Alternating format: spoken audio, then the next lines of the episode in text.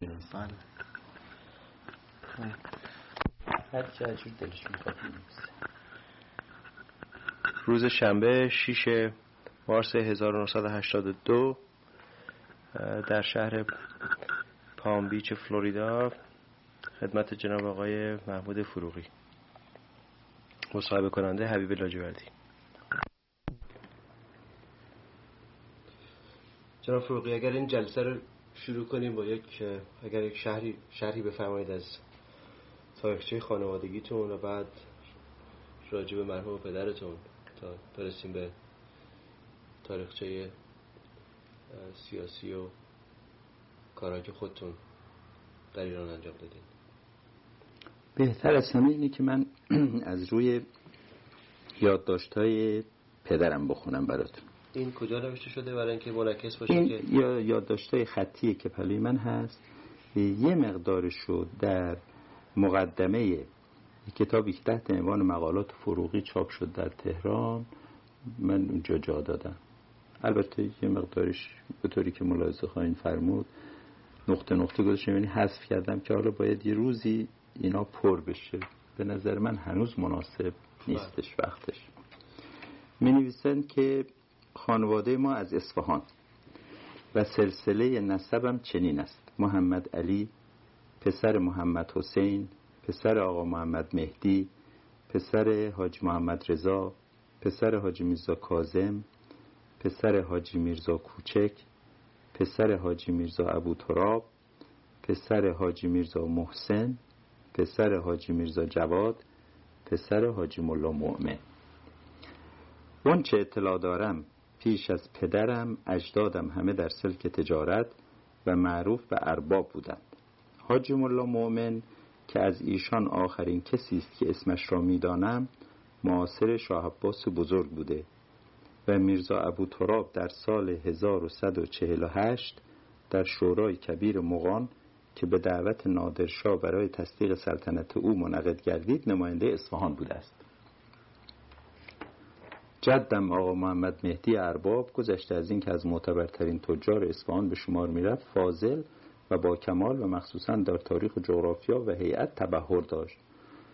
بعد می‌رسه به اینکه راجع به پدرشون میگن که پدرم در اصفهان تعهل کرده و دختری دارا شده بود اما مادر آن دختر نماند و مادر مرا که بر حسب اتفاق خانوادهش اصفهانی بود در اوایل اقامت در تهران تزویج نمود و مناسبت این مزاوجت این بود که برادر مادرم مرحوم میرزا عباس نقاش مدیر مطبعه دولتی و در واقع با پدرم در یک اداره و هم قطار بود. در نتیجه این تعهل پدرم چندین فرزند پیدا کرد که بعضی نماندند و آنها که ماندند اول دو پسر و بعد دو دختر بودند و اکبر آن فرزندان نویسنده این سطور است.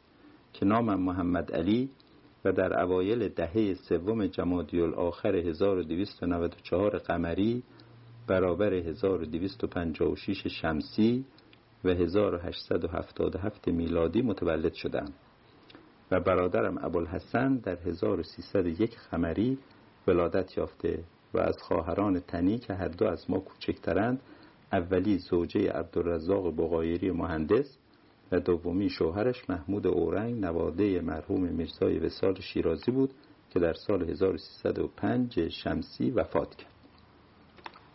این از روی یادداشت‌های خودش بعد تا اونجا که من اطلاع دارم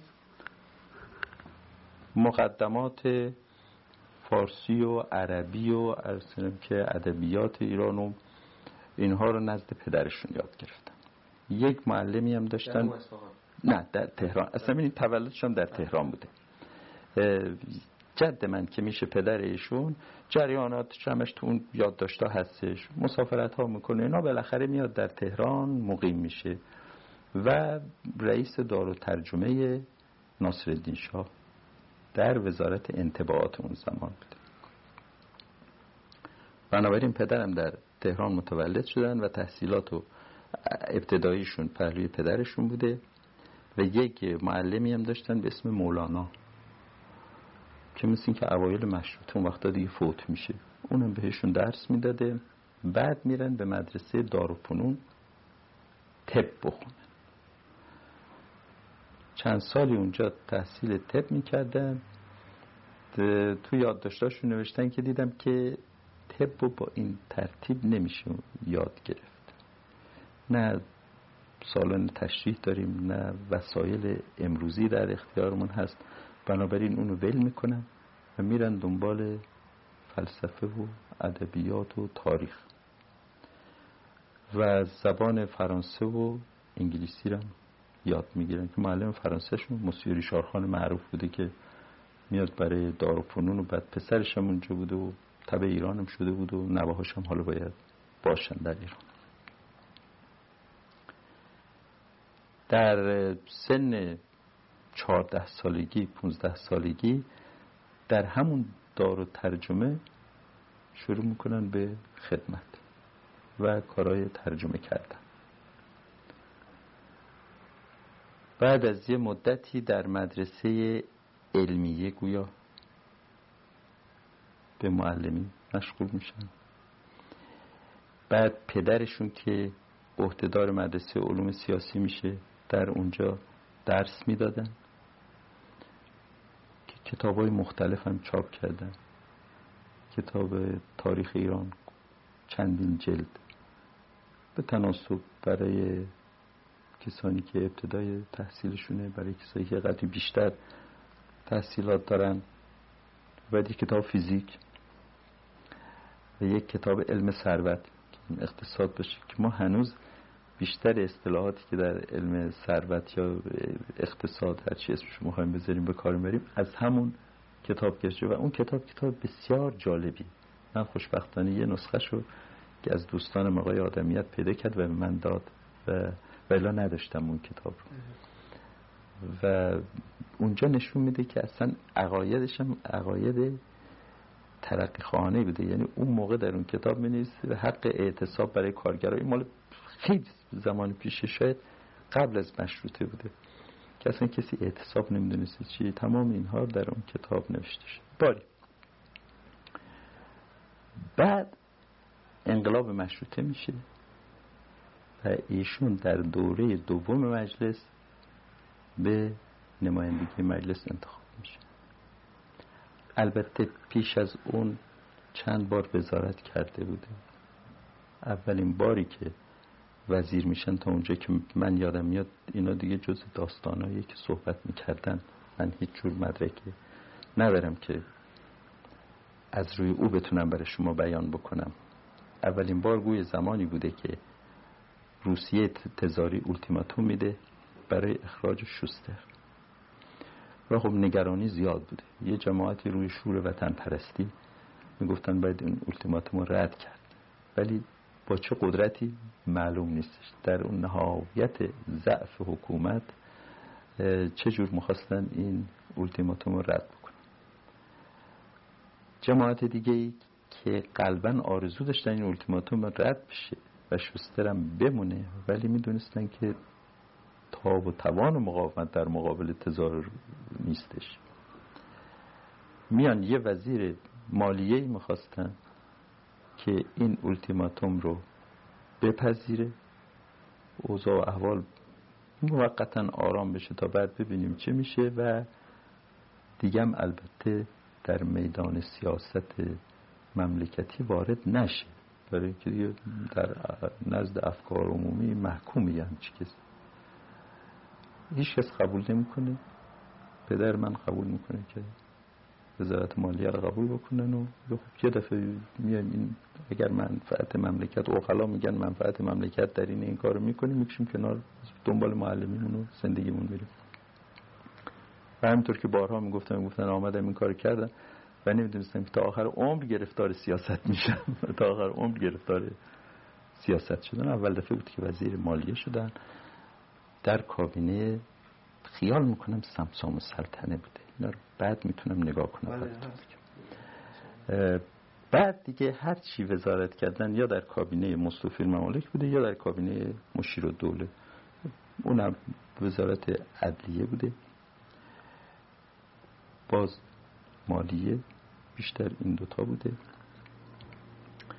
و در فاصله وقتی که وزیر نبودن رئیس دیوان عالی تمیز که به اصطلاح امروز دیوان کشور باشه. اون شغل رو داشتن. و تا مدتی هم مثل این که اگر اشتباه نکنم معلمی مدرسه سیاسی هم داشتن. بعد اون جریانی که عرض کردم در دوره دوم نماینده مجلس شورای ملی میشه. و بعد رئیس مجلس در اون دوره میشه. بعد از دوره دوم باز تو کابینه ها وزیر بودن و وکیل بودن و تا سال کودتا. و اینم باز یادم میاد از گفته های خودشون که گفتن وقتی کودتا شد سید زیادین پیغام فرستاد که این کابینه من دیگه کابینه ابدی و ماندنیه و دعوت می‌کنم که شما بیاین و یکی از وزارت ها عهدهدار بشین و البته قبول نکردن که تو اون کابینه باشن. و جوابی هم که مثلا که ابدی که اصلا معنی نداره. کابینه ابدی و بعدم با بسیاری از این اقدامات شما من موافقت نمی‌تونم داشته باشم.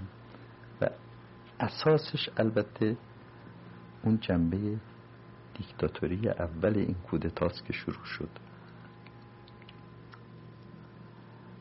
بعد معمول ها نقش سید زیا و رضاخان نگفته بودن کدوم به اصطلاح؟ حالا تا اونجا که من نمی‌تونم سریح براتون بگم که این شنیده باشم ازشون. ولی مطلب جالب اینه که قبل از این قبل از کودتا ایشون جز هیئت نمایندگی ایران در کنفرانس صلح عازم پاریس شده بود. رئیس هیئت مرحوم مشاور ممالک انصاری بود. بعد مرحوم فروغی و مرحوم علا. این ستا میرن به پاریس. از واشنگتن مرحوم نبیل الدوله میاد. در محلم ممتاز ممتاز سلطنه به نظر میسه سمت خان ممتاز سلطنه وزیر مختار بوده در پاریس. اینا جمعا این هیئت بودن. و یادم میاد یه جا خوندم توی یکی از روزنامه ها نوشته بودن که همون موقعی هم بودش که مرحوم نصرت دوله وزیر خارجه بود و آمد به لندن. احمد شاه مسافرت کرد به لندن. و جار جنجال قرارداد 1919 بودش. و توی یکی از روزنامه اینو می‌خواستم ارز کنم که خوندم که نوشته بودن مرحوم فروغی در لندن. به احمد شاه میگه که قرارداد 1919 رو قبول کن و و الا از سلطنت میفتی این دروغ محض. من متاسفانه سفرنامه ایشون رو داشتم. حتی یادم میاد کتابچه بود جلد قرمز نه ولی در تهران اینا همه دیگه الان از بین رفته که اون ثابت می‌کرد که این مسئله اصلا دروغه ولی من اون موقع چیزی ننوشتم به روزنامه. خب ثابت میشه و اسناد به وزارت خارجه انگلیس که آمده بیرون روشنه. اصلا وزارت خارجه انگلیس با این اعزام این هیئت موافق نبود. به خصوص انصاری و فروغی این دوتا رو سریح دست توی اون اسناد که خوش نداشتن که اینا در اون هیئت باشه. حالا این هیئت در اینجا چه خدماتی کرد؟ اینا بحث جداست. بعد از خاتمه کنفرانس اینها میان. اون قدیم گویا که از راه دریا می آمدن می رفتن به بمبئی. از بمبئی می آمدن به بسره از بسره می آمدن بالا از خانقه. رد می شدن می آمدن از کرمونشاه و به طرف ایران. همراهشون مرحوم امید. بود که میاد بیا معاون وزارت خارجه شد و خیلی زود در جوانی فوت شد و مرحوم لغمان دوله. این دوتا هم همراه بودن میان می‌رسن به گردنه آوج به برف می‌خورن. نصرت دولم تصادفا اونجا می‌رسه. و اینا خونه یه مشتباسی منزل می‌کنن. دور تا دور خونه برف تکون نمی‌تونستن بیان ولی بخورن. ولی می‌گفتن که یادمون میاد که مرحوم نصرت دوله سکه های طلا می‌داد. که این کارگرا عمله ها بیان برفا رو پاک بکنن که بتونه را بیفته به سیرون و ما نمیفهمیدیم چرا. نشسته بودیم و دور همون و مرحوم لغمان دولم مرد بسیار خوشمحضری بوده. داستان می‌گفته صحبت می‌کرده براشون اینا میگذروندیم. گویا این حکایت از این می‌کنه که مرحوم نصرت و دوله در جریان کودتا بوده و شاید فرد غیر نظامی اون کودتا قرار بوده که ایشون باشن یا می‌خواستن خودشون باشن دیگه من اینا رو نمی‌دونم که بتونم برای شما به طور دقیق بگم. و به جای ایشون سید زیاد میاد میشه فرد غیر نظامی و کودتا رو می‌کنه. به نظر من کسی که جزئیات این کودتا رو می‌دونست از لحاظ تاریخ مهم بود. ولی تا اونجا که من خبر دارم هیچ جا یادداشتی ننوشت فوت شد و دفن شد. رئیس دفتر مخصوص احمد شاه بود. اسم فامیلش فتوهی. اسم لغرش خیال می‌کنم معین الملک بود. که پسرش یکی از معمولین بسیار خوب وزارت خارجه بود اسم آقای فتوهی که من میشناختم. و بارها بهش گفتم می‌تونی یک کلام راجع به کودتا صحبت نمی بنابراین من بیش از این نمی‌تونم راجع به کودتای سیدزی اینها براتون بگم. بعد از رفتن سیدزیا و آمدن قوام سلطنه و بعد بالاخره مصطفی الممالک دوباره رئیس الوزراء میشه و پدرم میاد در کابینه مصطفی و بعد سردار سپه که رئیس الوزراء میشه ایشون مرتب دیگه توی کابینه سردار سپه بودن یا وزیر مالیه یا وزیر خارجه. تا موقع انحلال سلطنت در خانواده قاجار که اون موقع سردار سپه میشه یه عنوانی اون وقت درست می‌کنن که الان من یادم نیست براتون. هستش تو کتابا می‌بینی. و پدر من میشه کفیل نخست وزیر و بعد که سلطنت اعلام میشه او میشه نخست وزیر. بعد از پنج شیش ماه خیلی دوره کوتاهی بود نخست وزیرش. استعفا میده مرحوم مصطفی دوباره نخست وزیر میشه و پدرم میشه وزیر جنگ.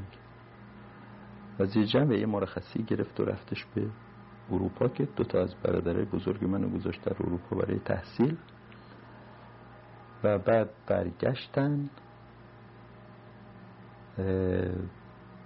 در برگشتن دیگه مرحوم مصطفی بعد از چند مدت مرحوم مصطفی هم استعفا دادن و حاج مخبر سلطنه شدن رئیس الوزراء در اون موقع پدرم به سفارت به ترکیه رفتن و نماینده ایران در جامعه ملل. اون موقع که اساس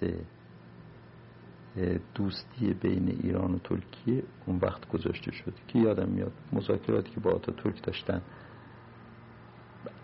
روی عمده روی مطلب بود که سالها ایران و عثمانی یا ایران و ترکیه هرچی مخواهیمش رو بذاریم اینا با هم جنگیدن و ضررهای بسیار بردن و منافعش هم آید دیگران شد. بنابراین بیم یک بار اختلافمون بذاریم کنار. و یه پایه دوستی بریزیم و از اون جنگ و جدال که خیلی ندیدیم. ولی از این طرف ممکنه که دو ملتی بهره ببرن. و این اساس اتحاد ایران و ترکیه شدش و اون موقعی هم که ایشون رفتن تقریبا ما در حال این بودیم که یک اعلان جنگی از ترکا به همون داده بشه. سر چندی مسئله بود؟ سرحدات بودش مسئله کردستان بودش. اختلافات زیادی بود. که من یادداشتایی هم دارم در اون بار به خط خودشون. در جامعه ملل نماینده اول ایران بودن و بعد رئیس شورام شدن این مدت. اون سنگ این بنای جامعه ملل در هم که می‌بینید ایشون رئیس شورا بود گذاشتن و یک به زبان فارسی هم در پی در پیگذاری که می‌دونین همیشه یه مقدار اسناد اینها می‌ذارم به زبان فارسی هم اونجا یه چیزی نوشته شده و گذاشته شده. بعد از اونجا برگشتن وزیر اقتصاد شده یعنی آمدن تصمیم گرفتن که وزارت فواید عامه تقسیم بشه. تقسیم شد به وزارت اقتصاد و وزارت طرق. وقت بهشون گفتن که بعد شد وزارت راه. مرحوم تقیزاده از اروپا خواستن وزیر طرق شد و مرحوم فروغی وزیر اقتصاد. بعد از یه چند مدتی مرحوم فروغی وزیر خارجم شد. با وزارت اقتصاد کفیل وزارت اقتصاد مرحوم تقیزاده وزیر دارایی شد با کفالت وزارت راه. و بعد از چند دیگه وزیر اقتصاد دیگه و یه وزیر راه دیگه انتخاب شد و اینا وزارت خارجه رو داشتن و وزارت دارایی را تقیزاده داشت و تا 1312 خیال می‌کنم شهریور 1312 بود که کابینه حاج مفر سلطنه استعفا داد و ایشون دوباره شدن نخست وزیر. این بود تا 1314 تا 9 آذر 1314 9 آذر 1314 تا اونجا که من خبر دارم به علت وقایع خراسان چون اون موقع خواهر بزرگ من داماد مرحوم اصلی شده عروس اصلی و پسر اصلی البته داماد پدرم شده و وقایع خراسان که اتفاق افتاده بود بسیار جای تاسف به نظر من بسیار واقعی ناگواری بود و شاید اصلا سرنوشت سلسله پهلوی رو این واقعه مسیرش عوض کرد. چون تا اون موقع حالا هر کس هر چه بگین عقیده شخص منه رضا با همه اتهامایی که بهش می‌زنن آدم کشت قتل کرد جنایت کرد شما اگر بشمرین کسایی که واقعا کشته شدن بگذریم از جنگای داخلی برای آرامش و امنیت مملکت اون بگذاریم که زاد خود بود خوب بیاده کشته میشن. ولی قتل سیاسی اگر بتونیم مثلشو بذاریم از شمارش انگشت دو دست خیال نه اولیش رو باید بذاریم به حساب اگر بخوایم همه اینا رو بذاریم به حساب بذاریم سولت دوله قشقایی. یوسف هزاره مرحوم تیمور تاش نصرت دوله ارز کنم که خب به طور غیر مستقیم مرحوم داور این که ارز می‌کنم جمع که بزنی شیخ ازل جمع که بزنی از شمارش انگشت دو دست تجاوز نمی‌کنه ولی واقعی مشهد واقعی بسیار واقعی فاجعه که خیلی مردم تلف شدن. حالا شهرت داشت زنده زنده به گور کشیده اینا دیگه کاری نداره یک سر صدای بین المللی پیدا شد در اون موقع راجع به این جریان اوضاع احوال. من خیال می‌کنم با صحبت البته مقدمه حجاب بود برداشتن کلاه بود اول. عوض کردن و شاپو کلاه فرنگی به سر گذاشتن بودش. هنوز به حجاب. که بهلول اونجا بود. اینم اگر جالب باشه براتون بگم. بهلول میره بالای منبر میره بالای منبر و این صحبت ها رو می‌کنه و بعد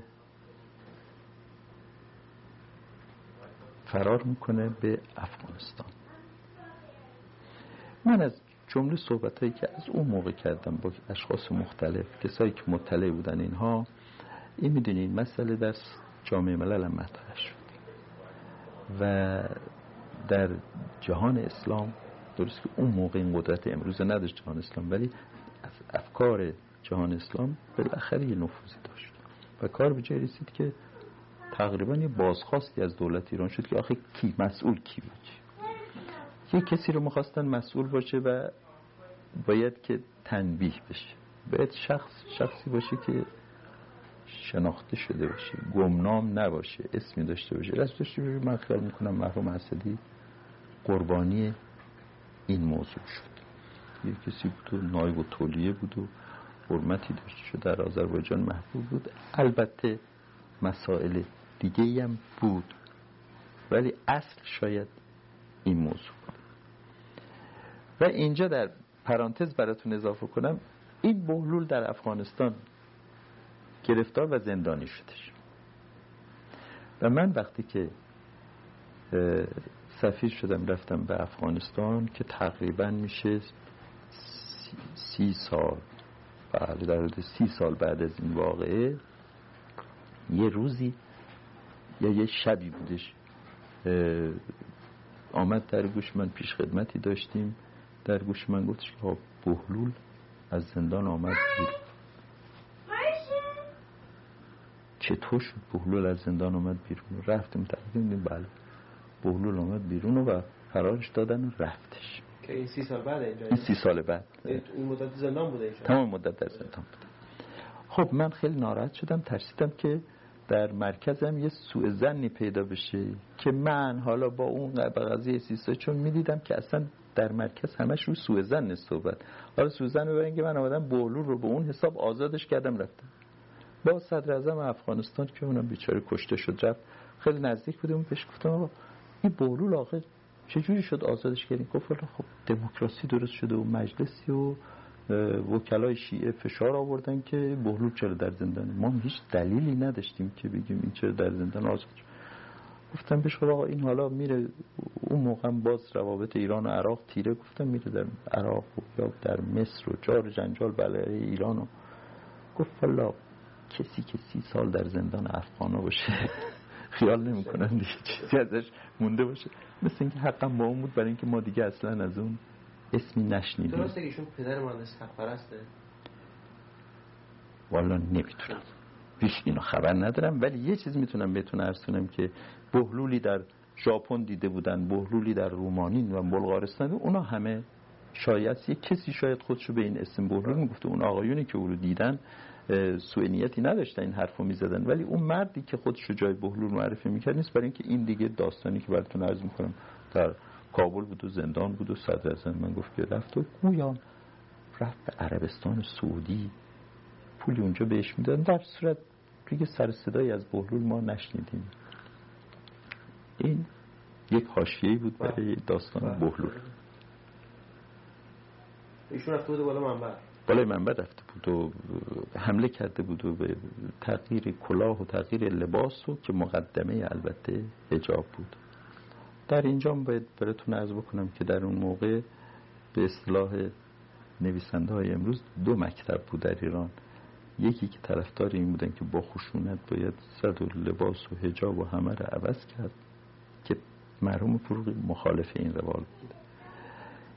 او میگفتش که باید اول ما مردم رو تربیت بکنیم آماده بکنیم بهشون بفهمونیم که رفع حجاب یعنی چی و مراسم رفع حجاب چجوره. یعنی وقتی که شما حجابی نداشتین و بیچادر آمدین بیرون اصلا در جامعه باید چجور رفتار بکنین و چجور صحبت بکنین چجور نشست و برخواست کنین روابط مرد و زن چجور میشه. تا اینا رو ما مردم نگیم ممکنه یک هرج و مرج اخلاقی پیدا بشه که واقعا برای مملکت گرون تمام میشه به طوری که شد. و خوب یادم میاد که وقتی که نخست وزیر بودن رفتیم به شیراز برای افتتاح کارخون. من شاگرد مدرسه بودم ولی در همراهشون منو بردن. رفتیم به شیراز کارخونه قند سیمان یا فقط قند افتتاح می‌کردن. و در اونجا مرحوم آهی والی چیز فارس بودن. خانمشون می‌دونین که اصلا روسی بودن و بی هجاب بودن. و من در مجلس بودم که به این خانم آهی ایشون توصیه می‌کردن که شما بریم به مدارس به این دخترای جوان بفهمونین که اگر یه روزی هجاب برداشته شد باید چه جور رفتار بکنن چه جور لباس بپوشن چه جور آرایش کنن خودشون رو. افت و اسمت چیه؟ بیهجابی چی مفصل با این خانم صحبت کرد. و یک و بهشون گفتن که ترتیباتی بدین که پدر و مادرها اول بیان کم کم فقط پدر و مادرها باشن و دخترها. این مثل بعدها درست کردن. انجمن اولیا و نمی‌دونم دانشجویان یا اولیا و معلمین اینها که جمع میشین فقط پدر و مادر باشن خارجی کسی نباشه دختر اول بی هجاب می‌خوان بیان اونطور بیان. تدریج برن جلو. اینا همه دست به دست هم داد و ایشون در نهم آذر استفاده دادن. هم به سبب این اختلاف سلیقه ها ولی اصلش مسئله مرحوم اسدی بود که معلوم میشه قرار بود که تیربارون بشه. دیگه صلاح نبود که مرحوم فروغی نخست وزیر باشه و پدر دامادش تیربارون بشه. و رضا هم می‌دونین در این قسمت خیلی به اصطلاح امروز رادیکال بود. یه کسی که می‌رفت تمام خانواده باید باهاش برن. خلاص. و سماع طبیعی بو علی اینا دیگه اون موقع نوشته و چاپ شد بله. اون وقت برای اینکه به اصطلاح خیال می‌کنم رضا شاه بخوان به دیگرون بفهمونن که مرحوم فروغی مغضوب نیست مثل دی اونای دیگه. خواستنشون. یه روز احضارشون کردن. رفتن خوب یادم میاد که دندونشون هم درد می‌کرد. بعد بهشون گفته که خب خونه شما و خونه ما که مثل بیرونی اندرونی میمونه و مرتب بیاین و برین و اینها. ولی دیگه همون یک بار بود و دور تا دور منزل ما هم پلیس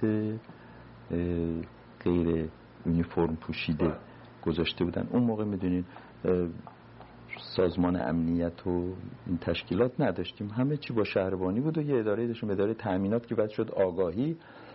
ببخشید اونا مراقبت می‌کردن. و اینا خیلی بامزه بود. لباس پلیس خاکستری بودش یونیفرمشون. اینها که پلیس سیویل به اصطلاح بودن. اینا هم کت و شلوار خاکستری از همون پارچه داشته من ما خیلی خوب روشم من یادم یاد در روز می آمدم برم مدرسه دم در. این وایساده بود روزنامه میخون و چون بی سواد بود اون وقت هم که روزنامه ها توش عکس و ایناش نداشته معمولا عوضی دستش گرفته بود. و خیلی روشن بود که این پلیس هر جا من می‌رفتم دنبال من میامدن از این ناراحتی ها داشتیم ارسنم که منزل خواهر من و گفتم براتون زنه به سر مرحوم اسدی بود منزل اونا پلیس بود. بعد اونا رو تبعید کردن تمامشونو. از این مشکلات دیگه پیش آمده. ولی خب روزگار گذشت و تا سوم شهری بر اگه در اینجا یه دقیقه مشق کنیم برگردیم به اینکه مرحوم پدرتون راجع به تصمیمشون نسبت به رأی موافق دادن به تغییر به اصطلاح انتقال سلطنت از قاجار به پهلوی و به اصطلاح حمایت یا بگیم اولیه یا دائمی نسبت به رضا اینا هیچ تجدید فکری کرده بودن. چیزی می‌گفتن که شاید نیت اولیشون چی بود؟ چون اگه برگردیم به حرفی که میگن مرحوم مصدق زده بوده که اگر بخوایم رضا شاه شاه بکنیم بنابراین می‌خوایم آدم قدرتمند بذاریم اونجا بنابراین مشروطه چی میشه؟ ایشون موضعشون در این مورد چی بود؟ چی اون مسئله که مرحوم مصدق نطقشونه در مجلس که به نظر من شاهکار برجسته ترین نطق مرحوم مصدق. به عقیده من اون نطقه و من دارم متنشو اینجا. بسیار استدلال قشنگی کرد. بسیار بسیار خوب. تا اونجا که من یادم میاد. و بعد ضمن صحبت ها باش خواستم باز اون موقع چند جریان بود. اول سلطنت. یه عده بودن که واقعا دیگه از سلطنت احمد شاه به تنگ آمده بودم من خودم این یادم میاد. بچه بودم؟ شاید پنج سال یا شیش سال. پای تلفن از اون تلفنایی که با دستور می‌دادن تو گوشی میذاشتن که پدر من به احمد شاه وزیر مالیه بود و به احمد شاه میگفتش که اعلی که من یادم اول دفعه تعظیم عرض می‌کنم پای تلفن اونجا شنیدم. همه این احترامات سر جان گفت اعلی پول نداریم این گندمای شما رو به این قیمت بخریم. گندمای شما رو. گندمای شما رو به این قیمت بخریم.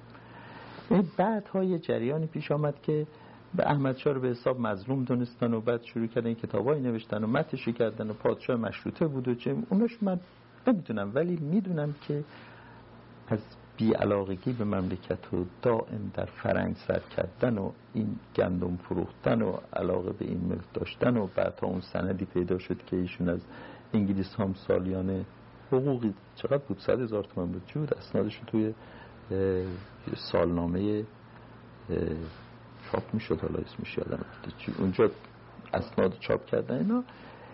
اون قدرها هم که داد از پادشاه مشروطه و ارسنم اصلاح طلب و اینها می‌زنن به نظر من چیزی نبودش متاسفانه. بنابراین یه جریان بود که می‌خواستن به همون روال بگذره. یک جریانی که دیگه وطن پرستانه بود اونهایی که بیشتر سرکارشون با خارجی ها بود. این زج ها زلت ها خاری ها رو کشیده بودن. هیچ کس به حساب نمی آوردشون من یقین دارم این هیئتی که رفته بود به پاریس برای کنفرانس چقدر خفت اونجا کشیده باشن کسی بهشون اعتنا نکنه.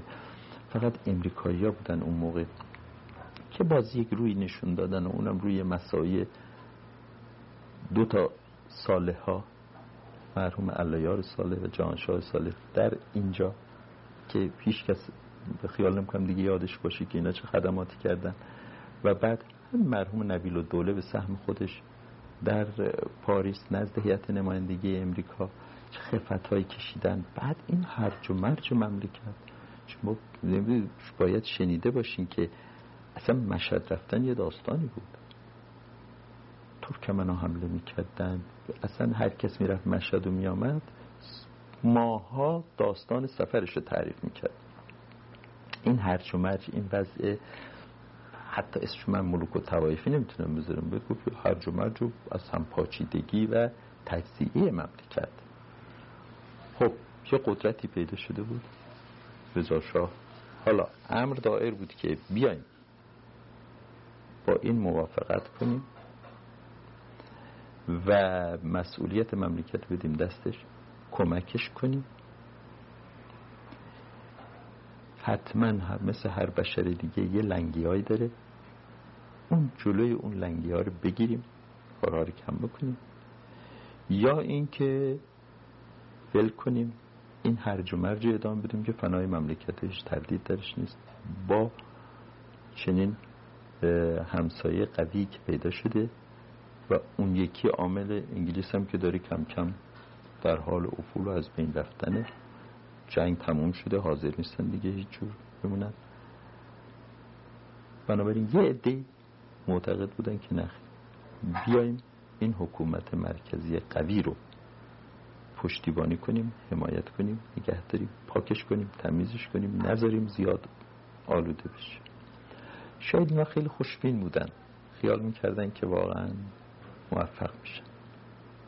یه هم بودن رجال منزه پاک وطن پرست مثل مرحوم معتمر الملک مرحوم مشیر دوله و اینها یا دیدشون وسیع تر بود یا فکر می‌کردن که با دستگاه نظامی بازی نمیشه اون تمیزی که باید حفظ کرد اون وضع مشروطه رو نگه داشت.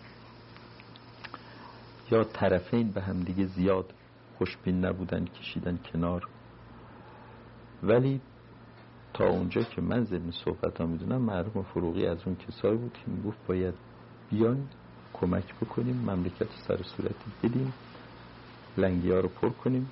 به طوری که اوایل سلطنت همه راضی بود. واقعا رضا شاه محبوب بودش. در سردار سپهیش فوق العاده محبوب بود. در سلطنتش خیلی محبوب بود. شاید اگر جمهوری که شنیدیم بنا بود جمهوری بشه. شاید واقعا اگر جمهوری می‌شد حالا که برمیگردیم به عقب فکر می‌کنیم شاید اگر جمهوری شده بود خیلی مملکت بیشتر خیر در این بود که جمهوری می‌شد و میافتادیم روی یه رژیم دیگه به کلی. نمی‌دونم.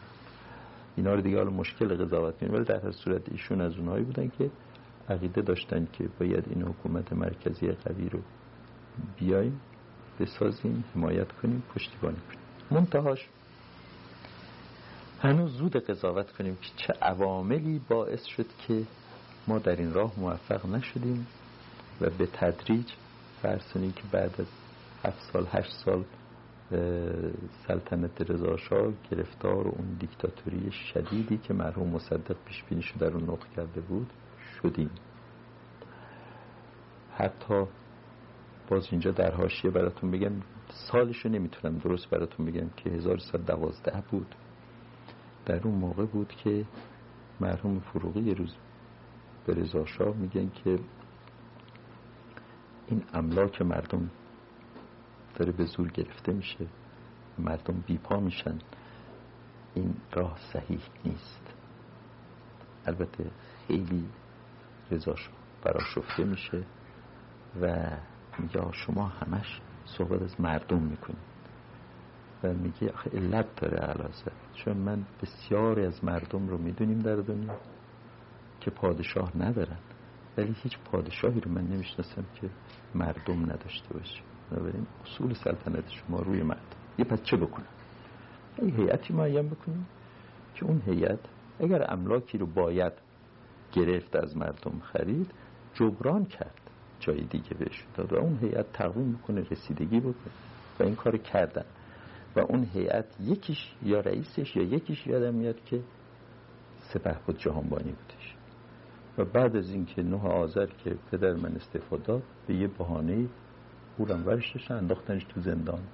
جهانبانی جهانبانی که اسم خانوادش هم مجبور شد عوض کنه جهانبانی شد شهربنده یا شهربندر اینا هست. می‌تونیم پیدا کنیم. بعدی. بعد دوباره حالا برگشتش رو بعد در شهریور براتون میگم. چطور شد که دوباره جهانبانی اسمش برگشت؟ کاش که اون شعر رو پیدا می‌کردم براتون میخوندم. خلاصه ملازم فرمین این اوضاع و احوال پیش آمد که ما افتادیم به این دیکتاتوری شدید. و مثلا شاید حتی در 1313 یا 14 که هنوز مرحوم فروغی نخست وزیر بود یعنی می‌خواستن مجله که ایرانی می نوشتش دنیا, دنیا رو؟ حسن توقیف کنن چه توقیف می‌کنیم این مردم بخونن. بفهمن چه خبر دنیا. یا این انتخاب می‌کنن یا اون انتخاب می‌کنن. توقیف کردن مردم محروم کردن از خوندن که این که صحیح نیست. یعنی اینا این مقاومت ها رو می‌کردن. و بعد ضمن جریان براتون خواهم گفتش که چه تفاوت هایی بعد از 1114 پیدا شد. 1114 همطور که عرض کردم میشون استفاده داد حالا رسیدیم به 1320 نمی‌دونم جواب اون سوال رو تونستم بدم. در 1320 حالا راجع به زندگی خودم این تیکر بگم. من در هزار اول فروردین 1319 نظام وظیفم تموم شد. دو سال و یک ماه به علت جنگ که شروع شد و یک ماه هم اضافه خدمت کردیم. من تقریبا هم دوره یه سال دو سال از تیم سال جمع و مینباشیان اینها بودیم. من از نظام وظیفه که آمدم بیرون هم دوره علازه بودم که به ما یکی یه مدال افتخار دادن. آمدیم بیرون. حالا نمی‌دونم که تیم سال جمع باید یک سال از من جلوتر باشه سنش ممکن از من کمتر باشه یک سال یه سال ممکن از من کمتر باشه ولی او چون داوطلب بوده باید سوت چون من بعد از اینکه لیسانسیه شدم آمدم و او قبلا باید از دانشگاه آمده باشه بیرون. ولی با علاجت که چهار سال از من کوچیکتر سنشون هم دوره بودیم که در مهر که افسر شدیم ایشونم اون سال افسر شد. یعنی که صندلیشون جلوی شما بوده و در مانورا شرکت نمی‌کردن بازدید می‌کردن. می آمدن بازدید اینا می‌کردن اون رو در اقدسیه بودیم اینا. عرض کنم که بنابراین من اول فروردین 1319 وارد خدمت وزارت خارجه شدم. بعد از یه مدتی موقتا رفتم به وزارت دارایی. مرحوم ازودی معاون وزارت دارایی بود و من کردن معاون اداره مستشاری و بعد کفیل اداره مستشاری وزارت دارایی. اونجا بودم که سوم شهری بر پیش اومدش دیگه اون روزها روزهای آخره یعنی حتی می‌خوام بگم سالهای آخر سلطنت رضا شاه واقعا اوضاع و احوال طوری بود که آدم با همسرش هم که می‌خواست با زنش هم که می‌خواست صحبت کنه باید ملاحظه بکنه. حالا دیگه پدر و فرزند برادر و خواهر اینا که جای خود داره هر هیچ کس جرأت نمی‌کرد دیگه حرف بزنه. واقعا یه شدیدترین حکومت مطلقه بود که می‌شد فکرش بکنیم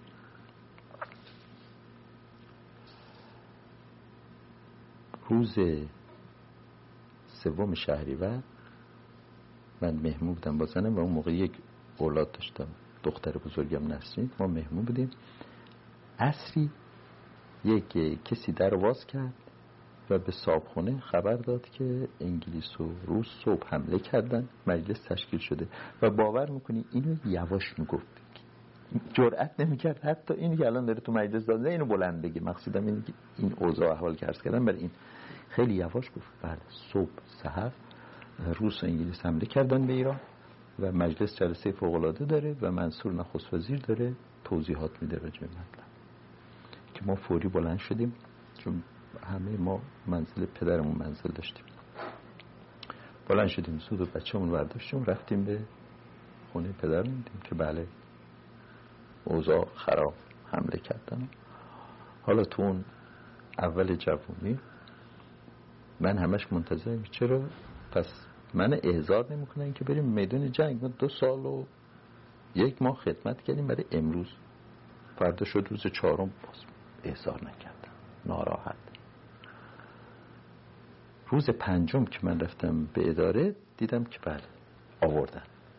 فرمان احضار. خیلی خوشحال و بلند شدم و خداحافظی کردم از همکارا و آمدم منزل و اول البته رفتم پلوی پدرم و بهشون عرض کردم که برقه احضار من آمده و من می‌خوام برم.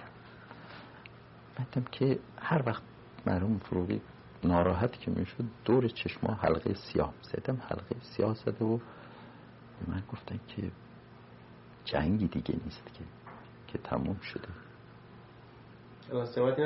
نه نه نه. بعد بلا فاصله گفتن خیلی خوب. بله دیگه باید بریم. فرید برگشتن. ما آمدم و لباس نظامی رو در آوردم در همین فاصله یه سال خورده ای همه چی تنگ شده بود. چکمه به پا نمی‌رفته نه من با لباس سیویل را افتادم رفتم باقشا چون من در باقشا خدمت رفتم باقشا البته منظره بسیار رقتباری من توپخانه افسر توپخانه بودم دم توپا رو کشتن زیر درختای چنار تو باغشا و اسوار بردن بیرون و شکست نیست و هرچ و به حد اعلا و حالا هرچی می‌خوام وارد شم. بالاخره به یه زوری وارد باغشا شدم و رفتم به دفتر و دیدم یه حالت مزهکه و تمسخر که آمدی که چیکار کنی؟ خیلی متاثر شدم و برگشتم برگشتم رفتم دیگه سر شب بود.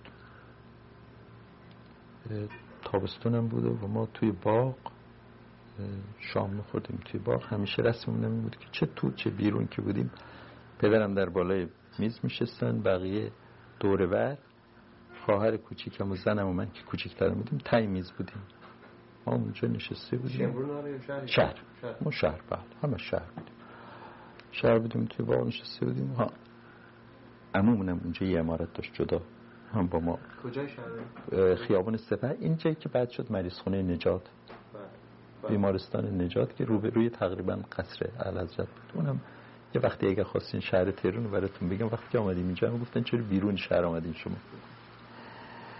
بله اونجا تو با بودیم و شام خورده بودیم شاید در حدود ساعت ده بود دیگه. میشستیم بعد از شام همینطور پدرم صحبت می‌کردن ما گوش می‌کردیم گاهی سوال می‌کردیم.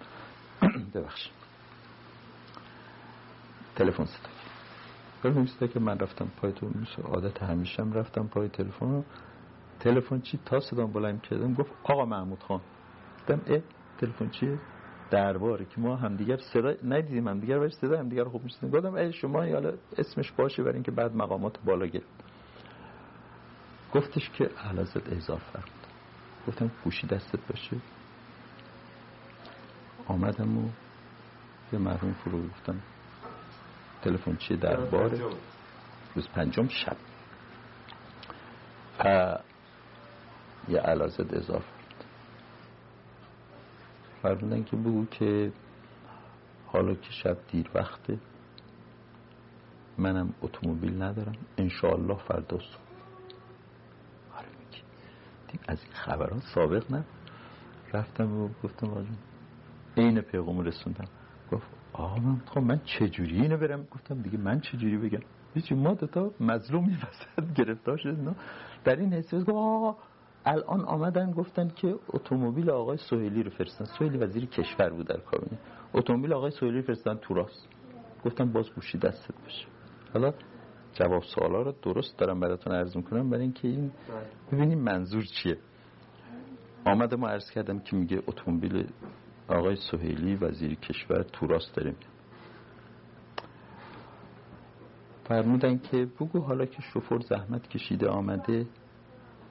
خیلی خوب. میام. شفر راننده زحمت کشیده آمده. من میام. رفتم گفتم این نفسی کش گفت خدا می‌تونه خیلی خوب و خدافزی کردیم و شروع گذاشتیم و به من فرمودن که خب با لباس اینطور تابستونی نشسته گفتم خب کتو کراوات اینا بپوش همراه من بیا. بریم. منم آماده شدم که همراهشون برم که دیدیم برای اتومبیل آمد و و آقای خدا بیامرزتش آقای نصرالله انتظام از اتومبیل پیاده شد آمد و گفتش که قربان شطور گردن دراز فرستادن؟ این قصه قدیم ایرونیه که حالا یه وقتی براتون میگن. شطور گردن دراز فرستادن. دیگه بفرمایید. چی بود؟ رئیس تشریفات دربار بودش. بعد پدرم من گفتن که خب انتظام مثل اولاد خودم اینه دیگه تو نمی‌خواد بی من با انتظام میرم. و رفتم. اومدیم و چراغا خاموش شد. نور افکن با آسمون انداختن. اوضاع دیگه معلومه چی بودش اینا. و هی طول کشید. شد ساعت یازده شد ساعت دوازده. دیدیم هیچ خبری نیستش. کم کم نگران شدیم دیدیم شروع کرد تو با قدم زدن. عموی من بود که میزاول حسن خان که اسمش خوندم بهش می‌گفت پدرم همیشه بهشون خطاب می‌کرد میزاول حسن خان. اول حسن فروغی ایشون بود را می‌رفت. برادر من فوت شد پارسال مسعود بودش و من ستایی را می‌رفتیم و نگران. در حدود شاید واقعا یک بعد از نصف شب بود که اتومبیل آمد. رفته بودن شمرون در سر. نه. اهل دیگه رضا شاه نیامدن. اهل از رضا شاه دیگه به شهر نیامدن. همونجا موندن صد آمدن و از اتومبیل پیاده شد از پله که می آمدن بالا. البته ما که نه عموی من سوال کردن ازشون که آقا چی بود؟ چه خبر گفتن که این درست جمله خودشون بود که به من تکلیف دولت کرد. اما با استراب گفتن قبول که نکردیم که. گفتن میرزا ابوالحسن خان این جمله دیگه درست یادم نیست که یعنی مضمونش این بود. گفتن میرزا ابوالحسن خان یک عمر مردم ایران ما احترام گذاشتن مقام دادن زندگی ما رو تأمین کردن. همه اینها رو برای یک شب. و اون امشبه که من احتیاج دارم. بگم نه. من یادم میاد که زدم آرنج برادر بزرگتر مسعود. گفتم که برادر این خطاب ماییم نه عموم برای ما دارن میگن که یه شب ممکنه به شما مملکت احتیاج داشته باشه. بگم بعد هم گفتم آخه شما مریض هستین که سالت دیگه اینها مطرح نیستش. بعد من فضول باشی سوال کردم. اینجا برمیگرده به اون مسئله استبدادی که پیش آمد اینا. گفتم که فرق حالا با 6 سال پیش چی بودش؟ گفتن اولا رفتیم به سعدآباد نشستیم. دیدم که سابقه بریم. ما بحث می کردیم اعلی حضرت گوش می کردن و آخر سر تصمیم گرفته می شد حالا همه ساکتن اعلی حضرت هم صحبت می‌کنن هم تصمیم می‌گیرن. این تفاوت حتی همون شب همون شب. تفاوتش با 6 سال پیش و دیدم اینجور نمیشه. بنابراین و علازت گفتم که ما میریم در باغ ییلاقی وزارت خارجه تصمیماتمون اونجا می‌گیریم. و از صدا دیدیم بیرون رفتیم باغ ییلاقی وزارت خارجه. تا حالا بودیم. ما یعنی هیئت دولت. چون همه هیئت دولت اونجا بودن. همه هیئت دولت بودن. بعد فهمیدیم که وقتی که مرحوم فروغی رو میرن هیئت دولت منصور اونجا بودن گویا منهای منصور. بعد رضا شاه یا اول به آهی یا اول به سهیلی تکلیف می‌کنن که شما نخست وزیرشون تشکیل از من ساخت. یا چطور میگه یه نفر اونم فروغی می‌تونه. بعد اون یکی رو می‌خوان. که حالا اگر اول سهیلی بوده دوم آهی اگر اول آهی دوم سهیلی. اونو ما به اون تکمیل اونم عین همین حرفو می‌زنیم. از منصور رو منصور که دیگه باید بره. با این حمله متفقین اگر اوضاع باید برگرده بله. حکومت باید عوض بشه. او هم همین تکرار رو می‌کنه. و بعد گویا بهش میگن آخه او به یکی از این دوتا رو کتون بوده؟ من دیگه الان حافظم عرض کردم بهتون. آدم خیال می‌کنه حافظه همیشه سر جاشه نخیر حتی به یکی از این دوتا میگن که آخر مثلا فروغی که سن بالاست اینا میگه سن نیست. ما همه در خدمت گذاری حاضریم برای کمک. کسی باید باشه که مردم گوش بکنن اعتماد داشته باشن اینها. اونجا میگه که من واقع اصلی چی میشه؟ اونا میگن فروغی کسی نیست که امروز بخواد گرو گرو کشی اصلی به مملکته. نداره. اون وقت میشه که دیگه میفرستن تلفن می‌کنن و اون جریان بعدی پیش میاد. بنابراین هیئت دولت در کاخ سعدآباد بودن استعفاشون دادن شاید منصور رفته بقیه بودن. بقیه جمع میشن میرن در باغ ییلاقی وزارت خارجه که میرزا جواد خان آمری معاون وزارت خارجه بوده در اونجا بوده. تنها تغییری هم که در هیئت دولت دادن مرحوم سوهیلی شد وزیر خارجه جواد خان آمری رفت به وزارت کشور. برگشتن آمدن و از صبح کارها شروع شد. این اون جریان این قسمت سوم شهریور بعد یا فرداش بود یا پس فرداش که یادم نیست شب سربازا رو ول کردن. اشرت آباد سربازخونه ها خالی شدش و این سربازا ریختن تو خیابون. مردم وحشت زده تلفن می‌کردن. خب ما تأمین نداریم سربازا ریختن تو خیابون. و خب ناراحتی کلی پیش آمدش که اون وقت محروم فروغی تلفن رو برداشتن با ولیعهد فرزت فیلی. و بسیار شدید که اگر من باید مملکت سرسان بدم اینجوری نمیشه. بدون اطلاع من کی سرباز خونه رو کرده گویا رضا شاه هم خبر نداشته بعد خبر به رضا شاه میجونه روز بعدش خیال می‌کنم این میشه در حدود نهم شهریور رضا شاه آمد پایین در وزارت جنگ که در اونجا نخجوان و ریاضی رو نخجوان حتی بویایی کشیده زده بود ریاضی رو پاگوناشون کندن فرستادنشون به زندان دوتایی که در امر آزاد کردن سربازها اینها رو مقصر می‌دونستن.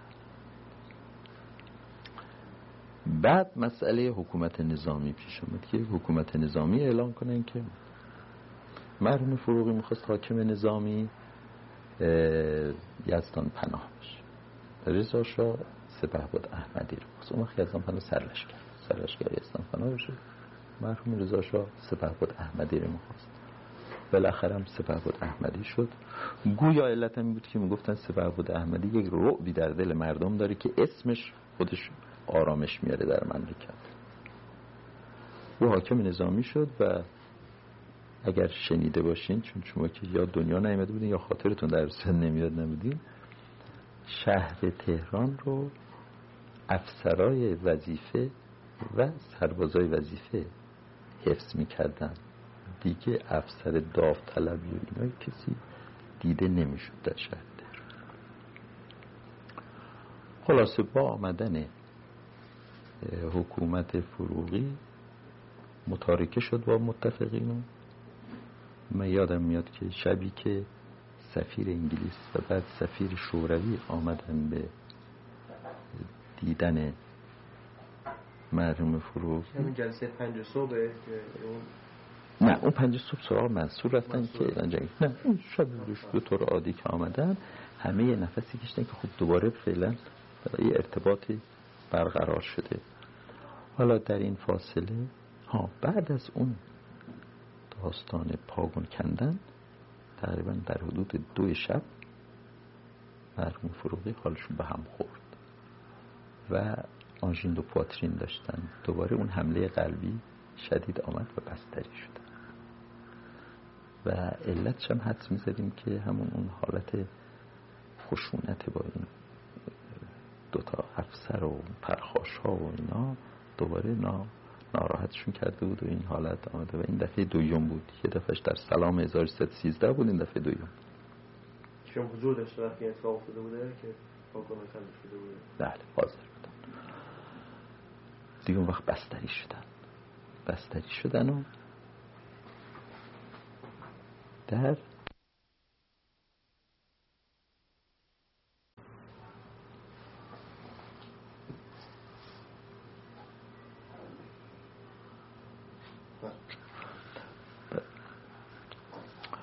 حالا دیگه اوضاع مملکت چجوره اینها؟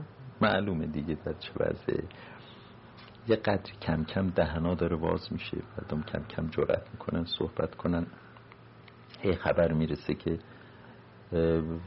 ارتش انگلیس تا کجا آمده؟ ارتش روس تا کجا آمده؟ شوروی چیکار کرد؟ انگلیس چیکار کرد؟ اینا اونطور کجدار و مریض بود و احوال تا اواخر شهریور. در این که براتون از در حد 20 22 شهریور بود. حالا ایشون اینطور بستری هن. در اتاق خوابی که بستری هستن پشتش سالونی که یه دولت میاد اونجا تشکیل میشه. دو تا وزیر که سهیلی و آهی باشن مرتب میان اینجا صحبت ها رو می‌کنن و میرن. ایشون اجازه ندارن از با که برن پلوی وزرای دیگه و بحث و اینها بکنن. شب هم رادیو لندن حمله است که می‌کنه. و اون وقت هم هر خونه یه رادیو که بیشتر نداشت ما یه رادیو داشتیم اتاق پهلو که جمع شدیم گوش می‌کردیم و من معمولا تون تون یه یادداشتای ور می داشتم می آمدم این طرف برای پدرم می خوندم یا این خیال می‌کنم 24 شهری بر بودش که شب حمله بسیار شدید بودش. شاه بادمجان فروش و یه شعری هم خوندن پای رادیو از بی بی سی و بادمجان میفروش و اینا. البته ضمنن هم باید عرض کنم که این نشینید شما من بخیرم می‌دونین که کوتاه آمدم. حالا براتون میگم. بعد از سوم شهریور تا یه ده پونزده روزی دیگه املاک مردم اینا رو نمی گرفتن دوباره صحبت شد که بله شروع کردن باز. املاک مردم می‌خوان بگیرن که اینم یکی از ناراحتی های مرحوم فروغی همین بود. دوباره شروع شده و اینها. رادیو لندن. خیال می‌کنم که مرحوم مینوی بود که عکسش اونجاست. که با من خیلی دوستم بودش از عجله واقعا ادوای ایران بودش. او گوینده رادیو لندن بود. اونا البته سوم شهریور که حمله شد اعتصاب کردن. دیگه پای لندن صحبت نمی کردن پای رادیو لندن انگلیسی بود که با لحجه انگلیسی صحبت کرد یا هندی. بعد از اینکه متارکه شد دوباره اینها شروع کردن. حمله شدید این بودش که این شاهی که بادمجان میفروشه کدو میفروشه مبلغ گرون میفروشه مردم و آسی شدن املاک مردم می‌گیرن از ظلم و جور رضاشاه به طور بسیار زننده و شدید. و بعد یک شعری هم که این شعر هم یکی از کسانی که در زندانه و گویا شعر ساخته خود مینوی بودش از زندان اینام نبود. اینا رو دیگه درست کرده بودن. و این شعر شدید خوندن. من اینا رو یادداشت کردم. تا اون قدری که می‌تونستم. حتی یادم کاغذم تا کنار روزنامه نوشتم. و تموم که شد. آمدم این اتاق. دیدم که مرحوم سویلی و مرحوم آهیم نشستن.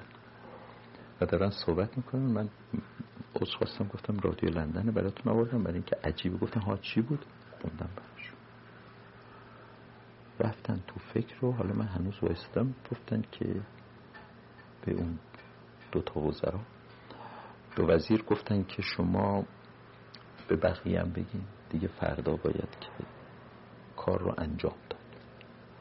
من نمیفهمیدم یعنی و همه صبح ساعت یا هشت یا نه بیان اینجا. من دیگه فهمیدم که باید برم بیرون. رفتم از اتاق بیرون. فردا صبح شد و خودشون که خوب بستری بودن. ساعت هشت شدش کس پیداش نشد. هشت و نیم کسی پیداش نشد. نزدیک نه باز کسی نشد و گفتن که خب من خودم باید پاشم چه خبره؟ استعفای رضا شاه رو ای داد شما که نمیشه بلنشین بیمار هستیم. مثل دیگه چاره نیستش. پا شدن لباس پوشیدن و رفتن ما بسیار نگران بودیم. اون حالتی که برای ما جوان ها و موقع بود و اون فشار و اینا هم گفت خب یه وقت برگشت با یه هفتیر زد کش طرف که استعفا چی اصلا کاری نمیشه کرد. رفتن در این فاصله باز حاشیه ارز کنم از نه شهری بر به بعد رئیس دفتر محرمانه یا رمز نخست وزیری یا آقای برومند بود بسیار مرد شریف خوبی بود. او می آمد توی کتابخانه مرحوم فروغی میشست و رضاخان سالی هم پیش خدمت وزارت خارجه اونجا بود. برای که اینا میشناخت مردمی که میان میرن پیشخانده ما که دیگه نمیشناختن اواخر کی به کی هست کسی اون مردم بشناسن. حالا این دوتا اونجا تلفنم دیگه پلوناست ما توی این راهروی بزرگی بودش. خونه ما که دو طرف اتاقها بود اون بالا اینجا قدم می‌زنیم نگران هیچ خبری نیستش. طرف های ساعت یازده این طورا بودش. دیدیم یکی یکی اتومبیلا خش ترمز می‌کنه توی با یه وزیر میپره بیرون میاد که آمدن. از صبح ساعت نم هشت منتظرتون بودنش کدوم نمیده بودن روس آمد یکی یکی ای ترمز که انسان غیر از سوهیلی همه آمدن. حالا ما خبر نداریم ولی گوی سوهیلی خودش مستقیم خواسته بودنش رفته بوده دربار او پلوی مرمون فروغی بود. یکی که وزرا آمدن تو همین راه روی قدم می‌زدن. حتی یادم میاد یکشون پای ما رو لگت کردن. از حولشون نمیدین چه حال استرابی و همشون دست داده بودش. فقط اون برومن بود هی می‌گفت چی کار کنیم؟ تلفن کرد. هر جا تلفن کرد خبر نداشت اینا کجا هست. در حدود ظهر این طورا بود. به نظرم حاج مسلم سلطنه اسفندیاریم که رئیس مجلس بود او هم آمد خوب یادم میاد همیشه دستش اینطوری تسبیح اینجا آویز آمد پیر مردی آمد چه خبر رو گفتیم. والا این خیلی خوب. رفت توی سالونی که همیشه وزارت جمهوری اونجا نشست. بعضی ها می‌رفتن تو بعضی ها میمدن بیرون. حالت خیلی ناآرامی بودش. یه کمی بعد از اون مرحوم فروغی وارد شده. وارد شدن از باز از همون پله کارگزار که مدن می‌دید متن استعفای رضا شاه دادن دست. من خوندم و گفتم بهشون که خاطرتون میاد نه آذر 1314 به من فرمودین که تلفن کن به شکول مول که رئیس دفتر رضا شاه بود که من برای یه امری می‌خوام بیام. رفتن استعفار دادن. این عین اون متنه که عین متن تقریبا شبیه یه تیکش نه همش. دیگه شنیدین که نظر به کسالت مزاج و فلان اینا همین شما هم همینطوری استفاده دادین. هیچ فکر می‌کردیم 6 سال پیش که همین کسالت مزاج رو باید اعلی حضرت بهانه کنن برن گفتن عجب من منتقل به این مطلب نشده بودم. دادن که ما همونجا از روشم برادر بزرگ من محسن یه عکس گرفتش که ما داشتیم. اینه که اگه این سند رفت عکسش با دوربین هم عکس گرفت نه مثل فتوکپی های امروز با دوربینی عکس گرفت و امضا شده بود یا امضا شده امضا شده بود خط خط مرحوم فروغی امضا امضای رضا شاه. معلوم شد که صحبتشون کرده بودن و گفته که شما بنویسید من امضا کنم. شدن و امضا که متنشو دارین دیگه می‌دونید خب هنوز کسالت دارن و دیدیم رفتن توی اتاق و حاج مشم سلطنه آمد بیرون بره و گفتیم ما چه خبری گفت میریم. مجلس رو تشکیل بدیم. مجلس رو تشکیل بدن که خبر استعفا رو بدن تا فرداش علازت برن و قسم بخورن در وزرام دیگه همه را افتادن. و بله همه الحمدلله دیگه رشید شدن سینه سفر کردن آمدن و همه را افتادن رفتن به مجلس. اونجاست که اون گفته معروف سید یعقوب الخیر فی ما وقع و آقای دشتی و سید یعقوب اینا شروع کردن دیگه به حتی کیا و نطف کردن ها و همه دیگه سینه ها رو سپر کردن آمدن بیرون. بعد که برگشتن ما سر نهار بودیم. بعد از چی؟ بعد خیال می‌کنم بعد از مجلس. حالا دیگه اینجا یه ذره داره مخلوط میشه برام. در سه دادم یه سر نهار نشسته بودیم که یه پیش خدمتی داشتیم به اسم علی اکبر. در زد آمد تو خطاب برز کردم باز پدرم بالا بود ما این ته نشسته بودیم. گفتش که قربان سر لشکر بوزرج و مهریه. عرض می‌کنه که والا حضرت شاپور علی رضا میفرمایند که من نمیرم. هر جو برادرم هستم منم اونجا یکی از نادر وقتایی بود که دیدم مرحوم فروغی عصبانی شدن. گفتن برو بهش بگو. یا برو یا میام. مثل موش دومتو می‌گیرم از مملکت میندازم بیرون. آره میگی ما هم مثل موش نشستیم سر جام. صدامون دیگه در نیومد. شاید یه رب طول نکشیدش. دیم علی اکبر برگشت و گفتش که قربان سرلشکر بوزر جمهوری میگن که والا ازت تشریف بردن. بنابراین تمام خانواده سلطنتی هم دیگه رفتن غیر از قویا والا ازت اشرف که علتی داشتش و و اولیا حضرت مادر نمی‌دونم دیگه رفتن. یا نه اینا هستش دیگه تو یاد داشته اونها هم رفتن و فردام روزی بودش که مجلس تشکیل می‌شد و علازت قسم میخوردن. اینجا دو نکته جالب هست که یه نکتهش من همیشه برای شاگردای مؤسسم اومال وزارت خارجه صحبت می‌کردم برای که برای من یک سر مشق محیط اداری سیاسی سالمیه. سر شب صحبت این بود که خب فردا باید چجور مجلس تشکیل بشه. رئیس تشریفات وزارت خارجه آمد و بهش دستور داد. خودم حاضر بودم که بهش دستور دادن که وکلا کلبتی میان وزرا با اونیفرمشون اون عکس با اونیفرم میان معاونین وزارت خونه ها سفرا و وزرای مختار خارجی. اینا رو دعوت می‌کنیم فردا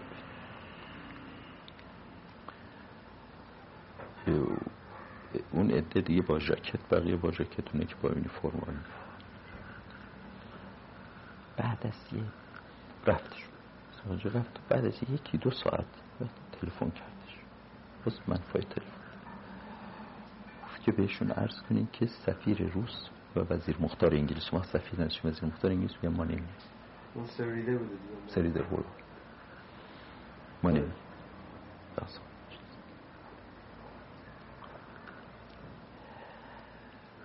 من آمدم. گفتن بهش کی به شما گفته بود سفرا و وزیر مختارا رو دعوت کنید امریست داخلی مملکت. خارجی چه دعوت کرد؟ اصلا نبود خودم بودم که شما گفتم. که جرأت نمی‌کردم هر بزنم رفتم. پای تلفن بهش گفتم فرمودن کی گفته بود شما سفرا و مختار خارج امر داخلی مملکت فقط ایرانیا باشن. می جواب چی داد؟ گفت عرض کنیم خیلی معذرت می‌خوام. طلب بخشش دارم. من نفهمیده عملی کردم معذرت می‌خوام. ترتیب شد. شما ببین اینا چجور با هم حرف می‌زدن و حرف یعنی نخست وزیر حق نداره اشتباه کنه. و رئیس تشریفات اگر اشتباه کرد که مانعی نداره اصلاح میشه. و سفرا رو البته دعوت نکردن در اون جلسه. و اون روز در واقع اتومبیل علازت و مردم رو دست بردن به این راست بوده یعنی شما نمی‌دونین داستان چی بود. و من این عکس شما بود من ای پشت بودم. من و دو, دو برادر دیگه ژاکت پوشیدیم. بی خودی فضولی ها ما کسی نبودیم بریم بعد یه مأمور کوچیک دولت مستخدم اونام که مسئول هیچ مثل این که محسنم معلم دانشگاه بود استاد دانشگاه بودم ولی دیگه گفتیم امروز ما مخواهیم مسیر خودشون بیایم ما به چشم به چشم جانیم ما از توی مجلس ما توی مجلس بودیم دیگه آخر رو می‌دیدیم. بله. که داشتن می آمدن چه خبر بودش. که اون روز یادم میاد مرحوم فرو ما گفتن که خیلی خوب سلطنت اعلی رو مردم تثبیت کرد. این گفته شده از کوچه پس کوچه برده بودنشون که مردم ندارن آخه شن ریختن وسط خیابونا. چون نیست اون وقت خیابون اسفالت که نبود که سنگ فرش بود. هر وقت این تشریفات بود شن اینا میریختن که این گاردا و نم و اینا لیز نخورن. تمام اینا مرتب بود از وسط خیابونم آمدن و مردم چه کردن؟ یعنی واقعا اون که شما میشنوین که پادشاه سمبل استقلال مملکت یعنی ملت پیچید که این مسئله که در زمان جنگ دوم در نروژ اتفاق افتاد در دانمارک اتفاق افتاد در هلند اتفاق افتاد یه قدری در بلژیک ناراحتی ایجاد شد و تمام این ممالک پادشاه رو اون موقع واقعا شاخص استقلالشون عین این رو این مردم ایرانی که میگن نمی‌دونم تحصیل نکردن قابلیت مشروطه ندارن که من با همه این حرفا مخالفم. اینها اصلا فهمیدن که اینجا صحبت رضا شاه اینا صحبت یا محمد رضا شاه نیست. صحبت استقلال مملکت. ما دیگه تنها این نقطه داریم برای اینکه ثابت کنیم به خارجی که ما استقلال مملکتمون می‌خوایم. و چی کردم؟ من این جمله مرحوم فروغی یادم نمیاد که مردم ایران سلطنت محمد رضا شاه رو تثبیت کردن جمله بودش که ایشون گفتن. وقت فرصتی هم نبوده که مردم مثلا اصلا اصلا کی گوش اصلا شما نه ای کارا اون وقتا نمی‌شد که. اصلا اولا کامیون دولت نداشت. خاطر میاد که مرحوم فرامرزی که روزنامه می نوشته شما داد می‌زد که آقا این دولت قوم مطاع هم نیست. تا چه برسه جهان مطاع؟ قوم ه... یعنی شابدالعزی هم حرف دولت گوش نمی‌کرد تا چه برسه جهان مطاع باشه. از این حرفا اون وقت نبود. کامیون بیار اون بود اصلا داستانی بودش. تا آدم ندیده باشه و امروز آدم فکر می‌کنه عجبشه اون روز ما در متن بودیم نمیفهمدیم چه خبره. این داستان سوم شهریور بود. یک فقط دو نکته یه نکتهش که این وسط انداختم این بود که بعد از نهم شهریور که مرحوم فروغی بیمار و بستری بود. باز تاریخشو نمی‌دونم بعد باید براتون پیدا بکنم. یک روزی تلفن کردن از سعدآباد. علازتش وقت نیامدن از سعدآباد پایین رضا شاه. تلفن کردن خواستنش جواب دادن که من بیمارم. این ارتفاع رو نمی‌تونم بیام بیماری قلبی دارم. اگر شهر تشریف آوردن شرفیاب میشه و اون روز خودش آمد. منزل ما رضا شاه بعد از ظهری بود در ساعت سه بعد از ظهر. این اتومبیل شما مثل رویسای قدیم بود. ما هم دو تا نارون بزرگ بود و یه نسترن یه اتومبیل که میومد اگر خیلی بلند بود شاخه هایات مثل خش خش خشی آمد و بود هیچ تنها یک اتومبیل آمدش هرچی بود بیرون باغ بود. ما اونا رو دیگه من نمی‌تونم براتون بگم. فقط یک داستانش می‌دونم که رئیس شهربانی که رکنتین خانم مختاری بود دم در وایساده بود که باز همین علی اکبر آمد تعظیمی کرد. کلا رو گرفت و بهش فرموده بودن که رضا شد. برو به رئیس شهربانی بگو هیچ کس نیاد تو. و علی اکبر با ما ذوق می‌کرد. آه مختاری دستش گذاشته بالا من باهاش حرف می‌زدم. در نظام شما پیغام شاری که بریم اون به احترام شد این خیال کرد که علی اکبر مختاری اونم مختاری. اون روز دستش گذاشته بالا این پیغام داد که هیچ کس نیاد تو. و از اون مذاکرات من هیچ خبر ندارم و هیچ کس خبر نداره. اینم یه داستانی شد. فقط می‌دونم که اول که آمده بود برمیگرده به برخو فروغ میگه که این اساسی و مبل که همون مبلای قدیمیه چون اون موقع یعنی زمانی که من سردار سپر بودم و دائم می آمدم این خونم همینا بود حالا هم همینو بود. بله با هم رفع احتیاج میشه. بقیه صحبت ها رو من نمی‌دونم. عموی من می‌دونست که فوت شد تیجه ننوشت. خیال می‌کنم یک حدس قریب به یقینه مرحوم دکتر غنی خبر داشت و یادداشت کرد. یادداشت باید انشالله پلوی آقای سیروس غنی باشه که یه مقدار کتاب چاپ کرده. داده من آدرسشم ندارم. داده من خوندم خیلی هم خوب بود. ولی اون هنوز چاپ نکرده. حالا محصولی داره اون رو دیگه من وارد نیستم چون متن نمی‌دونم چیه مطلب. و عجیبه که در 1950 که من سرکنسول نیویورک شدم آمدم دکتر غنی در نیویورک بودن و خب علاقه که ما داشتیم تقریبا هر روز من می‌رفتم سراغشون یا ایشون محبت می‌کردن سری می‌زدن به من سه یا چهار بار شروع کردن این داستان رو برای من تعریف کنن. ولی خب چون خیلی خوش صحبت بود مرحوم دکتر خانی مقدمه رو که می آمدن ما تا سر زل مقدمه که می رسیدیم در می‌زد یک کسی می آمد. یکی یا از از اعضای قنسولگری همکار خود من بودن یا از ایرونیایی که اونجا بودن همه خب ارادت داشتن مرحوم دکتر غنی می آمدن. سه یا چهار با و سرنوشت این بود که من این مذاکرات رو نداشته باشم. یک جزئیشو نه کاملشو. آقای انتظام داشتن نصرالله انتظام. من گفتن دارم و یادداشت کردم که اونام شاید حالا در ایرون از بین رفته باشه.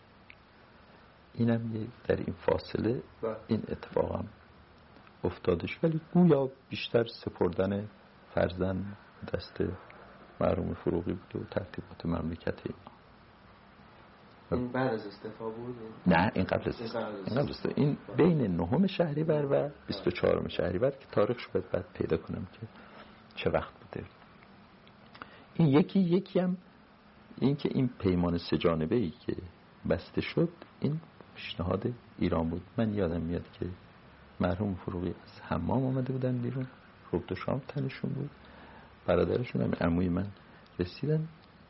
برای ایشون می‌گفتن که امام منم بشنوم مثلا که من یک چنین تصمیمی گرفتم که با شوروی ها و انگلیس ها صحبت کنیم بیایم این وضع اشغال رو برگردونیم به یه اتحاد و تزبینی برای خروج این قوای خارجی بعد از جنگ. ما نمی‌دونیم. اینا هم همش روی تقریبا تجربیاتی بود که از جنگ اول به دست آمده بود. یعنی باید یه کاری بکنیم که استقلال مملکت تثبیت بشه.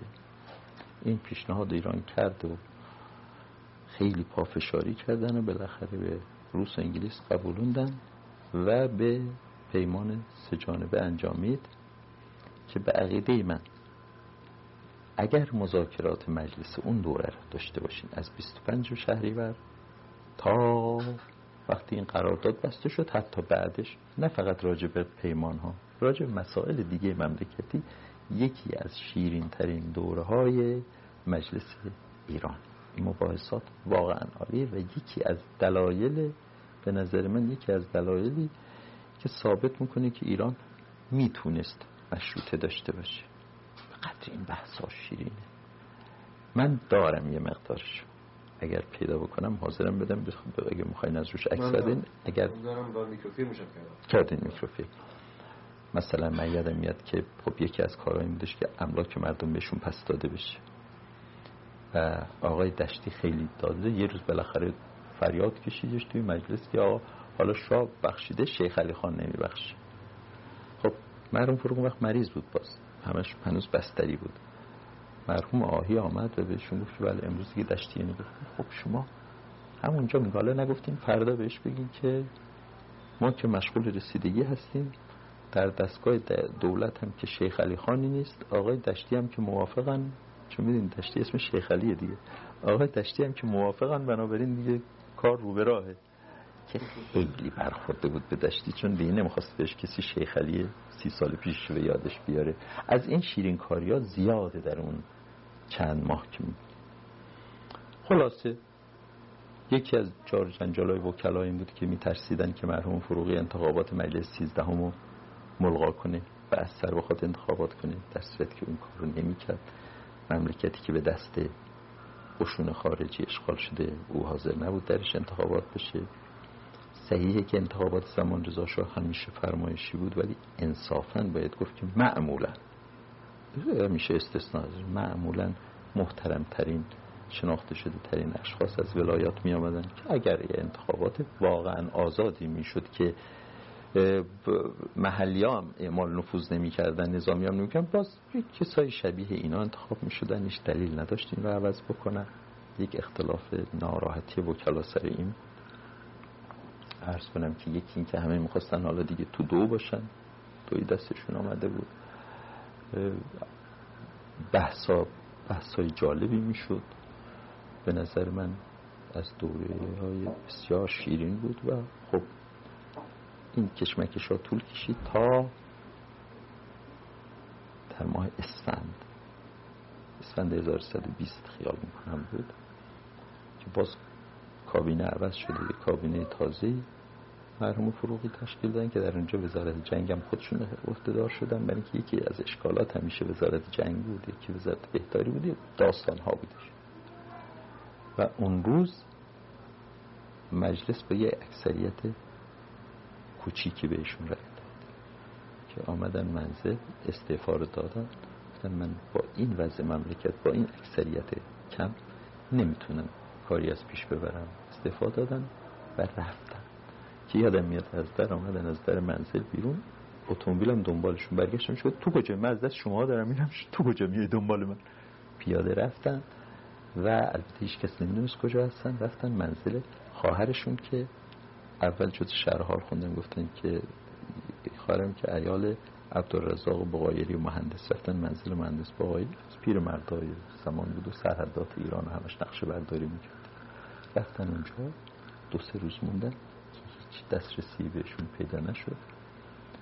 بالاخره سهیلی را علازت بهش تکلیف دولت کردن دولت تشکیل دادن. اون وقت ایشون آمدن و بعد از رای تمایل یا قبل به کی؟ به بعد از رای تمایل. به سویلی دادن. بعد آمدن و اعلازت خواستنشون و وزیر دربار شدن. وزیر دربار شدن و در حدود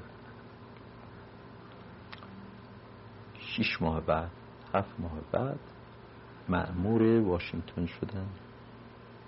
سفیر کبیر شدن به واشنگتن.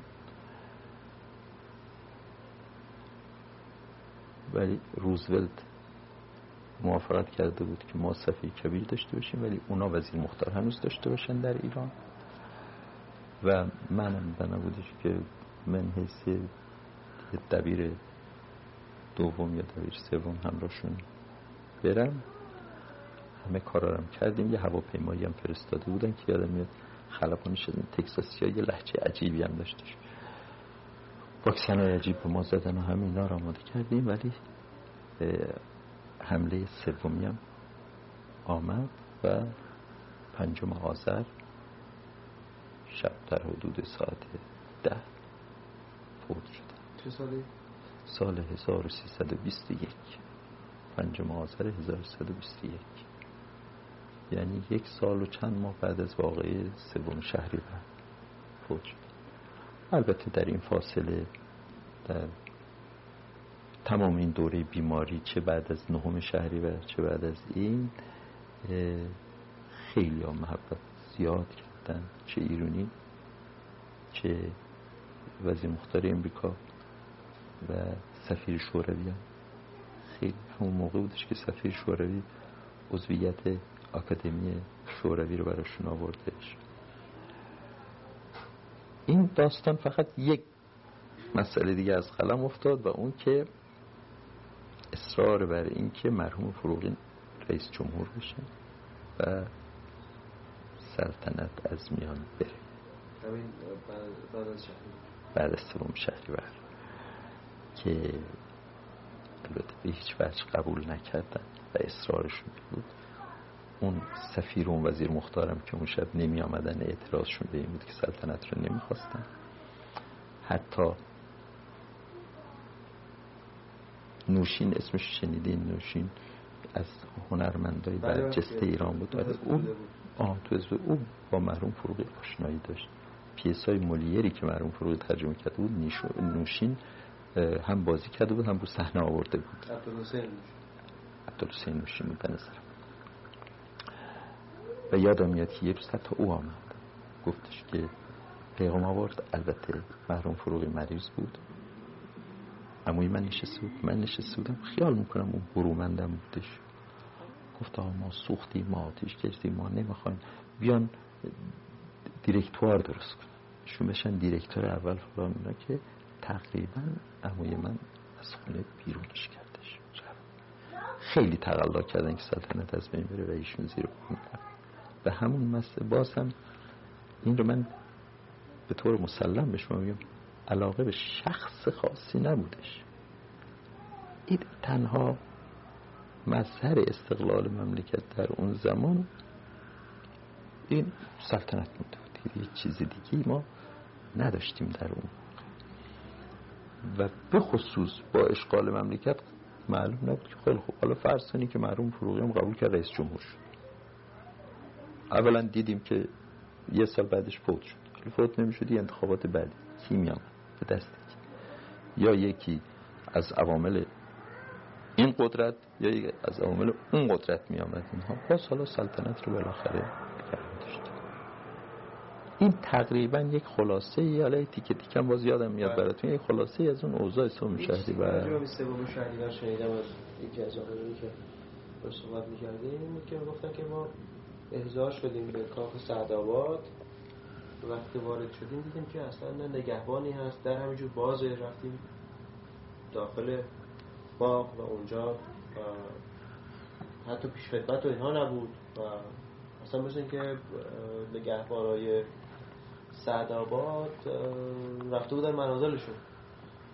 و چیزی در این مورد شما شنیدید بیاد دارید؟ چه جور میشه که برفرض من خیال نمی کنم این صحت داشته باشه. البته اینم براتون عرض بکنم مخجبان و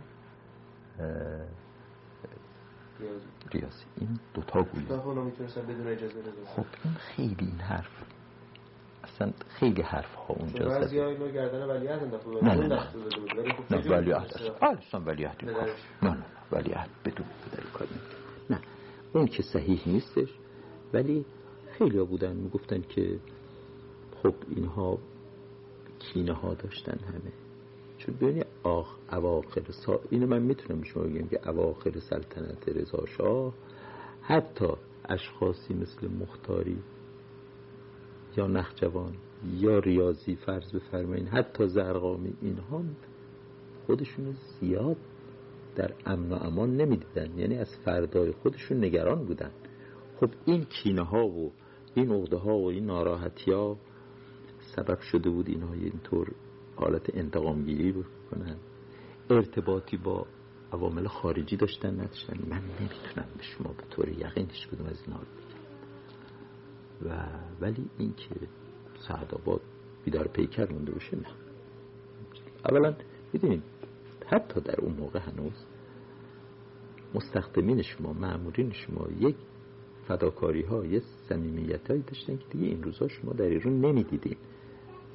شما ببین در واقعی آذربایجان مردم املاکشون ول کرده بودن آمده بودن به تهرون زارعین که اونجا کشت می‌کردن سهم مالک رو از بیراهه می آوردن بهش میرسوندن که حرامخوری نکرده باشن ارسونم که بیوفایی به اربابشون نکرده باشن.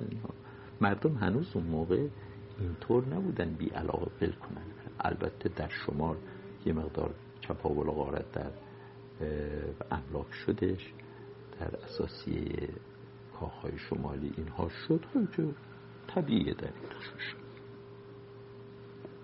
این دو ساعت خودش نه درست دو دیگه. بله سوخ شد. این این نوار دو ساعت. نوار دو ساعت خیلی.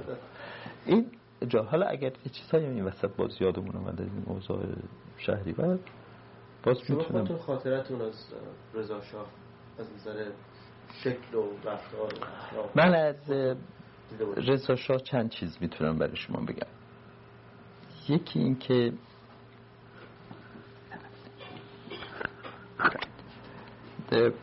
هر کنم که راجع به رضا شاه. اولا وقتی که سردار سپه بود اینها اولا وقتی کودتا شد. مثلا اون وقت داشتم شیش سال نزدیک شیش سال داشتم.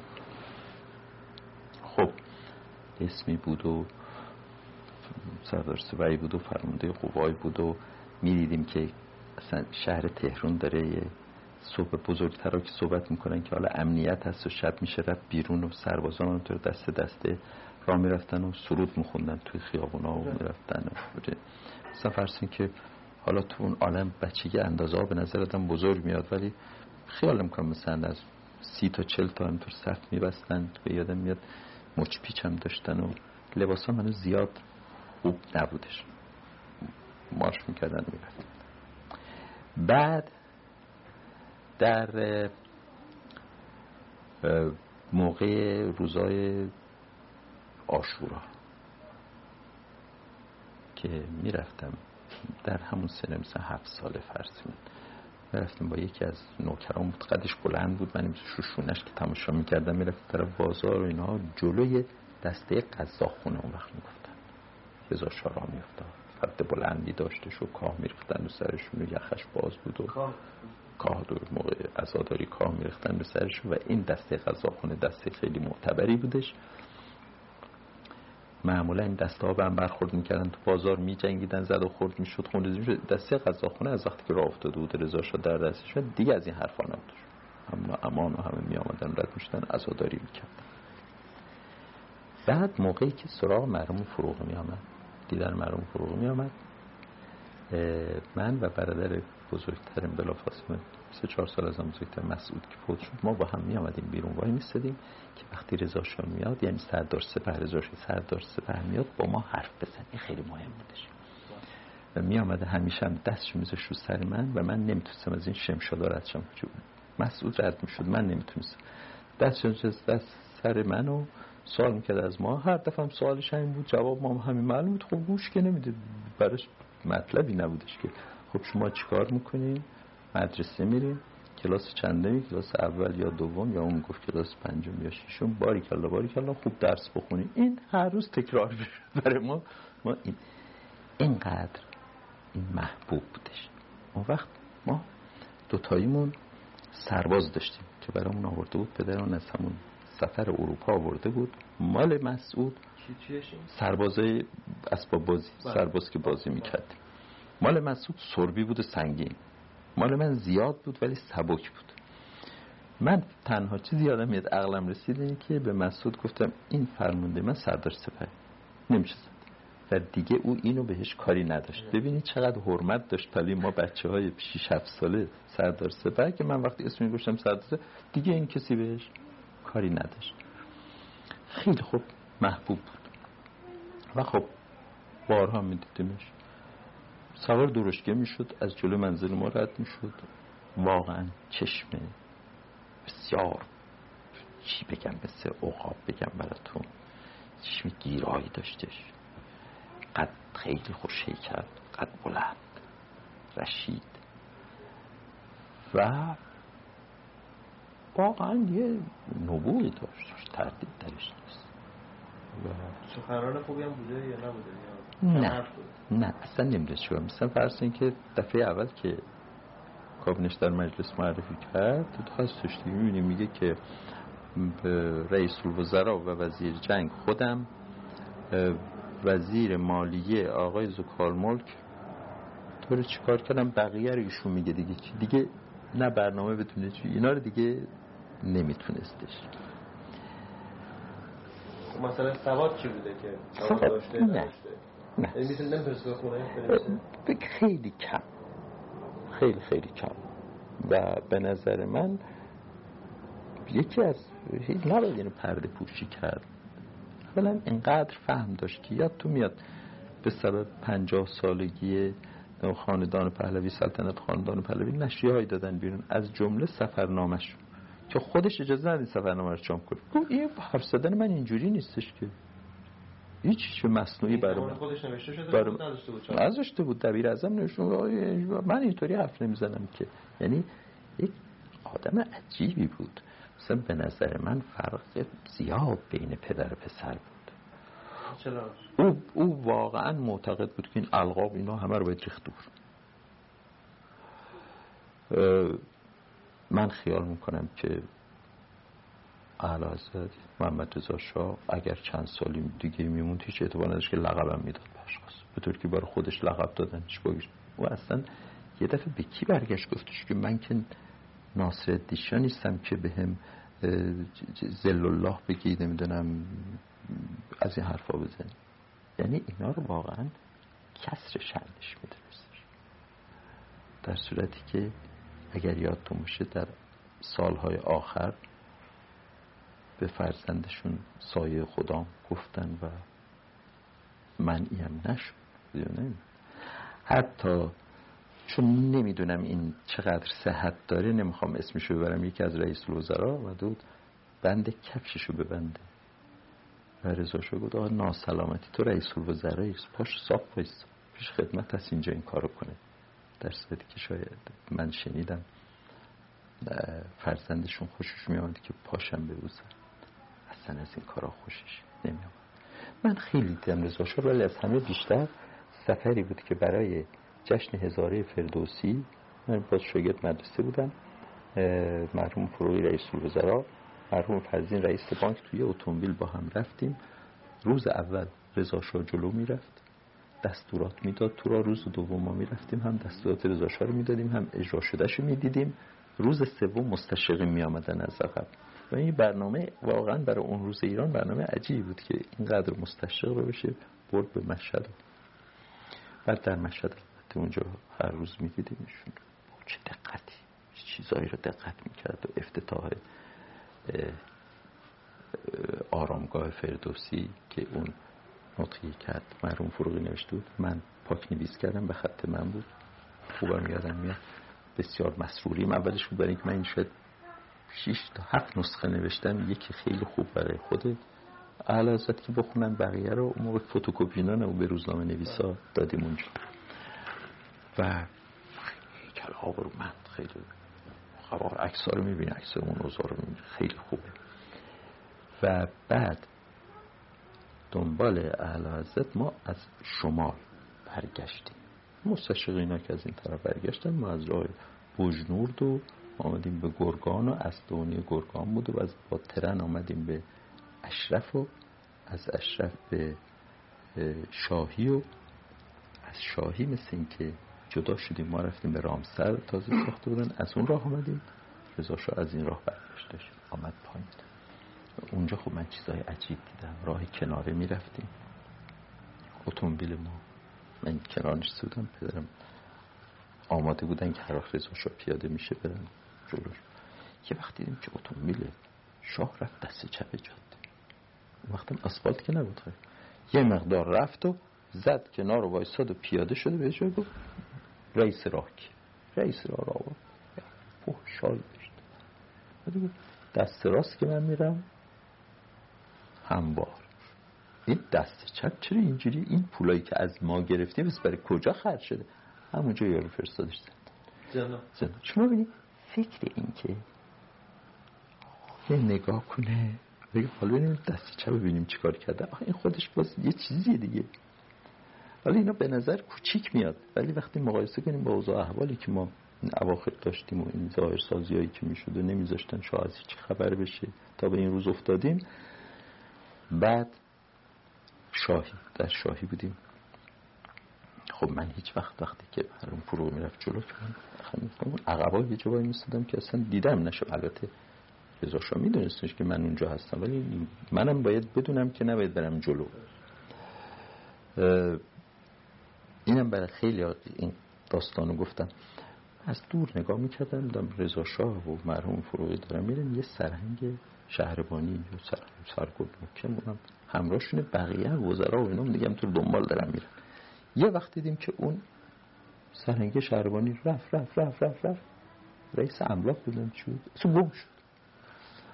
خب من از دور که میدم که مثلا وقتی که مرحوم فروغی آمدن تو اتومبیل پستم که چی شد؟ این سرنگی رسی چی شد؟ اهل حضرت یه داستان با مزه تعریف کردن و من خندیدم. خودشون حالا این سرنگم خندید. یک دفعه برگشتم گفت من که کی گفت؟ تو بخندی. خب بابا قصه خب خنده داره دیگه. خنده. تو حق نداشتی بخندی. این فهمید که یعنی دیگه بر اصلا محو شد. رفت رفت رفت که دیگه کسی نداشت. یا فرسین در گرگان بودیم. نمی‌دونم حاکم مازندران کی بود که معذولش کردن. ما به شاهی که رسیدیم دریابگی ژاکت دریابگی بود؟ کی بود؟ ژاکت پوشیده حاکم تازه آماده اونجا معرفی شده. چجوری اینا در از یه روز خبر دارم اون با اون رفت آمده این می آمد می رسید یه نظم و ترتیب عجیبی داشتیم در مازندران اون کارخونه قند افتتاح کردن. که بعد می‌دونی نگرفت اونو جمع کردن. نمی‌دونم اون بود آوردن کرج یا جای دیگه بردن؟ نمی‌دونم. خب منم باز اون عقبا وایستاده بودم. یک جوانی معلوم بود تحصیل کرده ای که رفته کار قند خونده آمده شروع کرده توضیحات دادن. حالا هیئت دولت وایستادن و از همه کسی که مسلط تر بود به امور کارخونه ها و قند و اینها مرحوم سمسام الملک بیاد بود برادر سال سلطان خیلی مرد شریفی بود. خیلی هم خدمت کرد به این مملکت. اون نزدیک بایستاده بود. عقب بایسته بودم این جوان شروع کرد زیاد وارد مسائل علمی شدن لغت های فرنگی به کار بردن و توضیح دادن که یک وقت مرحوم سمسامون به فراست دریافت که داره رضا عصبانی میشه. فرید وسط. که قربان مقصود این جوان توضیحاتی که راجع به ساختن قند و برگردون با یه وضع ساده با دو جمله کار تموم کرد و خب رضا هم فهمید و افتادن رفتن. چیزها من در اون سفر دیدم. بعد آمدیم سوار ترن شدیم. یه واگن سلطنتی بودش بعد بعدش اون واگن بعدی من خب هر که محرم بود من اونجا میشستم؟ اونجا نشستم گذرام آمد یه نفر رو گفتش که آقای نخست وزیر رو خواستم خب محرم فروغی رفتن.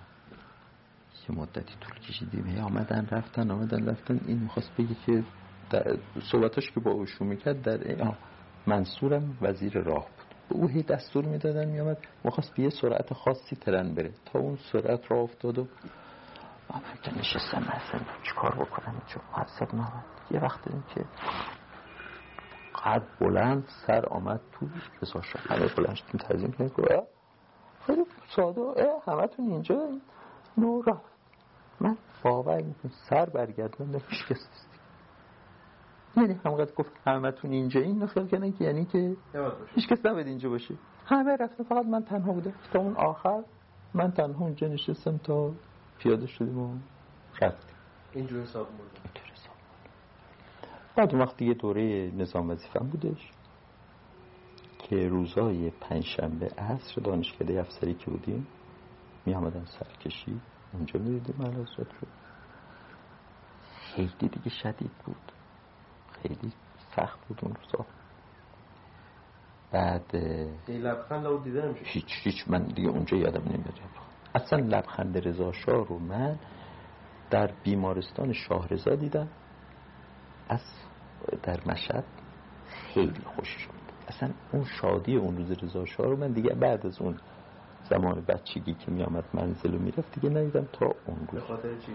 ساختن باغ ساختمان قشنگ. و طبیب آلمانی خواسته همون آن وارد شده بود و توضیحات داده بوده از که برگشت و اصلا بیمار اینجا بیاد معالجه میشه توی این مریض مسئول این کار مرحوم اسدی. مرحوم اسدی. اصلا شاد بود اون روز از دیدن این بیمارستان. خیلی خیلی خوشحال ولی هیچ سخن نبود. بعد سوم ها بودش که حالا افسر وظیفه که بودیم موقعی رجه که می‌رفتیم اونجا می‌دیدیم رضا شاه می آمد خدمت رد می‌شد. چشم واقع داختش واقعا آدم یا رعب آمیخته به حشمت جلال. یه واقعا یه حالت خاصی داشتش بعد من افسر مدتی در ستاد ارتش مترجم فرانسه بودم. وقتی می آمد رضا سرکشی می‌کرد اونجا. بعد افسر کشیک بودم. دادم یاد یه روزی سرتیب اسمش چی بود؟ سرتیب زندانش کرد اونجا. اسمش اونجا. حساب می‌کرد. همه ازش حساب می‌کرد معروف بود که می‌گفتن یکی از وزرای که یه هرز جواد داشته تو وزارت هر وقت هزار می‌شد از اون هرز جواد میذاشته. میرفتش که دستش. به خاطر دارین که ایشون از نظر نحوه اداره کار به اصطلاح اصول رو دستور می‌داده یا اینکه جزئیات رو دستور می‌داده؟ بله گویا گویا که اواخر جزئیات رو دستور می‌داده. اوایل شاید فقط به کلیات میپرداخت. ولی تمام جزئیات رو رسیده می‌کرده و می‌شدم هنوز. اون موقع هنوز کار طوری بود مثلا یادم نمیاد چه روزایی بودش که رئیس بانک ملی شرفیاب می‌شد. جمعه ها بود. جمعه تعطیلی رئیس بانک ملی شرف می‌شد. تمام جزئیات رو باید ورز برسون تمام تمام تمام تمام رو ورز ولی اوایل می‌دونم مثلا این رو از مرحوم تقیزاده شنیده وقتی من لندن معمول بودم زمان جنگ مرحوم تقیزاده سفیر ما بود. و میگو وقتی من وزیر دارایی بودم صبح صبح موجودی خزانه و موجودی ارز رو روی میزم میذاشتن که وقتی که دستورای رضا شاه می آمد برای ارتش و فلان اینا من باید جواب بدم که قربان نداریم نمیشه یا میشه و یه مقدارم که مغضوب شد افتاد سر همین نمیشه نمیشه ها بود. بنابراین رو این قیاس ها میگم اوایل شاید به اونقدر جزئیات نمی‌رسی ولی بعد دیگه همه چی.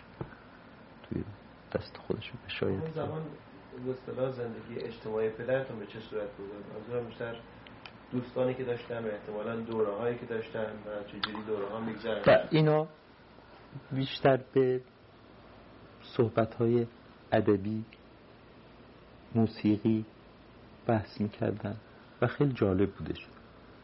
عده خاصی بودن که عده خاصی بودن. اولا اولا دو روز در هفته مرحوم ادیب پیشاوری که منزلش در منزل بهال ملک بودش می آمد منزل ما. و خب چون اون وقت پدرم گرفتاری داشتن اینا مرحوم ادیب می آمد نبودن من معمور بودم که میشستم صندلی دم در میشستم. مرحومم اینجا مرحوم ادیب میشست. اگر دستوری بود چای می‌خواستن می‌خواستن هر چی می‌خواستن. من مثل مستخدم در خدمت ایشون بودم می‌رفتم و میبودم خدمت کردم تا ایشون می‌رسیدن. و وقتی که می‌رسیدن یه عده دیگه میامدن مثلا فرض کنید که اینایی که یادم میاد آشق مرتضی نجم آبادی حاجت نصرالله اخوی تقوی. اخوی و تقوی بهش می‌گفتیم این دو تا بودن میز غلام خان رهنما میز عبدالعظیم خان قریب ارسون دکتر ولی الله خان نصر. پدر حسین نصر. پدر حسین نصر. آدم بسیار شریفی بود. اصلا یه آدم بحث دیگه بودن این آدم ها موقع. اکثر این اینها بودن. اینا می آمدن اونجا و دورور مرحوم ادیب بودن و با هم شعر می خوندن بحث می‌کردن بحث لغت می‌کردن شام با هم میخوردن و تا مدتی از شب اونها می‌رفتن و مرحوم ادیب جای خاصی داشت میخوابید تا فردا دوباره. فردا همطور تکرار می‌شد و تا اون وقت یه روز هم جمعه بود جمعه شب دیگه مرحوم عدی می‌رفت. جمعه صبح شیخ الملک اورنگ میامد و اون موقع امامه ای داشت و هیکل بزرگی داشت و قاری اشعار ادیب بودش. صدای بلند قشنگ می‌خوند و بعد اینا با هم بحث می‌کردن راجع به این اشعار رو حالا نمی‌تونم براتون بگم ماهی یه بار دو ماهی یه بار ماهی دو بار روزی بود که روحانیون می آمدن اونجا برای نهار. اون وقت این اتاق نهارخوری رو میز سنگینی هم بودیم میز رو می بردن بیرون تابلوها رو همه رو می بردن بیرون سفره رو زمین می داختن و اون روز ملاقات ها دیگه همه ملغا. هر تا هر ساعتی که علما می‌خواستن میموندن هر ساعتی می‌خواستن میامدن هم نهار میخوردن و هر ساعتی می‌خواستن می‌رفتن. اون روز دیگه از ساعت مثلا فرض فرمان یازده صبح مال علما بودش. نمی‌تونم. من دیگه اون موقع دیگه اینا رو نمیشناختم درست که براتون بگم. من یادمه مثل یه حاجمام جمعه خویی رو خوب یادمه برای که او تا این اواخرم که داشت میامدش پیر مردی بود فکر می‌کنم بچه مشترکشون با این علما چی بود؟ با علما این احترام دستگاه حکومتی دولتی بود به علما. و این اواخر را لابد گله چیزی هم مطرح می‌کردن چی داشتن؟ دیگه میامدن مستقیم به شخص رئیس الوزراء اینا حرفاشونو می‌زدن. یعنی یک مرجعی داشتن که بیان در دلا رو بکنن حرفا رو بزنن. راوی هم دیگه در بین نبود که توش یک حیف و میل هایی بشه. و به نظر من بسیار مهم بودش. و این مسئله بود تا واقعی خراسان. واقعی خراسان. بله. واقعی خراسان که دیگه همون سال آخر بود. دیگه مثل این که دربار و روحانی رابطهشون خیلی قهد شد تیره شد. من یادم میاد جزیات وارد نبودم ولی عبدو پدر این عبدو پدر, پدر این جلال عبدو. پدر معمور بود که می آمد و می رفت شابدالعظیم یا قوم و شابدالعظیم اینا رو می‌دید و پیغماشون می آورد بود ولی من هیچ وارد وسط نبودم که حتی بتونم بهتون میگم چی بود. اون آقای قومی و اینا که آمده بودن از خراسون به قهر که برن به عطبات اینا در از عبدالعظیم به نظرم بودن. و عدو واسطه بود می‌رفت و پیغم می آورد. یعنی به نظر من تا اون واقعی خراسونم بین دستگاه حکومتی و علما و روحانیون ارتباط سالمی برقرار اگرم گل مندی بود به این شدت نبود. مثلا فرض فاضل تونی حالا اون جنبه روحانیت نداشت کارش ولی بالاخره از علمای زمان بودش. یا مرد دیگه داشتیم بشیم فاضل گنابادی. اینا اصلا امامشون نمی‌خواستن بردارن. خب اینها رو مرحوم فروغی واسطه شده و رضا شاه موافقت کرده استدلالشان این بودش که علازت اینها مراسم کلاهی رو بلد نیستن. مزحکه میشه. عمری دیگه کردن. چقدر مگه زنده میمونه؟ بذاریم همین روال لباس خودشون باشن. البته بعد از استعفایی برداشتن. اینا رو به زور برداشتن. ولی تا او بود اینا امامشون داشتن. راه خودشون بود. زندگی خودشون بود می‌کرد یعنی که این زندگی اجتماعیشون بیشتر جنب اون وقت تقریبا می‌تونم براتون بگم که از هر جماعتی از سنفی اگر بگیم یه نفر رو داشتن که می آمد روزهای جمعه روزهای تعطیلی یا شبها اینا میشستن با هم صحبت می‌کردن. مثلا فرض فرمایید که مرحوم نجم آبادی یه چیزی بود از قضات دادگستری و یه عده از آخوندها یا علما چی مخواهد بگیم. این رو می‌دیدن میز عبدالعظیم خان قریب و میز غلام خان رهنما علاوه بر کمالات و فضایل خودشون نماینده معلمین هم بودن. بنابراین من معلم می‌دونستم که میز عبدالعظیم خان نخست وزیر رو می‌بینه. هر حرفی دارم می‌تونم بهش بزنم اونم بره. و جا افتادم بود. حتی ابا نداشتم از اینکه بهش بهش بگم که شب فرسای نون ندارم من بخورم. هم به اون می‌تونستم بگم هم به رئیس کی براتون بگم؟ از تا هر وقت می‌دیدم میدم که از تجار کی بود؟ از تجار خیال می‌کنم که خیال می‌کنم که می‌تونم از قدیمش که حاجمی زربی اینا بودن. بعدش نه. نه. نیکپور اینا اون وقت. هنوز 1312 نیکپور اینا اواخر بودن. اون موقع نه. کی بود؟ بوشهری بود. یک, نفر از یک اصفهانی بود ولی اسمش حالی یادم میاد که او یادم میاد میامدش به این ترتیب خودشون آگاه نگه می داشتن از این یعنی اینها بله لازم نبود که حالا اگر که حزبی نیستش تشکیلاتی نیستش ولی از هر دستی و حرفام گاهی گاهیش که من بودم شدید بودا شدید.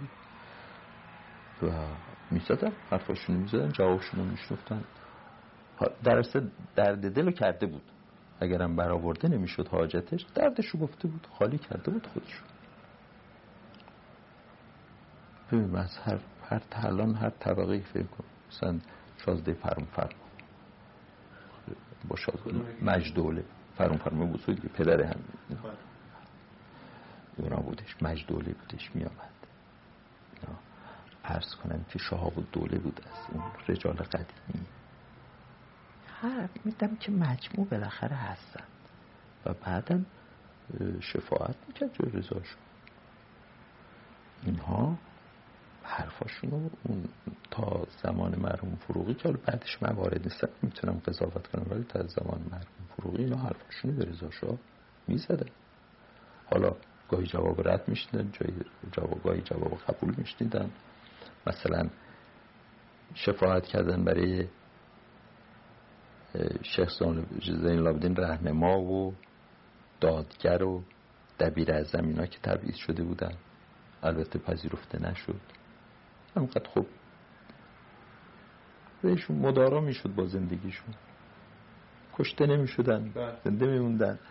عرض کنم که تدین رو شفاعتش کردن. کاری بهش ندادن ولی صدمه هم بهش نزدن اینجا سعود خونش. حال جمله های با مزه هم گاهی رضاشا جواب می‌داد بعضی شهرت داره بعضیش نداره. دیگه اینا کیفیت زندگی رو هم رفته اینطوری بودش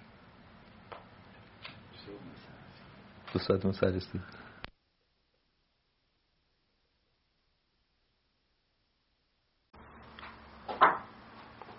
خب ما شروع بکنیم چای بیارن که چیزی ترک نمیشه وسطش. همینجور که تاله رفتیم به همین زمینه خوبه هم بله بله حتما. حتما. اگر نوار شماره دوم با جناب آقای محمود فروغی.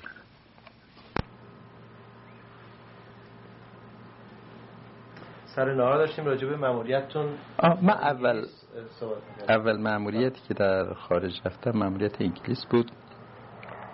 البته از لحاظ شخصی برام خیلی جالب بود که وزارت خارجه من به عنوان دبیر اول فرستاد. اونجا خیال می‌کنم سابقه نداشته باشه در وزارت خارجه که سفیر مسلحت دید که دبیر دوم معرفی کنید یه درجه تنظر بده. هرچند فکر کردیم چرا نفهمیدم که برچی اون الان مسئله مهمی نیستش رفتم اونجا. کاری که من اونجا می‌کردم کاری که برای شما جالب باشه ندارم بگم. اولش کارهای دفتر بود. بعد کارهای کنسولی. سال آخر. این چه سالی میشه؟ این میشه از 1943 تا 48 سال آخر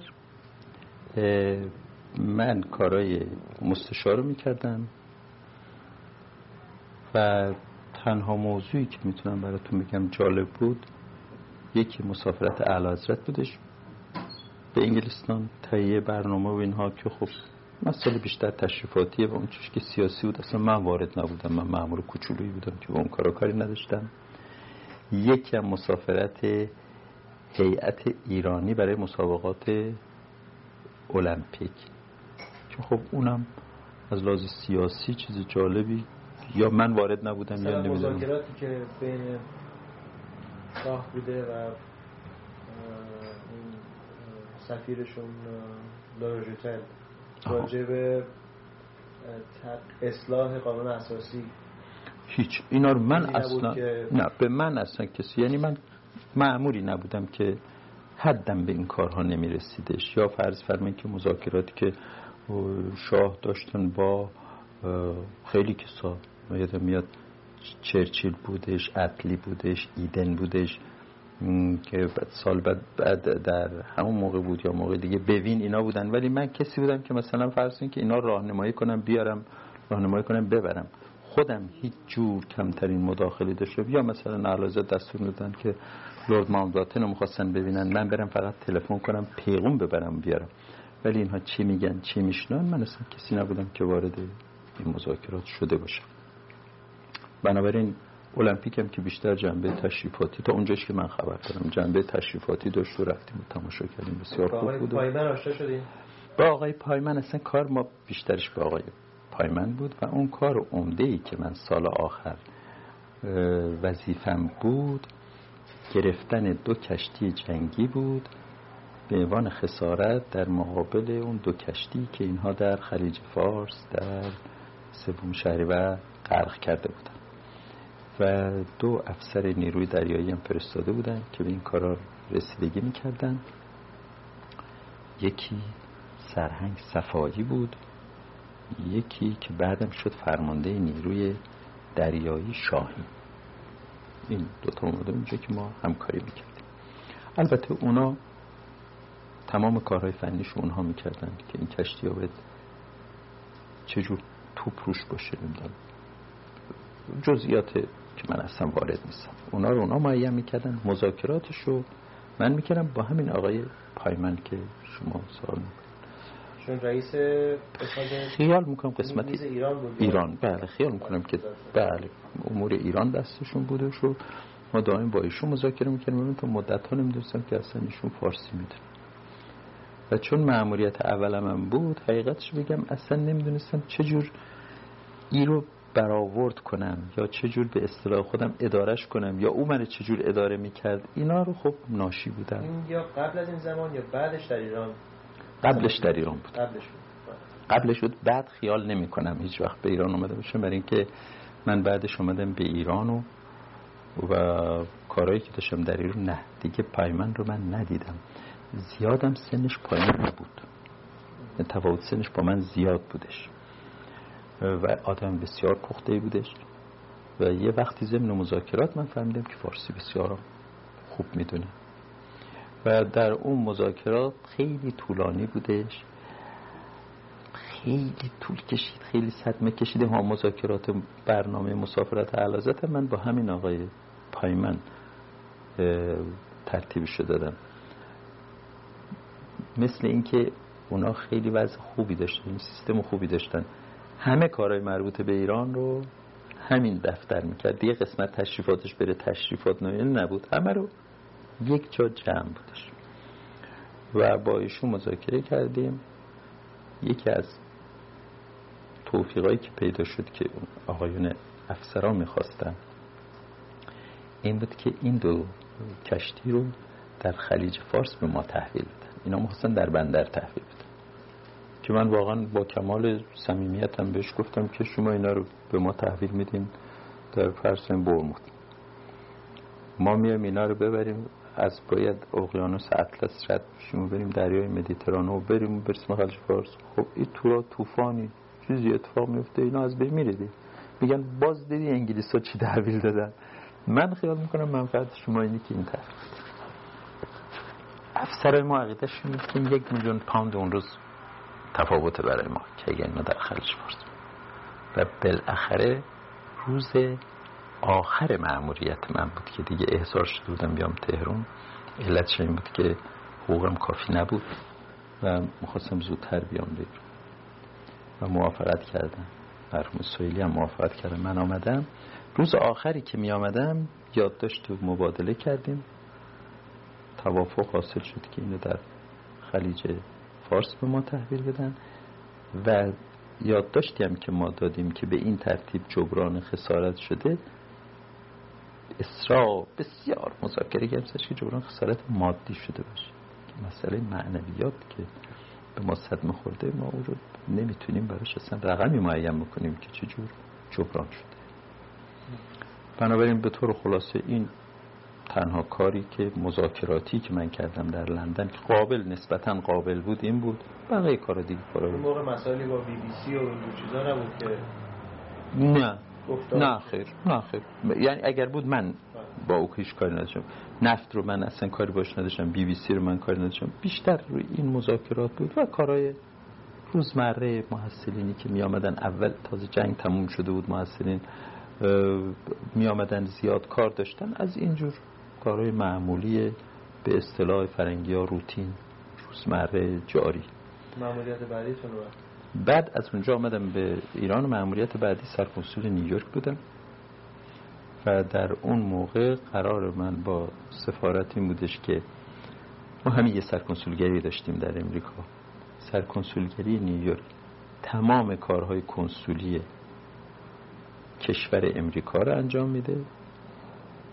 سفارت در واشنگتن تمام کارهای سیاسی رو. بنابراین من به هیچ کار سیاسی در اون چهار سالی که در نیویورک بودم دست نزدم. تمام کارهای کنسولی بود. حتی وقتی که مرحوم دکتر مصدق با هیئت آمدن اونجا من هیچ کاری با هیئت نداشتم. البته آقای نخست وزیر هر وقت من می‌خواستن من می‌رفتم. تلگرافی می‌دادن که من رمز کنم بفرستم به تهران. خیلی محرمانه بود. خودم رمز می‌کردم میفرستادم. ولی من کاری با مسائل سیاسی اصلا نداشتم. یه دفعه به خود آقای مصدقم عرض کردم که من اینجا اصلا کار گذرنامه و روادید و عروسی و ولادت و این کارا رو ثبت به وکالتنامه و از از اینجور اموره. و دیگه وارد کارهای سیاسی نیستم. اما خب از کنار البته می‌دیدیم سیاحت می‌کردیم جالب بودش. بعد از اونجا که برگشتم به ایران؟ یعنی این تغییر چند کابینه از رزمارا به اعلا به مصدق به زاهدی اثری روی کار شما اصلا اصلا اصلا اصلا. فقط در اواخر شاید شیش ماه آخر زمان مصدق بود که به من تلگراف کردن که تصمیم گرفتیم که شما رو بفرستیم کاردار دائم به واشنگتن که می‌خواستن سفیر نفرستن. خب اون موقع بر من خیلی مهم بود یه طرف مقام بالایی بودش. من هرچی حساب کردم دیدم که درست در نمیاد. با من معتقدم پله پله بریم جلو هیچ عجله نیستش. من جواب دادم که اگر تصور میفرمایید که از من کاری ساخت است در واشنگتن. حاضرم موقتا برم به واشنگتن. اون کارهایی که می‌خواین انجام بدم برگردم سر مسئول اگر نه یا اینجا باشم یا برگردم به تهران. من کاردار دائم در واشنگتن. به زندگی و سبک کار من ساخته نیست. منتظرم بودم که البته ازارشم بریم نمی‌دونم چی شد که جواب دادن که چون نمی‌خوایم. مخالف مثلا میل شما یا زندگی شما رو به هم بزنیم. یه متنش یادم نیست. انجام بدیم نه شخص دیگه رو معین کردیم. و میاد شما همونجا در نیویورک بمانید اون شخص دیگه هم آمدش و رفتش به واشنگتن و هنوز یکی دو ماه نمونده که آقای علایار ساله به سفارت آمدن به واشنگتن. که اینم در حاشیه باید بگم به نظر من از شریفترین مردم روزگار. آقای علایار ساله بود که من در عمرم سفیر خوبی نبود ولی یکی از شریفترین مردم بودش که من این کار اصلا کار آقای صالح نبودش. مردی بود بسیار صاحب اخلاق صاحب دین مذهب ایشون تمام مارمزون روزش رو داشت کاراش می‌کرد. ولی این روزداری با زمانی که انتخابات امریکا در جریان بود و اینها زیاد با هم جور در نمی آمد از لحاظ کار ولی خب واقعا یکی از شریفترین مردم بود که من بعضی بعدا گفتم که ایشون به خاطر مصدق می‌خواسته ایشون از خودش دور کنه نه نه هیچ هم چیزا من خودم اینجا دیدم که ایشون اصلا خیال می‌کنم اون جماعتی که من دیدم پهلوی مصدق شاید امین ترینشون از لحاظ مرحوم مصدق علیار صالح بودش. چند بار چند تلگراف می‌خواستن. خیلی محرمانه. آقای صالح فقط دید و آقای مصدق و شون دادن به من و من رفتم بالا خودم. رمز کردم تو پارسی از نیمه شب گذشته و آوردم دادم به تلگراف خونه رفت. امروز هم اگر بپرسین متنش چیه؟ به حقیقت نه اصلا یادم نیست چی بودش. خیلی طولانی بودش. مستقیما به بودش نخیر بسیار طرف اعتماد بودش و مردی بود که از لحاظ مادی در مزیقه بود می‌دونستم که مقداری مغروزه برای اینکه دو سه نفر از دوستایی که باهاش همشاگردی بودن در نیویورک مقیم بودن و کارهای تجارتی می‌کردن. اونا خوب خبر داشتن از زندگیش. و می‌دونیم که وقتی هم که مرحوم مصدق افتادن و کابینه بعدی آمد به ایشون آقای سبب زاهدی و پیشنهاد کرد که بمونن. قبول نکرد بعد اعلازت دستور فرمود بعد توضیح دادم که من تا به حال از یک سیاستی مطابقت می‌کردم. اگر بنا بشه که برگردونم نه به منفعت مملکت نه به منفعت شخص شما نه به منفعت خودم. و با قرض هنگفتی که داشتن ایشون برگشتن و آمدن بیرون و من کمتر کسی رو دیدم که از مقامش در این اواخر در ایران از مقامش به سبب یک اصولی که معتقد بود گذشت کرده باشه.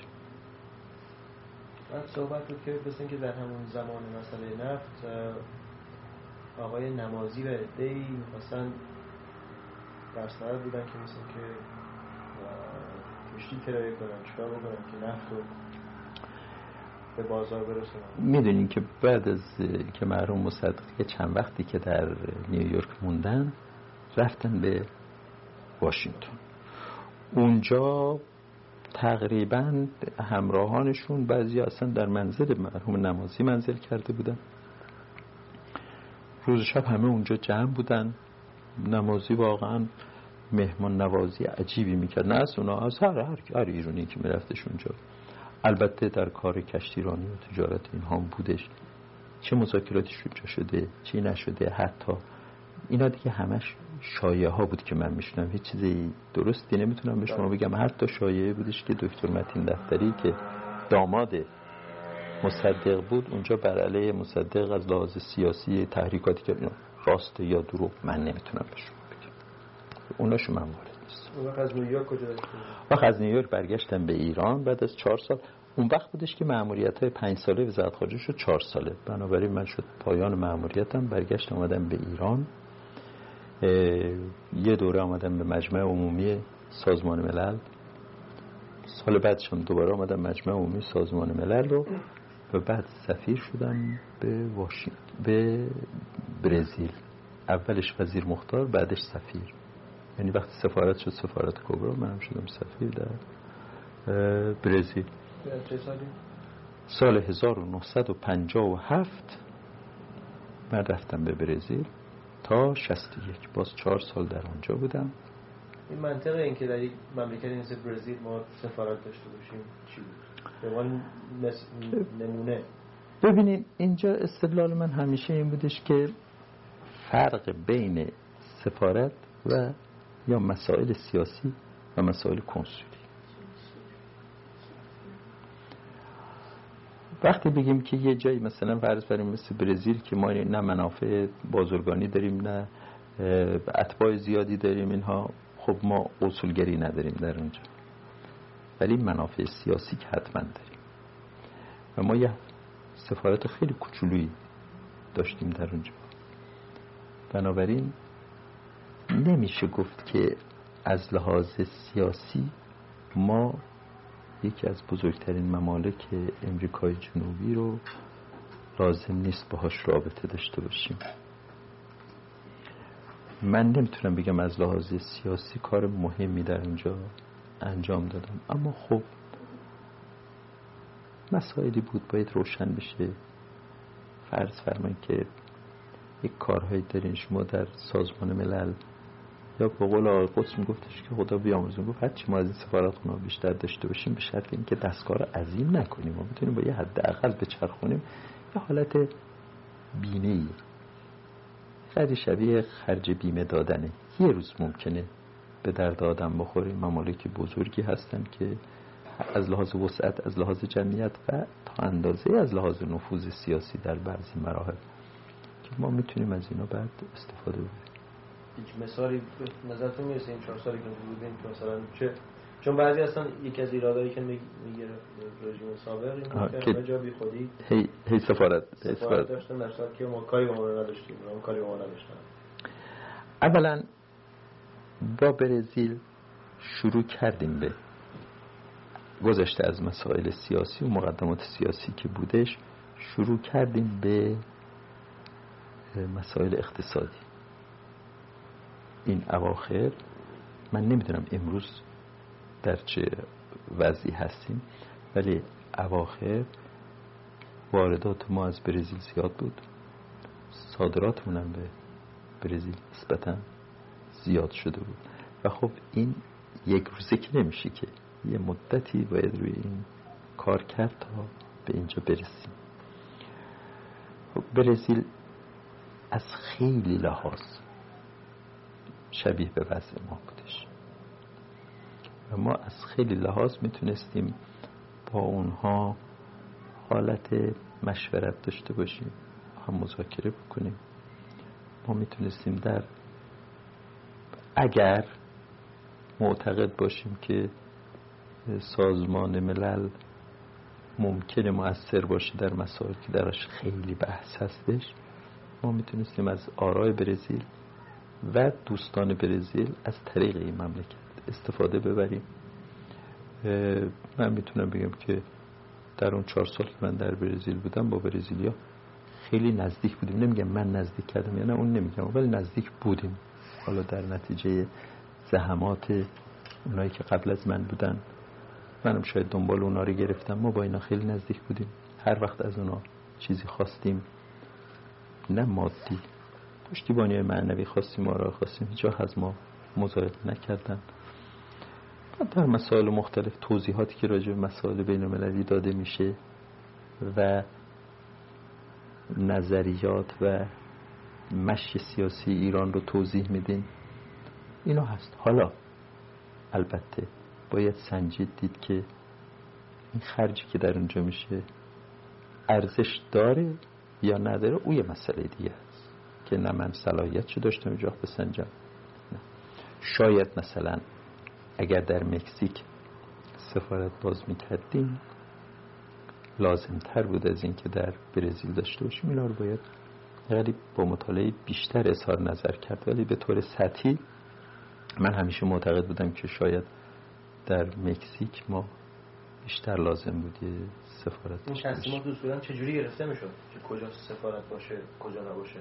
آیا کسی نشسته گفته که برزیل مهمتر از مکزیکوست یا اصلا این والا من موضوع اینجوری بهش نگاه نشده؟ خیال نمی‌کنم مثلا اینجوری نگاه شده باشه و اینطور که ما خیال می‌کنیم درش دقت شده باشه. گاهی میگن اینم باز من چون خیلی اول اول خدمتم بود در وزارت خارجه نمی‌دونم راست یا دروغ. مثلا میگن که در پرتغال ما سفارت باز کردیم. یکی برای اینکه مرحوم سینکی رو به شغلی داده باشیم. یکی برای خاطر اینکه گولبنکیان در اونجا بود و ما بتونیم به این رایزن بازرگانی افتخاری سفارت رو این امان بهش بدیم که بتونه اونجا مقیم باشه. می‌گفتن راست یا دروغش باز من نمی‌دونم. ولی اگر بنا بشه ما سفارت اینجوری بخوایم باز کنیم نه. خیلی بی مطالعه است. ولی اگر دقت کنیم مطالعه بکنیم واقعا ببینیم که تاریخچه سفارت برزیل رو هیچ وقت برای شما معلوم شد که از کی سفارت شد ما سفارت از پیش از جنگ. پیش از جنگ وقتی اونجا سفارت باز کردیم که خیال زمان رضا شاه. که خیال می‌کنم که نادر میرزای آراستم اول معمور ما بود اونجا. می‌تونم اینجا نگاه کنم براتون بگم. او بودش.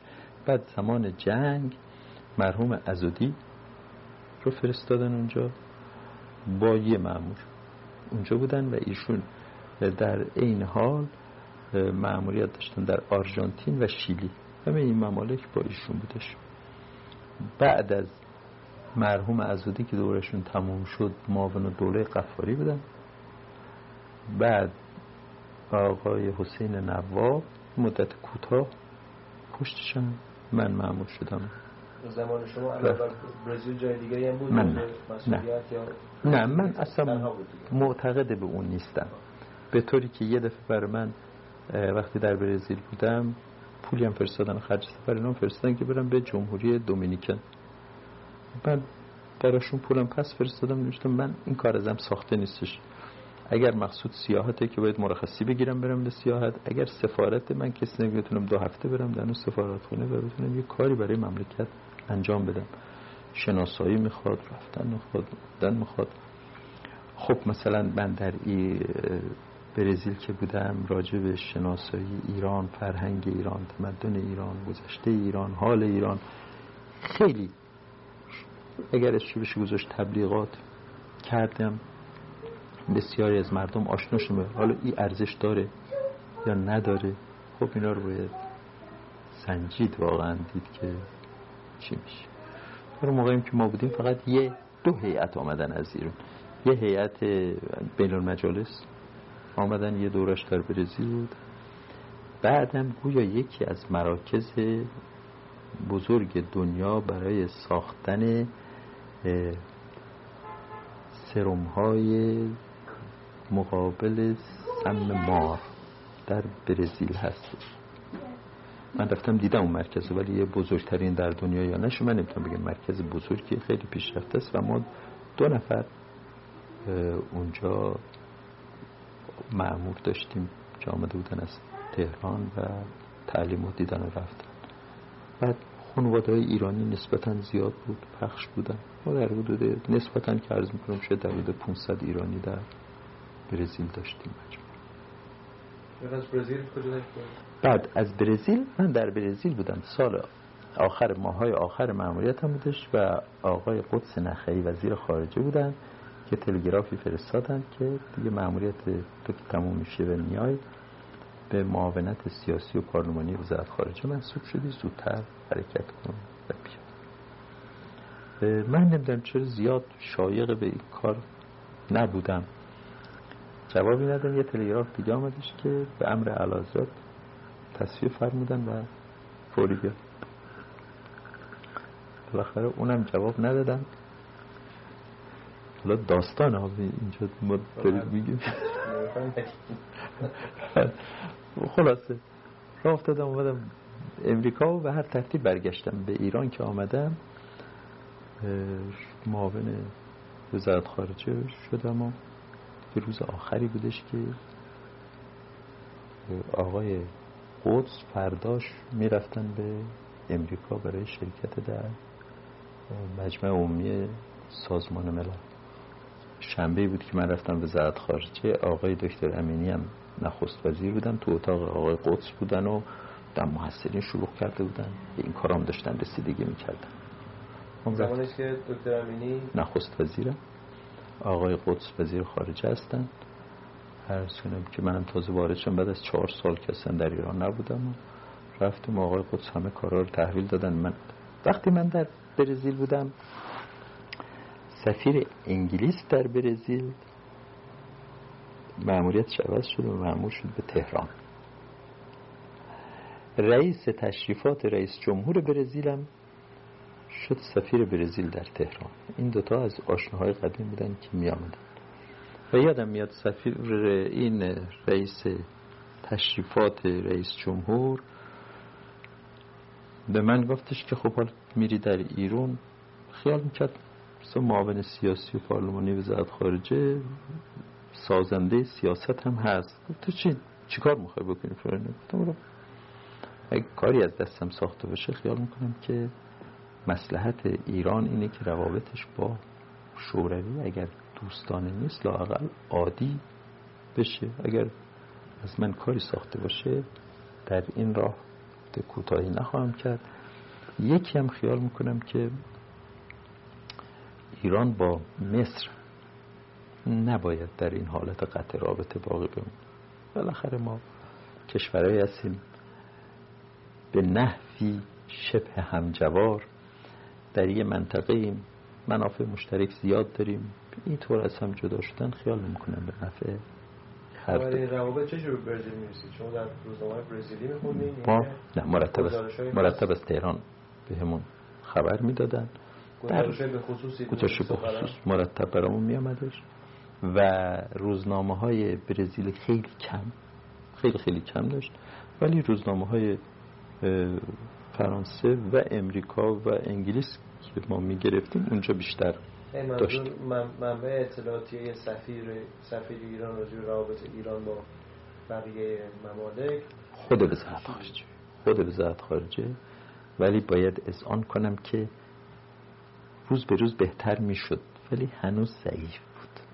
در یکی از به نظر من یکی از بزرگترین وظایف مرکز وزارت خارجه رسوندن این اطلاعات به مأمورینش در خارج دریافتی اطلاعاتی از اونها در مرکز و بعد تجزیه و تحلیل این دوتاست و هر کدوم از اینا رو که ما درش چقدر لنگ باشیم وظیفمون اونطور که باید انجام ندادیم. اگر شما در مرکز اون چنون که شایسته است به من اخبار رو نفرستین شروع کنیم فقط یک سری اخبار بدین که راجع فرض بفرمایین من نمی هستیانه کاری ندارم. فقط راجع به پادشاه مملکت باشه و خانواده سلطنتی رفتن اینجا آمدن. اونجا این که خبری نیست که من بتونم تجزیه تحلیل کنم چیزی از این در بیارم. خب مملکت چه خبر این رو خیال می‌کنم کار آسونی هم نیستش. باید یه تشکیلات حسابی در مرکز باشه که بتونه اینو منعکس بکنه به مملکت در خارج منم اونجا اگر برای شما در مرکز فقط بگم که حالا رئیس جمهور سوار هواپیما شد رفت در برازیلیا مثلا امارت وزارت دادگستری افتتاح کرد. اصلا چه معنی داره برای شما؟ منم باید بتونم یک اخباری رو برای شما بفرستم با اظهار نظر خودم که شما بتونید در جا با متخصصینتون اینو تجزیه تحلیل کنید و من خیال می‌کنم امروز ممالک بزرگ هم قدرت اینه نداشته باشن که سفارت رو طوری مجهز کنن که تجزیه و تحلیل اخبار در همه سفارت خونه ها بشه. باید این در مرکز بشه. خیلی ما هنر کنیم معمورین در خارج داشته باشیم که اخبار اونطور که شایسته است برای ما بفرستن که ما بتونیم اولا چی میفرستن؟ چه شکل اون... دفعاتش خب دفعات مرتب می‌رسید پست دیر می‌رسید این اخبار دیر می‌رسید یه مقدار یه مقدار با تلگراف البته می‌رسید. مثلا تولد ولی عهد رو ما از برزیلیا اول شنیدیم. بعد تلگراف خودمون رسید. ملازم بله. فرمایید حالا اینو خوب یادم میاد. بله. شاید اخبار دیگه ای هم اگر برزیلی ها براشون خوش آمد داشت خوششون می آمد یا انترسه بودن زینک بودن بشه شاید اونا رو اونا زودتر خبر وزارت خارجه قسمتی هست متمرکز برای این کار بله. اداره, اداره اطلاعات. اداره اطلاعات وزارت خارجه یه وظیفش اینه. ولی هیچ وقت این اداره اطلاعات لیسانسیه و فوق لیسانس وارد شد. شما گذاشتینش این سر اون. این مسئله بود که روز برای یکی از جوان‌ها گفتم بود آقا جون واقعا پیشتی گرفتی از کلمبیا. خیلی هم زحمت کشیدی. خیلی هم خوب هست ولی بینی و بین الله. در خود امریکا چند هزار تا شبیه تا آمده امروز بیرون. بعد از چند سال یکیشون ممکنه مثلا مثلا اینجور کسی جبز بیاد بشه وزیر خارجه. حالا شما من که وارد شدیم که نمی‌تونیم که مسئولی همچین کاری باشه. تحصیل فقط کافی نیستش. کارکشتگی آموختگی تجربه و تازه خود امریکا مگه چی داره؟ یه فورن سرویس اینستیتوت داره که شما برید اینجا دوره ببینید تجربه پیدا بکنید. ما این نرفتیم دنبال اصلا تربیت مامور همین این چهار پنج سال آخر بود. که اونم اگر خواستیم باز براتون توضیح میدم مؤسسه‌ای که درست کردن در وزارت خارجه برای این کار. و خب این چهار پنج سال برای عمره مؤسسه خیلی کوتاه تا بیاد راهش رو پیدا کنه.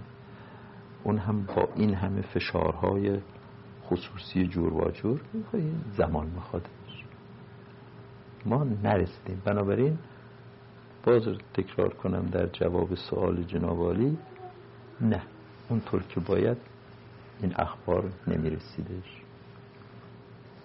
بله. این هم ولی خب در شما در جریان بودیم ما در بودیم که و اون, اون, اون جور اخبار بر اونها که فوری میرسیدش. بعدش من این مطلب رو به اونها گفتم و واقعا وقتی که آمدم در ایران نیتم هم همین بود. تصادفا همینطور که براتون عرض کردم آقای قدس که رفتن بنابراین آقای دکتر امینی باید ما رو شرفی ها بشیم حضور علازت معرفی بشیم که تا بتونیم مشغول کار کنیم. آقای دکتر امینی من رو بردن. و تصادفا آقای دکتر اردلان هم که علی قلی اردلان که سابقا وزیر خارجه بودن اینا حالا آمده شدن سفیر در مسکو. ایشون هم با من هر دو رفتیم. با آقای دکتر امینی که شرفیاب شده و معرفی شدیم. اونجا این مسئله مطرح شد. مثل این که علازت هم زیاد امیدوار نبودن که بشه کاری کردش.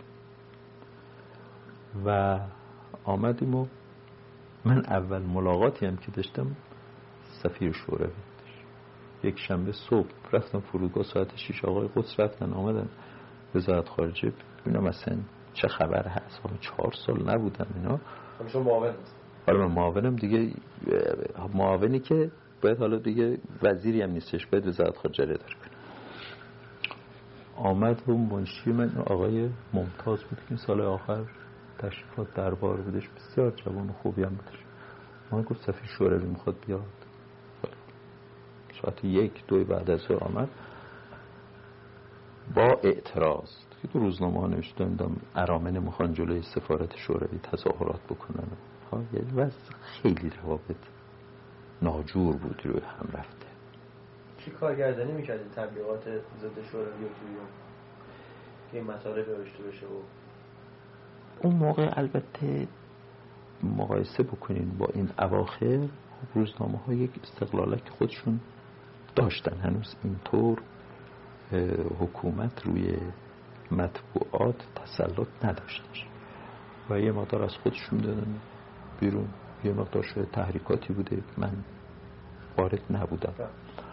فرصتشم نداشتم برم دنبال این کارا. ولی از همون جلسه دیدم ای سفیر شوروی همونی که چهار سال پیشم که من در ایران بودم و اون وقت مدیر کل وزارت خارجه بودم مدیر کل وزارت خارجه رفتیم رفتم بعدش به برزیل. ایشونو میدیدمش. پگو بودش. بالاخره بعد از یکی دو ساعت که صحبت کردیم کم کم با هم آشنا شدیم و مقدمات ببینیم میشه یه جوری اصلاح کرد فراهم بشه. در کابینه آقای دکتر امینی کاری نشدش. آقای قدس هم بعد از چند سبا معمول شدن به واشنگتن رفتن آقای آرام آمدن شدن وزیر خارجه. ولی در اون یک سالی که من در وزارت خارجه معاون بودم این دو تا وزیر خارجه هیچ وقت تهرون نبودن. خیلی مدت های کوتاه بودن تهرون. بنابراین بیشتر بار رو دوش خود من بود. در کابینه آقای علم ما موفق شدیم که یه یادداشتی با سفارت شوروی مبادله بکنیم و طرفین به هم دیگه معامله متقابله ما که شوروی که همچه کاری نمی‌کرد. بگیم که پایگاه موشک های بلند نمیدیم به یک کشور خارجی. و این اول سازش شد که یادم میاد یه شبی منزل خود آقای علم بودیم مذاکره می‌کردیم. آقای علم پای تلفن که خواستن من به گفت گفتم آقا تا آقای نخست وزیر نیست من یه مسئله به شما بگم. شما هیچ دیگه غیر از امپریالیسم میلیتاریسم کلونیالیسم اینا بلد نیستین. گفت گفتم رادیو شما رو خودم واز می‌کنه. حمله به امپریالیسم کلونیالیسم میلیتاریسم. یه صورتشون چهره سفیدی داشته سرخ شده گفت آقا شما این همه نویسنده دارین همه موسیقیدان دارین همه عالم دارین زندگی اینا رو بگین شرح حالشون بدین. یه چیزی که مردم براشون جالب چقدر کلونیالیسم و امپریالیسم؟ و باور بعد آقای الان ما حرف قطع کردیم. باور می‌کنیم بعد از یه هفته ما بر رادیو مسکو شروع کردیم. راجع به چایکوفسکی صحبت کردن ما چیزای دیگه صحبت کردن. یعنی منظورم اینه که افتادیم توی جریان. این کشی تا پاییز سال بعد. بیا نزدیک یک سالی که من آمدم وزارت خارجه رسیدیم به جایی که می‌خواستیم دیگه یادداشت رو مبادله کنیم. اتفاقا آقای آرام وارد شد. حالا در باز از کجا رفته بود که ایشون وارد شد و جلسه داشتیم 62 میشه یا 62 62 62 میشه. ایشون آمدن و آقای پگوف با مترجمش آمد و یادداشت و اونا حاضر کرده بودن. ما هم حاضر کردیم ما به فارسی و اونا هم به روسی و فارسی هر دو حاضر کردن. بیان که مبادله کنیم آقای آرام و آقای پگوف پاراف کنن. یا نامه بودش امضا کنن. منم ناظر بودم برای که از اول جریان بودم نشسته بودم. اول که آمد آقای پگوف گفتش که آره نمی‌دونم اون روز یا روز پیشش گفت من پلی علازت بودم و به من گفت که گفتن شما میریم به مسکو. من تعجب کردم چطور میشه که علازتی همچین حرفی رو به گفت زده بشن. من خودمم دیروز شرفیه بودم آرام که نبود تازه آمده بودش. چطور به من نگفتن؟ من یه نگاهی کردم به آقای آرام و آرام بی اطلاع بی اطلاع خب فوری گفتم من خیلی خوشبخت میشم امر علازت هر چی باشه که اجرا میشه خیلی خوشبختم که گفت بله گفتن شما میرین اینجا برای مبادله متن قراردادهای ترانزیتی. البته ام فهمیدم عنوان اونه ولی کار کار بله بسیار خوبه ها اینجا هم در حاشیه باید بگم که مردم هی آقای آرام دست و دست می‌کنه یادداشت نامه رو امضا نمی‌کنن. بالاخره از به گفت گفت یه دقیقه معذرت می‌خوام. با من رفتیم اون کنار اتاق دیدیم که نوشتن که اسماری که می نوشتن آقای جناب آقای غلام عباس آرام وزیر خارجه. ایشون گفت من غلام نیستم من عباس خالیم کار در حدود یک نیم ساعتی. اون وقت ترافیک شهر انقدر خراب نبود. من مترجم آقای پگوف کشیدم و بهش توضیح دادم یادداشت‌ها رو برداشت بیرون. حالا عکاس و روزنامه نویسینا هی تو اتاق پهلو منتظرن. رفت سفارت شوروی رو دوباره اینا رو ماشین کردن نه؟ دیگه چیکارش کنم؟ ما مثلا وسیله نداشتیم. رفتن و عوض کردن آمدن رو این دیگه حاشیه بودش. اون روز اینا رو امضا کردن و خوش و بشو تموم شد دیگه. حمله های رادیو مسکو تموم شد به ما. مذاکرات تقریبا روابطون شنبه عادی پیدا کردش. بعد علاوه فرمودن که بله بریم اونجا و و دستوراتی که به من دادن دستور جزئی ندادن. گفتن از نیات من که خبر دارید روی همون زمینه مذاکرات در اون موقع ما وسیله هوایی نداشتیم بین تهران و مسکو اگر خاطرتون باشه. این اواخر خط این وسط نخست وزیر و وزیر خارجه هم در جریان کاری نبودن. خب چرا دیگه؟ نخست وزیر که آقای علم بود که همونطور که بهتون عرض کردم حتی در منزل خودش مذاکره من همه رو به ایشونم می‌گفتم به وزیر خارجه هم وقتی میامد تمام رو توضیح می‌دادم. بهشون که اینا تا اینجا ما رسیدیم تا اینجا ما رسیدیم. منتاش وزیر خارجه فرصتی که خودش اقدام می‌کنه میگم دائم در سفر بودش.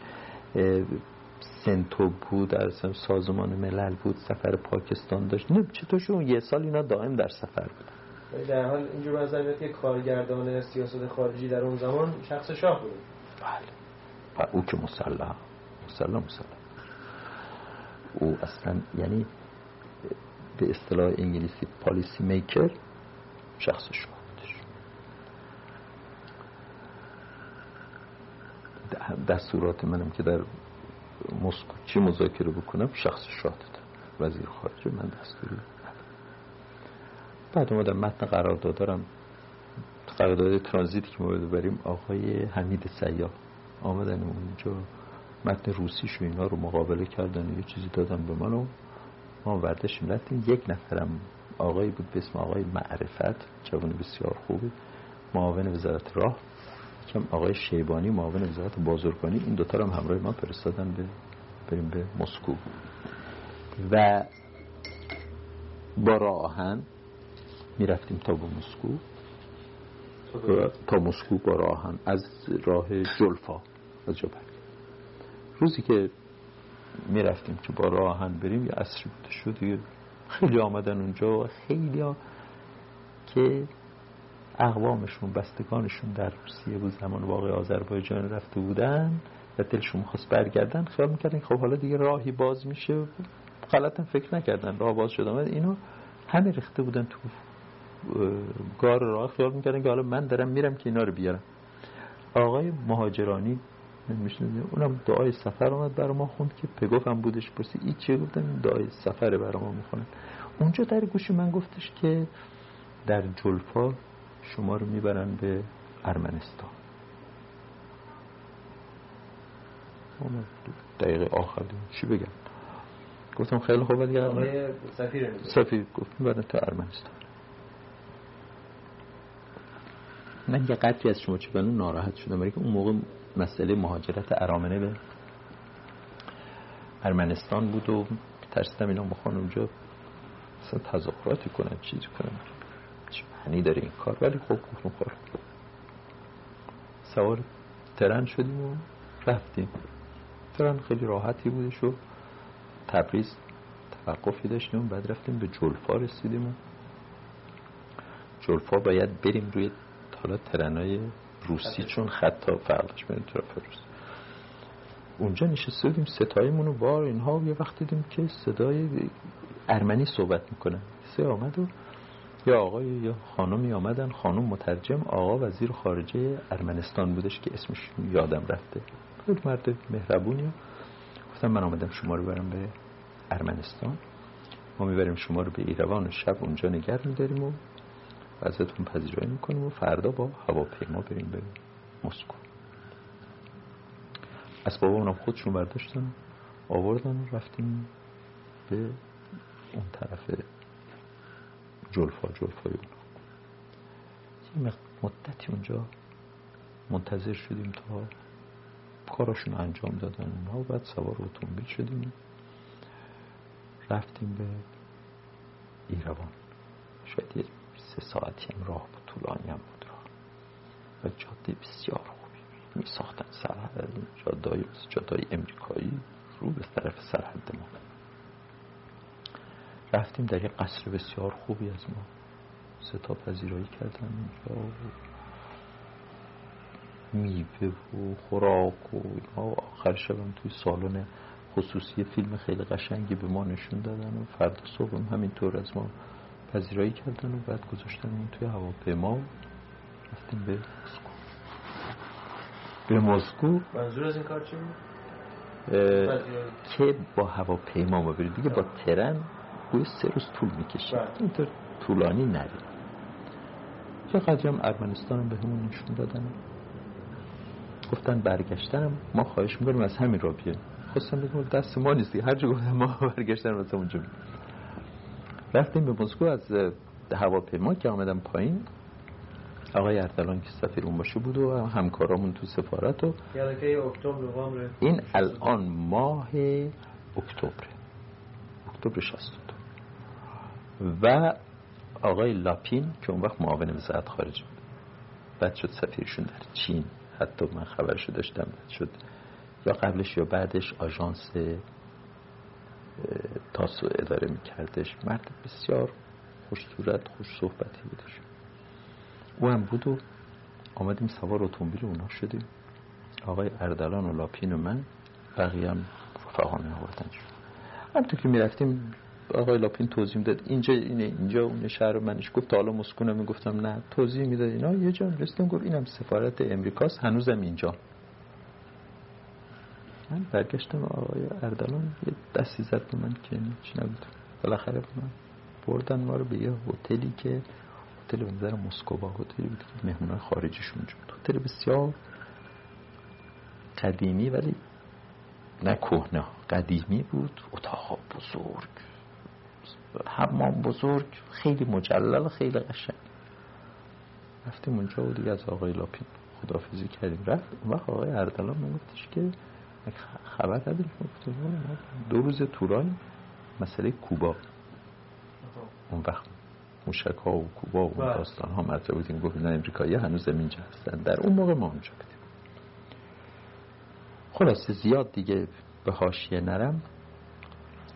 با خروش جلسه مذاکره بسیار طولانی داشته خود خروشه با خود خروشه و مترجمشون اتفاقا مستشار سابق سفارتشون بود در ایران که من دیده بودمش. یاد نمیشه ولی دیده بودمش. او مترجم بود. سر میز میشست. خروشه اونور من روبروش. زید صف بود که بعد شد سفیر در ایران. رئیس اداره ایران بود و آقای اردلان. چهار تا. صحبت کردیم. صحبتمون خیلی خوب بود. خروشف رو من خیلی خوش آمد برخوردی که شما ده یه جلسه ممکنه من مردی دیدم واقعا خوش قلب دیدمش. واقعا مثل اینکه صلح می‌خواست تو مورد همش را سازه شد دیگه اونجا صحبت کردیم و قرار این شد که اصلا از گذشته دیگه صحبت نشه. همش صحبت روابط آینده رو بکنیم. صبحان اگر ما خواستیم بسازن سیلو خواستیم بسازن ماهی استرجن خاویار که داره کم کم در بحر خزر از بین میره. اینو تولیدش رو زیاد بکنن. روی رودخانه عرس طرحهای مشترک انجام بدیم. روی اترک همینطور. خیلی پروژه های زیادی صحبت شد گفت ما همه اینا رو حاضر هستیم. بعد به من گفت شما هر جا در روسیه می‌خوایم ببینید. بگیم من شما نشون بدم. و دلم می‌خواد که شما بریم به ساحل دریای سیاه اونجا رو ببینید. خب من خیلی جا دارم می‌خواست ببینم ولی زن و بچه ها سوئیس بودن منم سفیر شدم برم سوئیس عجله داشتم تموم بشه کار برم به سوئیس. خیلی تشکر کردم اینها و بعد گفتش که ها ما در هفتم نوامبر جشن انقلاب مونی شما باید اینجا بمونید. گفتم من باید از اعلی اجازه بگیرم. گفته بگیر اجازه رو بگیرین و بمونین که جشن انقلاب با ما باشه. خیلی مجلس خوبی داشتیم و مذاکرات اون همه رو آقای اردلان و زاید صف دوتایشون یادداشت می‌کردن. اون مترجم اونم که واقعا کار سنگینی داشت. اونم مترجم بود و ما صحبت می‌کردیم. آمدیم. اون جلسه تموم شد. سه ساعت و به نظرم 20 دقیقه بکشید خیلی طولانی بودش. اومدیم بیرون ولی جلسه خوبی بودش.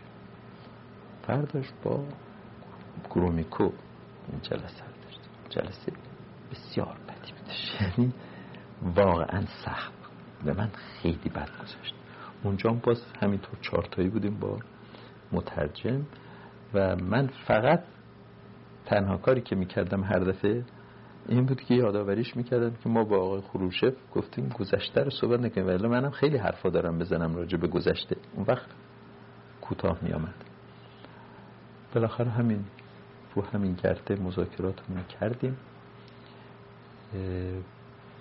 بعد به اصطلاح برای اصل کاری که آمده بودیم قرارداد ترانزیتمون رو مبادله کردیم معلوم شد اینجا یه اشتباهاتی داره اصلاح شدیم. اونم مبادله کردیم و دیگه چند روزی بودیم ما رو بردن به تماشای کارخونه ساعت سازی از کارخونه های چند کارخونه ما رو بردن تماشا کردم چند تا مؤسسات مختلف بردن دیدم.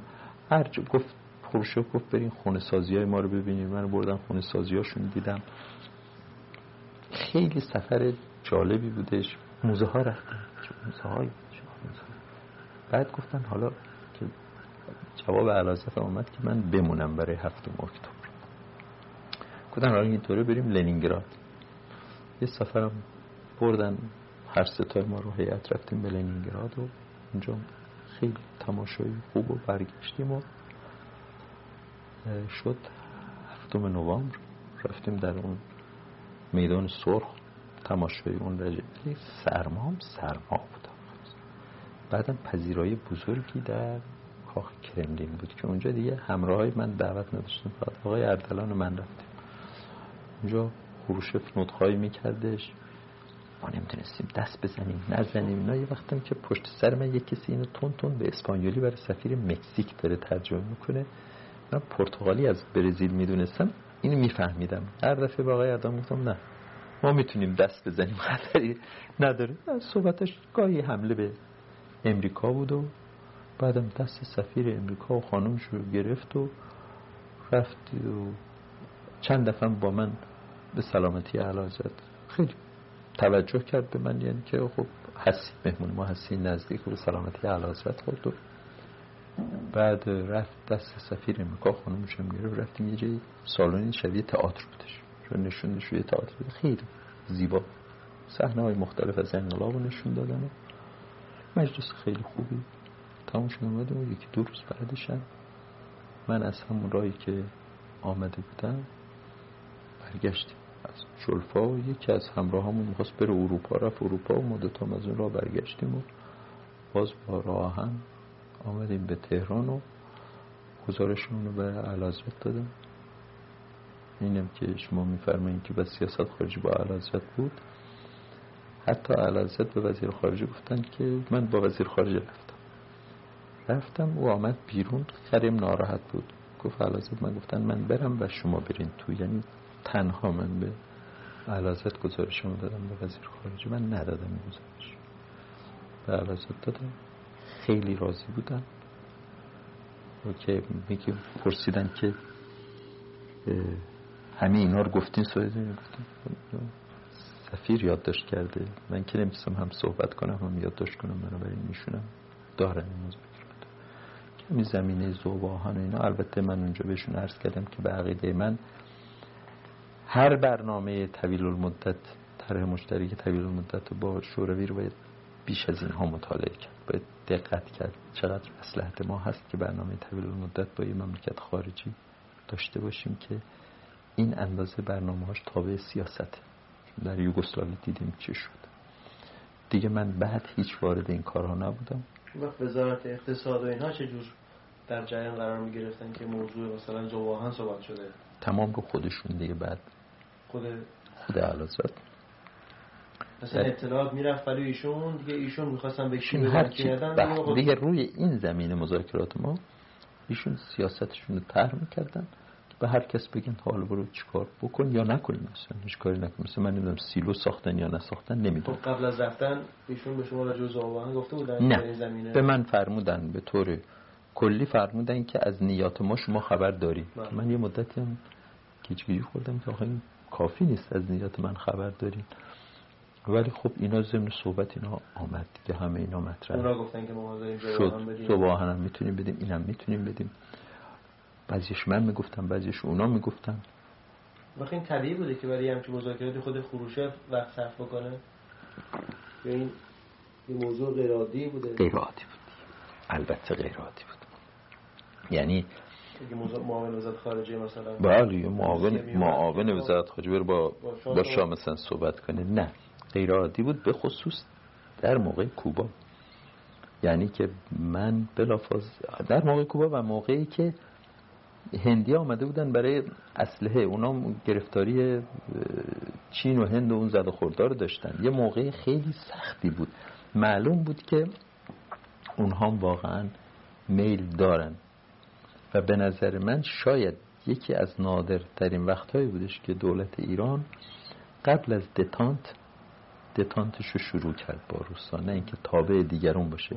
البته اینم باید بگم که من در تمام مدتی که مذاکره می کردم با شوروی ها در مقدمات مبادله اون یاد داشت سفیر امریکا سفیر انگلیس سفیر پاکستان و سفیر ترکیه رو خیلی به اختصار نه با جزئیات در جریان کلی میذاشتم.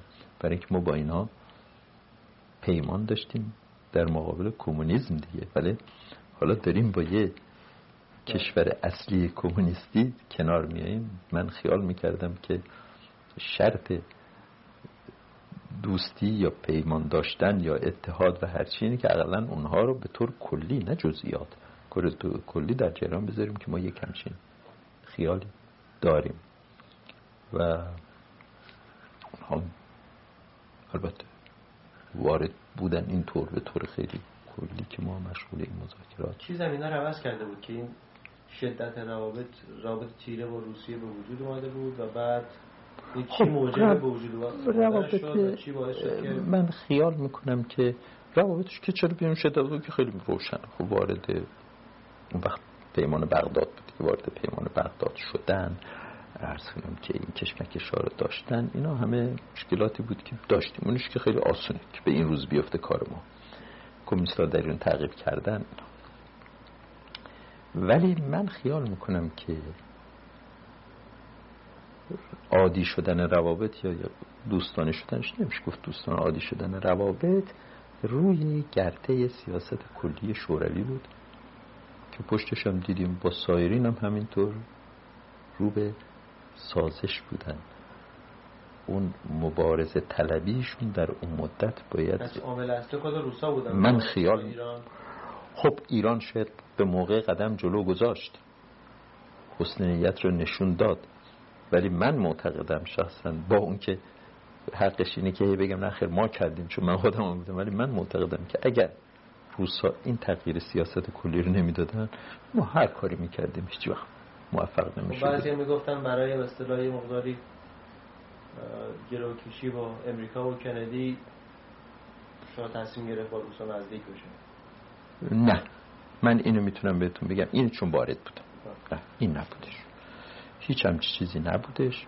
و بعدم در آلی خانی وزیر اقتصاد شد. داد و ستاد خیلی بیشتری با اینا که دیگه شرقی و... این بعد شد. اینها دیگه بعد پیش آمد. اول پایه این بودش. دیگه هر چی دنبالش آمد روی این پایه گذاشته شد. من هنوزم معتقدم که اگر روسا این مشی سیاسیشون رو در زمان خروشف یا لاقل در اون دوره زمان خروشف عوض نکرده بودن و روی سازش نمی‌خواستن نشون میدن ما هیچ کاری از اون ساختیم مگر اینکه گذشت های بزرگ چون ما در واقع گذشت ما نمی‌خواستیم پایگاه به هیچ کشور خارجی به این عنوان بدیم. اگر هم چیزی دادیم به نظر من برخلاف قانون اساسی اگه داده باشیم پایگاه نمی‌خواستیم بدیم. و به طوری که من وقتی معاون وزارت خارجه بودم هیچ وقت زیر بار این نرفتم که اون لایحه معافیت معمورین نظامی این آقای هولم سفیر بود حالا فوت شده ولی معاونش راکول بودش همیشه بهش گفتم. اون وقت بدون اینکه به علازتم بگم بدون اینکه وزیر خارجم بهش گفتم تا من اینجا محال ولی من همیشه من میرم. خیلی هم حسابش درست بود. تا من رفتم آوردن و مطرح کردن و بردن و از مجلس می‌دونی دیگه تا نصف بله، شب بله. نشته که به نظر من هم به ضرر ما بود هم به ضرر امریکا بود و هم به ضرر روابط بین دو کشور بودش. خلاصه اگر که روس ها این وضع و چه کلی راه کلی سیاسیشونو به نظر من عوض نکرده بودن ما هیچ وقت موفق نیم عکس العمل سفرهای انگلیس و امریکا چی بود نسبت به این؟ می‌تونم بگم که انگلیس خیلی موافق بود. امریکا تقریبا بی توجه نه اینکه زیادم بگه فرق نمی‌کنه ولی خیلی خوب حالت اکراه موافقت و استدلال من به حق نه رو سیاست. بازی داشته باشه ما برای شما هم که دوستان ما هستیم متحدین ما هستیم ما اگر که با شوروی وضع عادی داشته باشیم بار شما سبکتر میشه اصلا این تشنج جهانی رو هرچی بتونیم تخفیف بدیم در مناطق مختلف من خیال می‌کنم منفعت کل ممالک. فرق نمی‌کنه ما چه شما؟ و واقعا من معتقد بودم و هستم به این. هر کس می‌تونه به شرط اینکه امتیازی نده. من خیال می‌کنم اگر که ما می‌خواستیم این کار رو بکنیم بدون اینکه روسا بخوان سیاست شناس کنیم بایستی امتیازات خیلی زیاد بهشون بدیم. به طوری که شاید از اخباری که جسته گریخته میشنیم الان ایران امتیازات زیاد داره میده به روسا ما همچی چیزی ندادیم بهشون. وقت گفتیم پایگاه موشک بلند نمیدیم به یه نیرو خارج سلام کردیم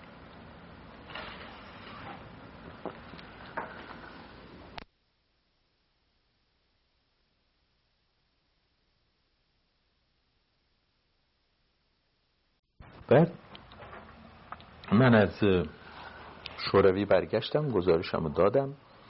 یه هفتش روز گذشت و رفتم وزیر خارجه برد. مثل مرسوم. سفیر در سوئیس معرفی کرد و آمدیم. راه افتادم به طرف بر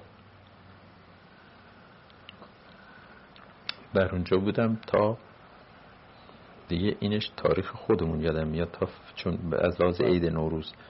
تا نزدیک عید نوروز که یه شب تلگراف آمد که معمول شده. خیلی خیلی خیلی کوتاه بود. علتش هم اون قانونی بودش که آقای آرام گذراندن که سفرا در که 65 بازنشسته میشن. آقای قدس که سفیر بودن در واشنگتن به موجب اون قانون بازنشسته شدن. اون وقت من از اونجا منتقل کردم به به واشنگتن به جانشینی آقای قدس که آقای قدس هم سفارت واشنگتنشون به یه سال نکشید همین خیلی کوتاه شد.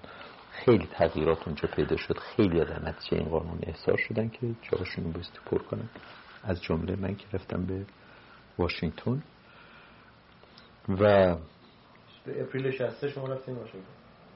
March حتی و April. نه که ما April. برای اینکه من سعی کردم که یعنی آخر March به نیویورک بودم سعی کردم که برای عید نوروز به واشنگتن نرسم. چون دو روز از عید گذشته من باید اونجا من زمینم با کشتی رفتم. که یواش یواش برم که موقع عید تشریف کسی من هنوز نامه هامو ندادم. بخوام اونجا عید نوروز رو چیکار کنم؟ نکنم دو روز از عید نوروز گذشته رسیدم به واشنگتن و این زمان کندی بود. زمان کندی بودش که نامه هامو دادم و بعد متاسفانه ماه نوامبر اون سال بود یادی بعد برگشت شد تماستون با کندی چجور بود؟ خیلی خوب. خیلی گرم نزدیک. مدت تقریبا به نظرم 20 25 دقیقه طول کشید در که معمولا باید از این کوتاه‌تر باشه مقداری عکس برداشتیم که اینجا میمونش که ملازم فرمین مقداری مذاکرات کردیم. همونجا بودش که قله خواستیم قحطی بود در ایران قله خواستیم. بالاخره ایشون هم دستور دادن یکی از کشتی ها رو منعرف کردن به خلیج فارس و قله پیاده کردن. و بعدم هر بار که تصادف ملاقات می‌شد در جاهای مختلف در کاخ سفید بسیار برخورده خوب بود. با وزیر خارجه دین راست خیلی خوب بودش با بود معاونش هریمن بوده مدتی. ارز کنم که بعد حالا من نمیدم اونو به معاون کل چقدر این مقام با هم در ترجمه آدم بشه. معاون کل هریمن بود معاون منطقه ما که 17 مملکت می شدش تالبوت بودش. با خیلی روابط خوبی داشتیم. ارتباطی که میگن بین سیاست امریکا و این انقلاب سفید بوده یا به عبارت دیگه میگن که اصلا موضوع اصلاحات ارزی و امریکایی ها کرده بودن و فشاری که به ایران آوردن این کار شروع شده. والا من حقیقتش به شما عرض کنم می‌دونی که اینها پیش از رفتن بله. من اونجا شده بود. ولی من اصلا یا خیلی ساده فکر می‌کنم. یا اصلا نمی‌تونم مسائل رو اینطوری تجسم بکنم که مثلا امریکایی بشینن یه برنامه بریزن و بعد بیارن فشار بیارن. ما که حالا باید اصلاحات ارزی رو بکنیم من خیال می‌کنم که یه مقدار مذاکرات میشه یه بحث میشه مشورت میشه صحبت میشه. بعد آدم میگه مثلا اگر اینطور بود خیلی خوب بود اگر اینطور می‌شد. ممکنه تو معمولین جوان اون پایین کسایی باشن باشن که از این شروع شرها داشته باشن. مثلا من یادم حالا اسمش یادم رفته. یه معمولی داشتن. یه مدتی کار ایران دستش بود. خیلی شور و شر داشتش. اما مثلا شما هیچ وقت با تالبوت یا با دین راسک اینطوری من در صورت نه نه. حالا اسمش یادم میاد میگم براتون. هیچ وقت من با اونها اینطوری من صحبت که مثلا بگید باید در ایران اینطور بشه. هر کس هر کس اینطور صحبت نداشت. حتی برعکسش من یادم میاد یکی از دفعاتی که خب وزارت خارجه ما گله داشتن که زیاد محصلین اینجا جنجال می‌کنن. شهرهای مختلف. وزارت خارجه میاد حتی یادم میاد که به آقای طالبات صحبت شد. میگن که دستگاه خود دولت امریکا هم بی دست نیست در این کار. و گفتش که نه نه هیچ وزارت خارجه گفتم از نکردم وزارت خارجه از دستگاه دولت امریکا میگن دستی داره در این کارها اینا. بعد یه مدتی هم البته من گفت تحقیق کردیم هم چیزی نبود. حالا تا وقتی که من در افغانستان بودم اخبار در آمد که نخیر دستگاه های دولتی امریکا دست داشتن در این کار و حتی صدر ازم وقت افغانستان گفتن یکی از کسانی بوده که معمور اونا بوده اینا تصادفا ایشون آمد یه سفر به افغانستان گفت یادتون میاد یه روزی ما با همین صحبتی کردیم. حالا میگن که آقای میوندوالم دست داشته در کار محصلین افغانی که در اونجا بودن. البته مسئله لطف شده باری منظور من اینه که من خیال نمی کنم این طوری باشه که مثلا اونا بشنه بگن که نخیر حالا باید اصلاحات ارزی کنین حالا باید این کار بکنین. شاید در سطح پایین ترای همچی صحبت هایی بشه ولی خیال نه با من در هر صورت در سطح بالاتر چطور که مثلا از طریق سفیر امریکا در ایران با خود شاه مطرح بشه و در حالی که اون رو ممکنه به شرط این که مثلا منی که سفیر بودم هیچ نبودم درش من در تمام دورانی که در مرکز یا در واشنگتن یا در جای دیگه بودم اینطور مذاکرات نداشتم. یا شاید ناشی بودم. شکی بردین که مثلا یک طرق دیگه هست واسه یه نوع مذاکراتی که سفیر و وزارت خارجه در جایش قرار نمی‌گیره بله. بله ممکنه. اون هم. نمی‌تونم صد درصد بگم هست. نمی‌تونم بگم صد درصد نیست. برای اینکه می‌دیدم که خب یه کسایی میان میرن صحبت هایی می‌کنن ملاقات هایی می‌کنن و خب اینا لابد یه منظورهایی دارن. ولی من هیچ وقت وارد اون نبودم که بتونم واقعا به قطع برای شما بگم که این به قول فرنگی هم مکانیزم این کار چجوری بوده. من هیچ وقت نفهمد حالا میگم یا من خیلی ناشی بودم میدون نمی‌دادم بلد نبودم از این جاریا معتقد نبودم که یه قدرت خارجی هر قدرم با ما دوست باشه ما بیایم از این صحبت ها باش بکنیم. به طور کلی میشه یه مسائلی رو گفتم. بیایم وارد جزئیات سیاسیمون بشیم. به نظر من شایسته نبوده. اما عرض کردم بهتون نمی‌تونم صد درصد تردش کنم. نمی‌تونم بگم. میگه حتی بعضی از مقامات بالای سابق مملکت میگن که شاه دستورش از امریکا و انگلیس میگه. خیلی سخته برای من قبول کردن اینا. یعنی چطور می‌تونه یه شاهی دستوراتشون؟ حالا ممکنه بگن که مشورت هایی می‌کنه یه رعایت هایی می‌کنه. در عرف قبول باید قبول باید که در عرف بین المللی یک مراعات هایی میشه بدون اینکه به زبون بیاد. بعضی هم هستن که زیر این قواعد بازی می‌زنن که یکی از اونا به نظر من بگینه. وقتی که میتران مسافرت می‌کنه به اسرائیل یک قواعدی باید در اینجا رعایت بشه که گاهی وقتا او نمی‌کنه. این اسباب ناراحتی میشه. در این جور مذاکرات این هم یک قواعدی هست که رعایت میشه و اونها خودش میرسونه که شما طالب چی هستی من طالب چی هستم. حالا اینو نباید به اون حساب گذاشت که دستوراتشو می‌گیره. از طرف دیگه خب خود در کتاب آخری خب طوری نوشته که من نمی‌دونم چون بیمار بوده اینطور نوشته یا حقیقته که همش منتظر ببینی که سفیر انگلیس یا سفیر امریکا چی میگن. آه ببینیم خودمون می‌خوایم چیکار بکنیم. سفیر امریکا انگلیس چیکارش داریم تا چه مدت می‌تونه حتی یک نیروی خارجی منو در سر مقام خودم نگه داره؟ که غیر ممکنه. یه حد و حدودی داره قدرت که شاید در گذشته کمچین روابطی بوده بنابراین خب مثل اینکه در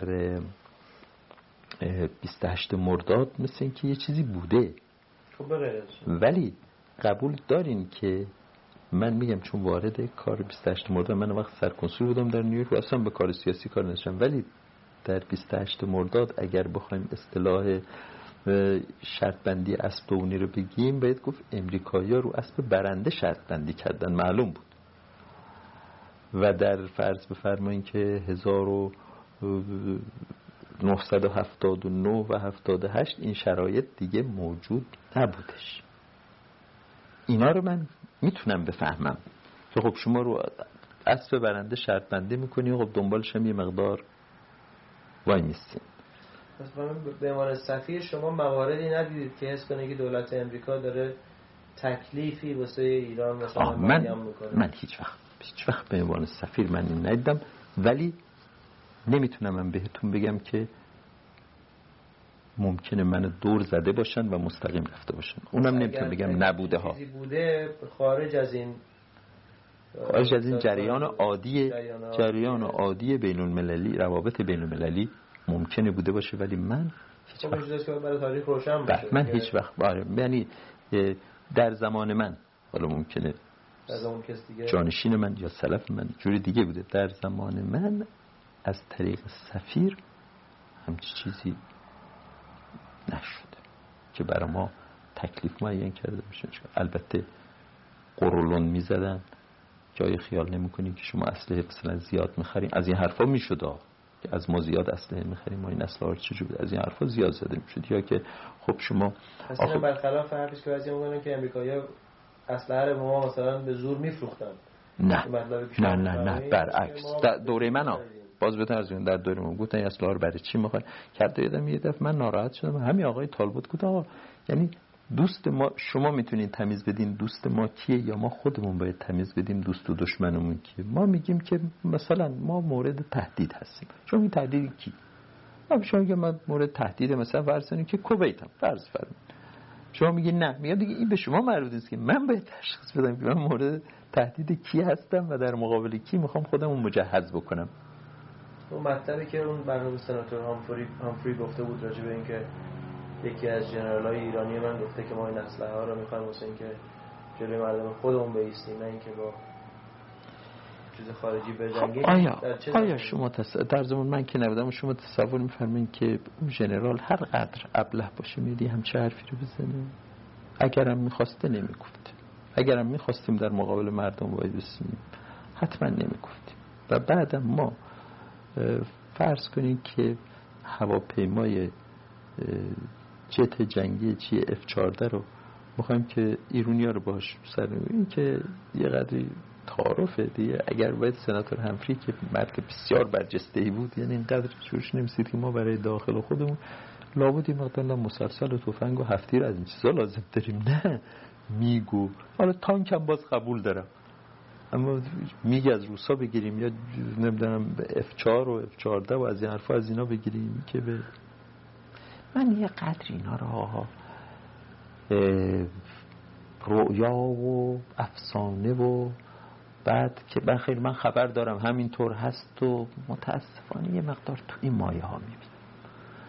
ولی بازم میگم ممکنه من خیلی ساده و ابلهانه فکر می‌کنم یه هستش بوده ولی من در جریان نبودم من در تمام مدت ببینیم با اون حساب کردیم حالا میشه 41 سال. امروز میشه 41 سال. 1119 اول 1119 که من من در این 41 سال تو دستور اینا ندیدم. از روس انگلیس امریکا از انگلیس هم ندیدم. اون وقت با انگلیس ها یا با امریکا با اینا با بعضیاشون نزدیک مثلا سر جفری هریسون میگم چون در برزیل ما با هم بودیم. در این مملکت خارج دوتایی خب به هم نزدیک بودیم در اون. هیچ وقت به من یه چیزی بگه که من مثلا داره دستوری میده. من ندیدم حتی خیلی حرف ها میزدش. معلوم بود که خب اینا یک اشخاصی رو در مقامات بالا هستن اینا که اینا خودشونو بسته به انگلیس می‌دونن. حتی از این حرف ها می‌زد. اما بیاد دستوری بده فلان. من تنها چیزی که, مدا... که اینو مداخله می‌دونستم همین معافیت معمولی نظامیشون بود. با این اصرارشون از اینم در واقع مداخله باید با مذاکره بگیرن که من اصلا حاضر نیستم به مذاکرهش هم حاضر نمیشتم بعد من مداخله خب یا مثلا باز اونم مداخله نمیشه. شکایت از این بچه زمانه های شدیدی که برای هر حادثه اتومبیلی برای امریکایی ها میذاشتن.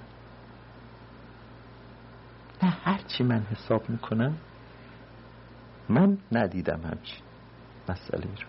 طور دستوری رو ندیدم. البته این سوال مربوط دوره قبل از شما میشه. چون شما مثلا یک سال دو سال بعدش اونجا بودین شاید اقلا لحظه دوم شنیده باشید موضوع روی کار اومدن امینی و برداشتنش که اینا بازم هر دو گردن امریکایی و کندی می‌ذارن که ایشون تعریفی کرده بوده و بعدم اومدن بختیار اونجا و قول قرارهایی گرفتن که من میرم ایران و رئیس جمهور میشم و خبرش ارز کنم که آه ارز کنم که راجب آقای امینیش من چیزی که می‌تونم برای شما بگم چون آخه من هم تو رو هوایی که بخوام بگم شایع که ارزش نداره. اینقدر ما در ایران شایع داریم که واقعا من اصلا گاهی شما در حیرت میمونی که حتی کی دزده کی درسته. چون همه شایع اما اما اگر خاطرتون باشه همون پیش از مسافرت آخر شاه به امریکا به واشنگتن. یک جلسه ای حالا اسمش چی بود؟ سیمپوزیوم بودش یا تشکیل شد در واشنگتن؟ راجع به دهه هشتاد ایران و امریکا یا ایران. که کتابی هم بعد همه مجموع اینا چاپ شدش که من دارم یا اینجا در بستون دارم. آقای جمشید آموزگار نخست وزیر بودش. یک مؤسسه تحقیقات نمی‌دونم سیاسی اقتصادی بودش که آقای امیری رئیسش بود. آقای امیری تهیه این کنفرانس می‌دید مقدمات این کنفرانس. یه روز آمدن سراغ من و گفتن که من رفتم پلوی آقای نخست وزیر صورت ها رو دادم راجع به سیاست ایران و امریکا. کسی که بود خط زدن اسم شما رو گشتن گفتن که شما قبول بکنیم. برید و من رفتم. و اون مقاله‌ای که من تهیه کرده بودم اونجا راجع به روابط ایران و امریکا و پیش بینی آیندهش که واقعا پیش بینی خیلی ببخشید مفتزانه عذاب در اومد. شلتی نداره که ما آتیشو بد ببینیم که به این روز افتاده خلاصه. یه تاریخچه بود از روابط ایرانی که در 40 50 صفحه بود و بعد قرار شده خلاصه ایش مطرح بشه و خلاصه. همطور که خبر دارین در اون جلسه میشینن و من مقاله مطرح می‌کنم یه کسی بحث می‌کنه. بحث کننده آقای آرمین مایر بود که یه وقت سفیر بود در ایران. پیش از کی؟ پیش از به نظرم مکارتور. پیش از مکارتور سفیر مرد خیلی خوبی هم بودش. من خوب میشناختمش برای اینکه در افغانستان یه وقت مستشار بود و شارژ دفیر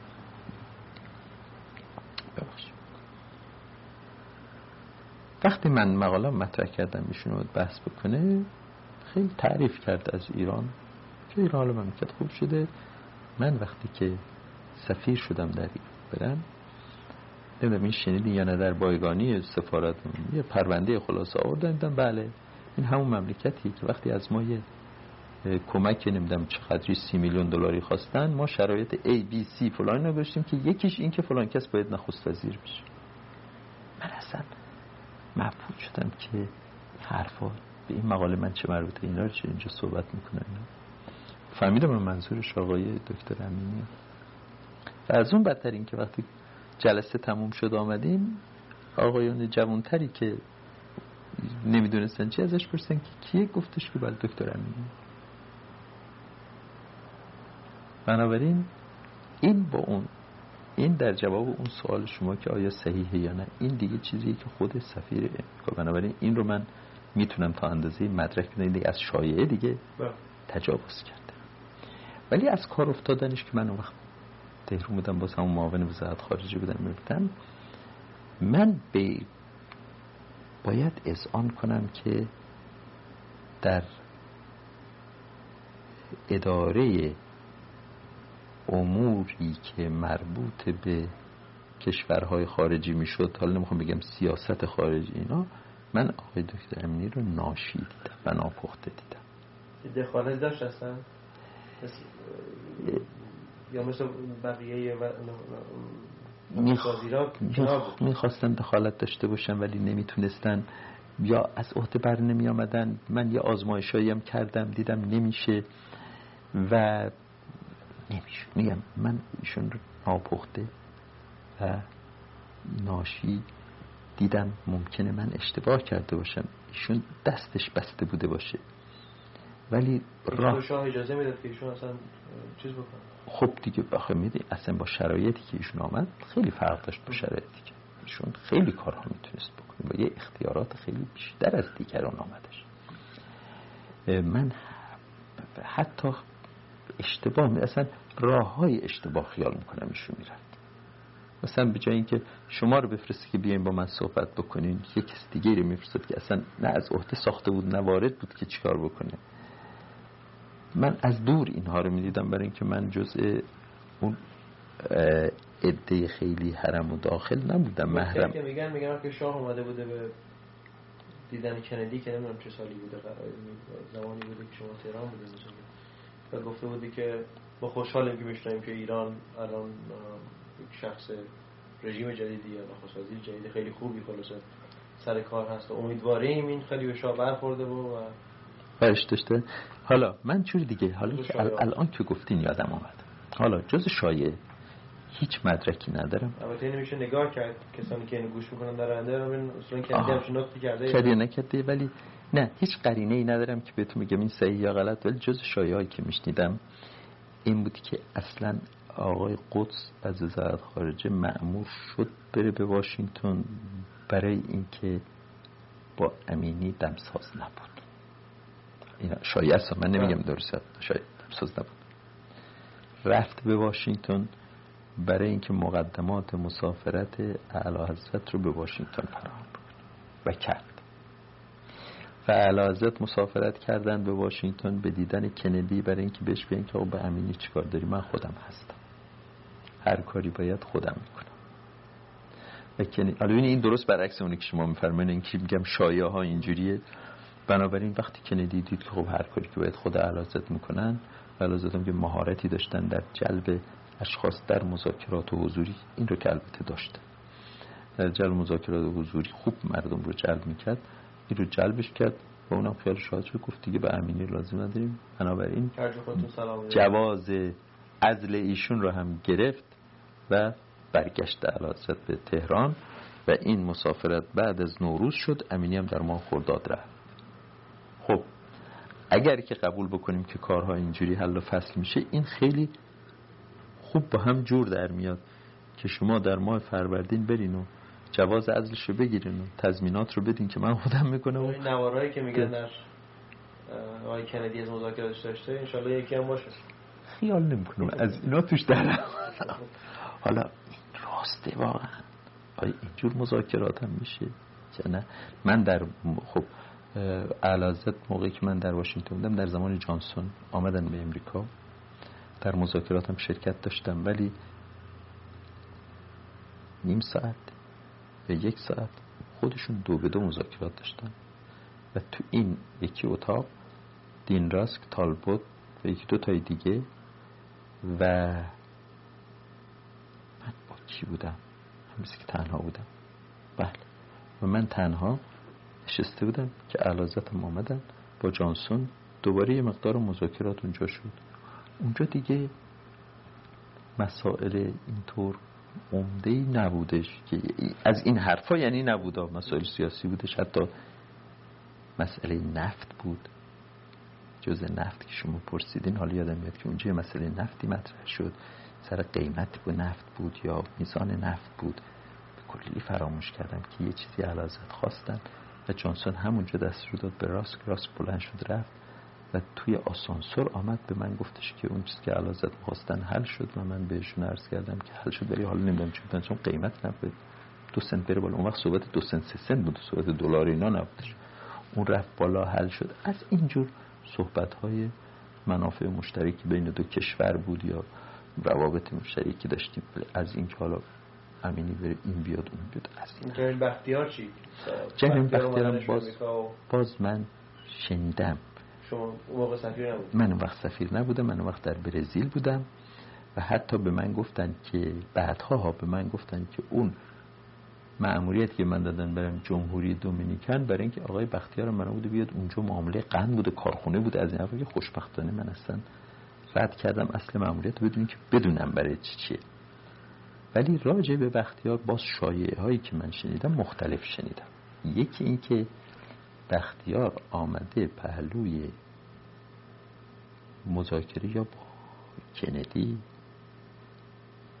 یا با دالس در اون موقع؟ دالس برادر در سیایه که درست برعکس که ما مثلا کار خلافی نکردیم چیزی نکردیم. از, از این چیزا من شنیدم. نه اینکه بیاد بگه من می‌خوام برم رئیس جمهور بشم. شایعه دیگه که بعد شنیدم اون وقتی بودش که بین نیس و ژنو می آمده می‌رفت. و هیچ جا نبود که من سفیر بودم در سوئیس اون موقع و نه سوئیسیا بهش اقامت دائم می‌دادن نه فرانسویا و ایشون می آمد می‌رفت بین این دو مملکت که در هیچ جا نباشه. میگن اون وقت ایشون هی دست و پا می‌کرده که به امریکایی یا به انگلیس ها اینها بگه که خب من می‌خوام بیام. به دو که بعدم رفتش به عراق و فلان حرف اینا شایعه های جور با جوری که من شنیدم. ولی خیلی تردید دارم یه هم چیزی باشه. به این علنی یعنی آدم بیاد بگه. ولی اون مال آرمین مایرش دیگه عین مطلبی خودش یادداشتی دادم به این که ما A, B, C چندین فقره شرط گذاشتیم که یکیش نخست وزیری باید بشه این هم دیدم. ازش. در مورد دانشجویان زمانی که شما سفیر بودید موقعی بود که بحبوحه اختلاف دانشجویان با مامورین دولت و اصولا تظاهرات در علیه دولت ایران و اینا دستورات اگر دستوراتی از ایران می اومد که با معسلین چه جور رفتار بشه چه به طور کلی چه به طور اخص که مثلا گذرنامه فرمانبر رو بگیرین یا چیکار بکنین اینها از چه طریق میومد از طریق سفیر؟ وزارت خارجه به سفیر ابلاغ می‌شد؟ همه از وزارت خارجه من به سفارت و یکی از بحثای عمده من با تهران سر همین بود. گاهی موفق می شدم گاهی موفق نمی شدم بعد معتقد بودم که حالا یه مقدار از این گرفتاری ها یا از این تظاهرات بستگی خارجی داشت. خیلی دست داشتن تو این کار. ولی یه مقدارش هم ببخشین روی بیتوجهی ما معمولین دولت بود. من حاضرم شما یک محصلی پیدا بکنید که در زمانی که من در هر جا معمور بودم این یک رو تو اتاق انتظار نشسته باشه برید من بدونی که وقت گرفته باشه. من هیچ وقت هیچ کس رو به خصوص محصل رو. حتی اگر خارجی پل من بوده که مجبور سر کرده من از اون خارجی عذر خواستم. رفتم توی اتاق انتظار. به اون محصل گفتم از من وقت نگرفته بودی من یه همچی کسی پلو اگر می‌تونی بشین تا این بریم اگر نه برو یه ساعت دیگه بیا برو بعد از ظهر بیا برو فردا بیا. چون هیچ وقت خودم دوست نداشتم که در اتاق انتظار کسی بشینم. هیچ کس رم در اتاق انتظارم معطل نکردم. خوب محصلین خوب جوان همه همون محصل بودیم می‌دونیم محصل آدم یه حالت دیگه داره فرق داره. ولی ما خیلی به اینا بی توجهی می‌کنیم به کاراشون من خیال می‌کنم نمی‌رسیم اقلا نمیشستیم به درد دلشون گوش کنیم. من براتون مثلا مثال بزنم. یه شبی همین در واشنگتن من بودم. شب طرف ساعت یازده. زنگ زدم مستخدم آمدش گفتش که یه محصل ایرونیه با یه خانم مثل خانمش آمده کار داره رفتم پایین از تا خواب بالا رفتم پایین. دیدم یه جوانی دختر جوانی هم همراه شد اسمشم گفت که الان یادم نیست. گفت من فلان محصل هستم. عروسی کردم با این خانم. ماه اصل آمدیم به اینجا. رفتم به موتل یا هتل تمام پول جیبم زدم. هیچی ندارم. و آمدم از شما یه پولی بگیرم. جلو این زن خارجی که حالا زنم شده فارسی هم میگه. این زن خارجی امریکایی که زنم شده آور رو حفظ کنم. دیگه یه, یه شبم میمونم برمیگردم گفتم چقدر می‌خواد به نظرم گفت صد دلار. من دست کردم تو جیبم. چل دلار یا پنجاه دلار داشت. بودم این پول نقدی که من دارم برای امشب. فردا صبح بیا سفاره باقش فردا آمد فرض کنیم مثلا من صد دلار به این دادم. ممنون. رفتش. چون باور می‌کنی که یه هفته بعد این پول برای من فرستاد. بنابراین راست می‌گفت. درسته؟ ممکن بود که من اون شب یازد ساعت یازده شب اولا این نپذیرم. بگم وقت نگرفته این وقت شب آمده. سیانه بگم دروغ میگه. سیانه بگم فلان. این بالاخره آبروی این جوان ولی یه تازه عروسش دیگه. ولی یه دختر خارجی. خب ما اگر این دقت های کوچیک رو نکنیم من در این سنم یاقی میشم. های به حال اون در سن 24 5 سالگی. و ما از این بیدقتی ها زیاد کردیم. خب در مواجه شدن با بسترا اثرات اثرات این چی میشه؟ اینها... این عده رو کی کی میبرتش؟ اون طرف میقاپه میبرتش دیگه. اون طرفی که من خیال می‌کنم که یه عامل خارجی درش هست. در اون موقع که ما اختلاف با مصر داشتیم مصری ها دست داشتن. ما یه راهی رو می‌دونستیم که حتی از طرف های شرق اروپا یه هزینه های میاد می‌رسه بعضیش به وین از وین میاد به سوئیس از سوئیس منتقل میشه میاد به امریکا. خرجایی میشه در بین محصله اتفاقا جز قواعد بازی بین المللی دیگه. همه به جون هم دیگه این کارا رو می‌کنن. شاید ما می‌کردیم. منتش نه وزارت خارجه شاید دستگاه های دیگه مون می‌کرده که ما نباید در وزارت خارجه بدونیم. لابد می‌کردیم. ما نباید میدون بدیم که اونا بتونن جماعت بیشتری از این جوانای برجسته و نخبه تمام اینا نمایندهاشون جمع شده در یه کمیسیون حالا این کمیسیون در وزارت خارجه بوده در سازمان امنیت بوده در وزارت علوم بوده جمع شدن وقت جمعا یه همچی تصمیمی می‌گرفتن. برای اینکه من موقعی که در مؤسسه روابط بین الملل بودم آخر سر جمع شدیم که رسیدگی به این کار مؤسسه یه تیکش به من مربوط شد. و یک در که من این کارم نبود گفتن امر گفتم چشم. و یه گزارش تهیه کردن که من این نسخهش اینجا دارم که اونجا نوشتیم اول جمله اولش که من نوشتم اینه که مسئله دانشجویان ایرانی در خارج از مسائل مملکت ایران جدا نیستش. این اصلا به هم بستگی داره. شما چرا شیش نفر جمع میشین توی اتاق فقط محصل می‌بینید شما کلی رو ببینین و این مسئله جزی از اون کله. باید در اون کلی حلش بکنیم و ما در اونجا یه پیشنهاداتی هم کردیم نوشتیم. باید یه نسخش پیدا کنم بدم حالا شما. بخونیم گذشته رفته. یه هم چیزی می شده جمع می شدن شیش توی اتاق یه همش تصمیم می گرفتن که آه چه خوبه گذرنامهشون بگیریم. چرا بگیریم؟ گذرنامه رو برای چی می‌گیریم؟ اولا دیدین در این مملکت؟ خیلی آسون. شما گذرنامه رو می‌گیریم منم به یه طریقی یه گرین کارتی چیزی می‌گیرم دستم. جواز مسافرت هم می‌گیرم. اصلا دیگه با شما کاری ندارم ولی دائم محصلینتون رو میشه شورش براشون را میندازن بر علیه شما بشورن. عرض کنم که جار جنجال را بندازن تظاهرات بکنیم. بکشمشون به طرف خودم. پدر و مادر اونجا زلیل بدبخت که پسرم بد دخترم از دستم رفت. این گناه با ما معمولین دولت به نظر. پس بنابراین یک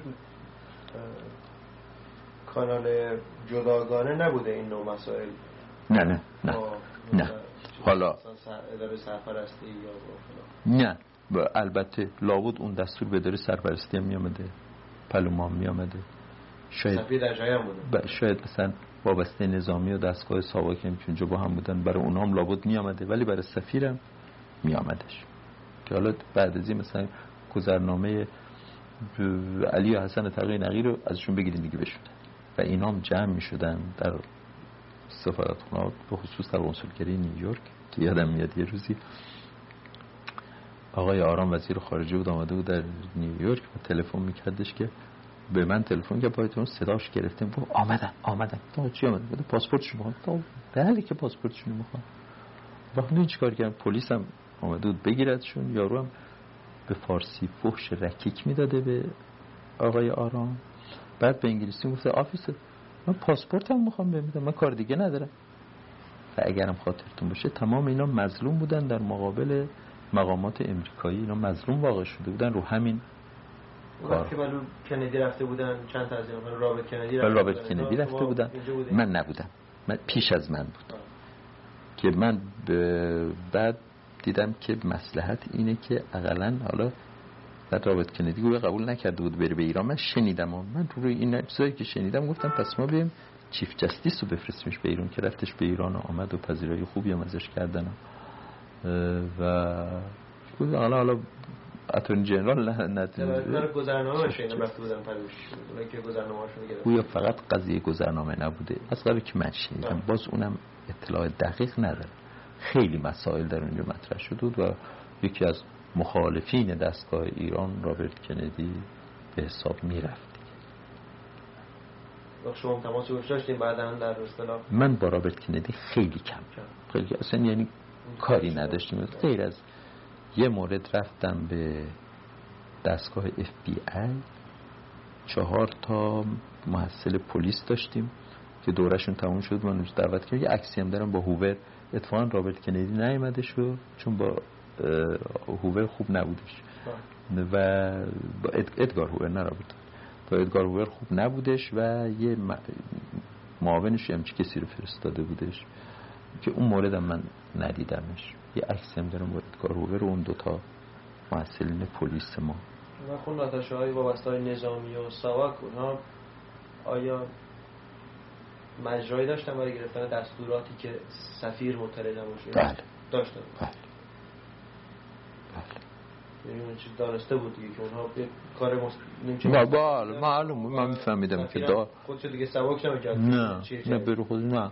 من حتی یادم میاد در سفارت برن که بودم یه مأمور ساواک البته نمی‌گفت که من مأمور ساواکم که من حدس می‌زدم مأمور ساواک در ژنو بودش. یعنی بعد جز نظامی ها بوده که حدس بزنید چون اگه کنسولی چیزی بود که معلوم می‌شد. معلوم می‌شد. لابد تو اونا مگه داشتن نداشتن من نمی‌دونم. ولی یادم میاد که یه روز آمدش تلفن کرد به خدا بیامرز سفینیا.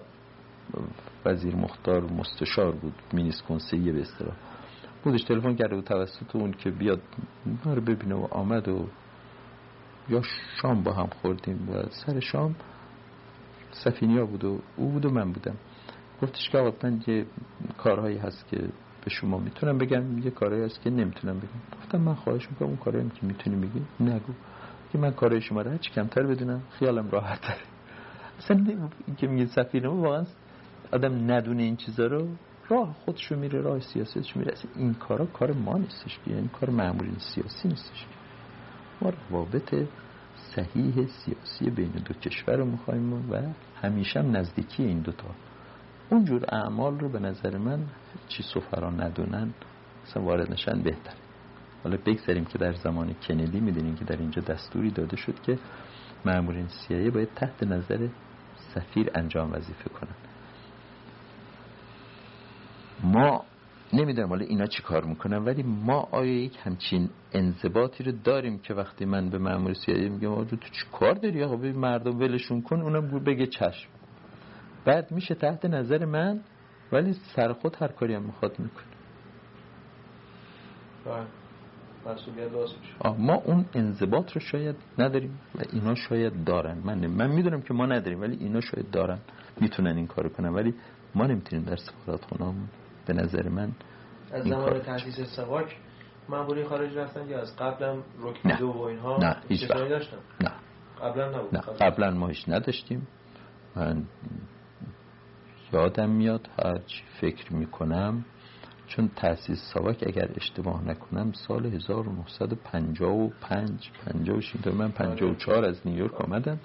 اینا شروع کردن که یادم میاد اول دفعه. خدا بیامرز آقای پاکروان بود. و یک سرهنگ دیگه که من وقتی نظام بودم فرمانده ما بود. آقای پاکروان هم معلم توپخانه ما بود. آمدم وزارت خارجه من توی کمیسیونم بودم و که یه ایرادم بهشون گرفتم تازه آمده بودم نمی‌دونستم اینا از این معمورین دارن. یک آقای رو سرهنگ کی؟ حالا هرچی اسمش بله. مهم نیست. نایب سرهنگ بود فرستاده بودن به دمشق. بعد ترفیبش داده بودن. با لباس سیویل و اینا به اسم سیویل. ترفیبش داده بودن. عکسش و مقامش تو روزنامه چاپ کردن. آخه این چه جوری میشه؟ مگه اون مرد که در سوریه اون دستگاهشون خیلی ببخشید ابلهن نمی‌فهمن که این آقا حالا ترفی گرفته. عکسش هم هستش. بعد شما میگین آخر این سیویل نابیدویوم در سفارت. خب این اول البته کارشون بود. البته از این ناشیگری ها داشتن ولی به نظر من تا آخرم از این ناشیگری ها داشتن هنوز. ولی پیش از اون من هیچ یادم نمیاد ما همچی چیزی مثلا فرسوی ما لندن بودیم وابسته نظامی داشتیم و چه مرد شریفی هم بود بایندور وظایفشم خیلی خوب می‌دونست خیلی آبرومند. تکلیفشم خیلی روشن بود میامد می‌رفت. از این کارا مثل ناراحتی ما نداشتیم. البته باید بدونی که زمان رضا شاه پیش از آمدن هیتلر در کار ما در آلمان خیلی با محصلین گرفتاری داشتیم. زمانی که مرمون فرزین وزیر مختار بود در اونجا دکتر ایرانی و اینها در اونجا تحصیل می‌کردن از این مشکلات زیاد داشتن.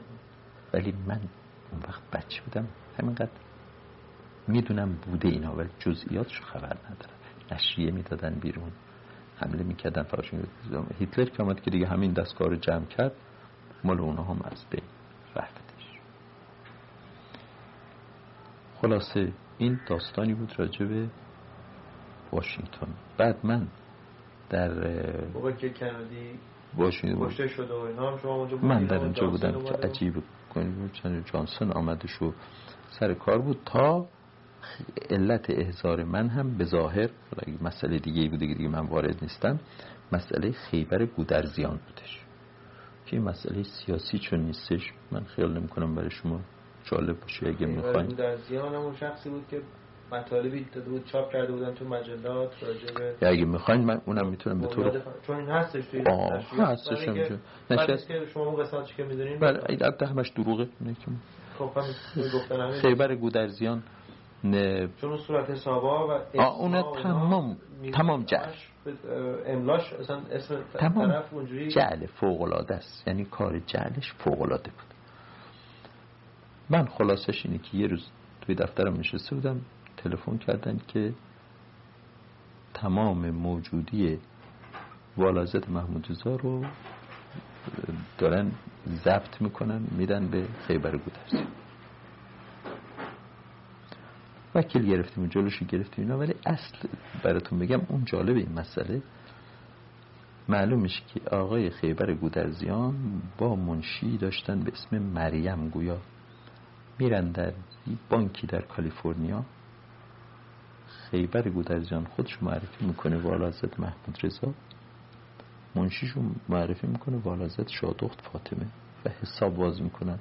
فرض بفرمین سه هزار دلار هم هر کدوم میریزن تو حسابش به تدریج چک می‌کشن سه هزار دلار میره.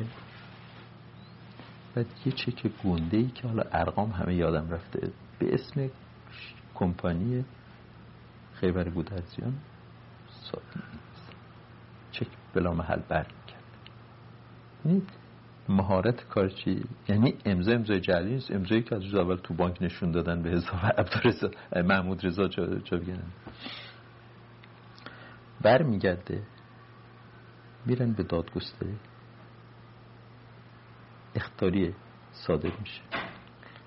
و می‌دونی که به موجب مقررات اینجا کافیه که شما برین قسم بخورین که من این اختاریه رو به بالازد محمود در فرودگاه ابلاغ کردم.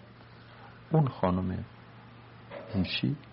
میره در دارگاه قسم می‌خوری که من این رو به محمود رضا ابلاغ و اصلا روح ماهیش کدوم خبر نداره از این جریانات یا مملکت دریا این همه اعتبار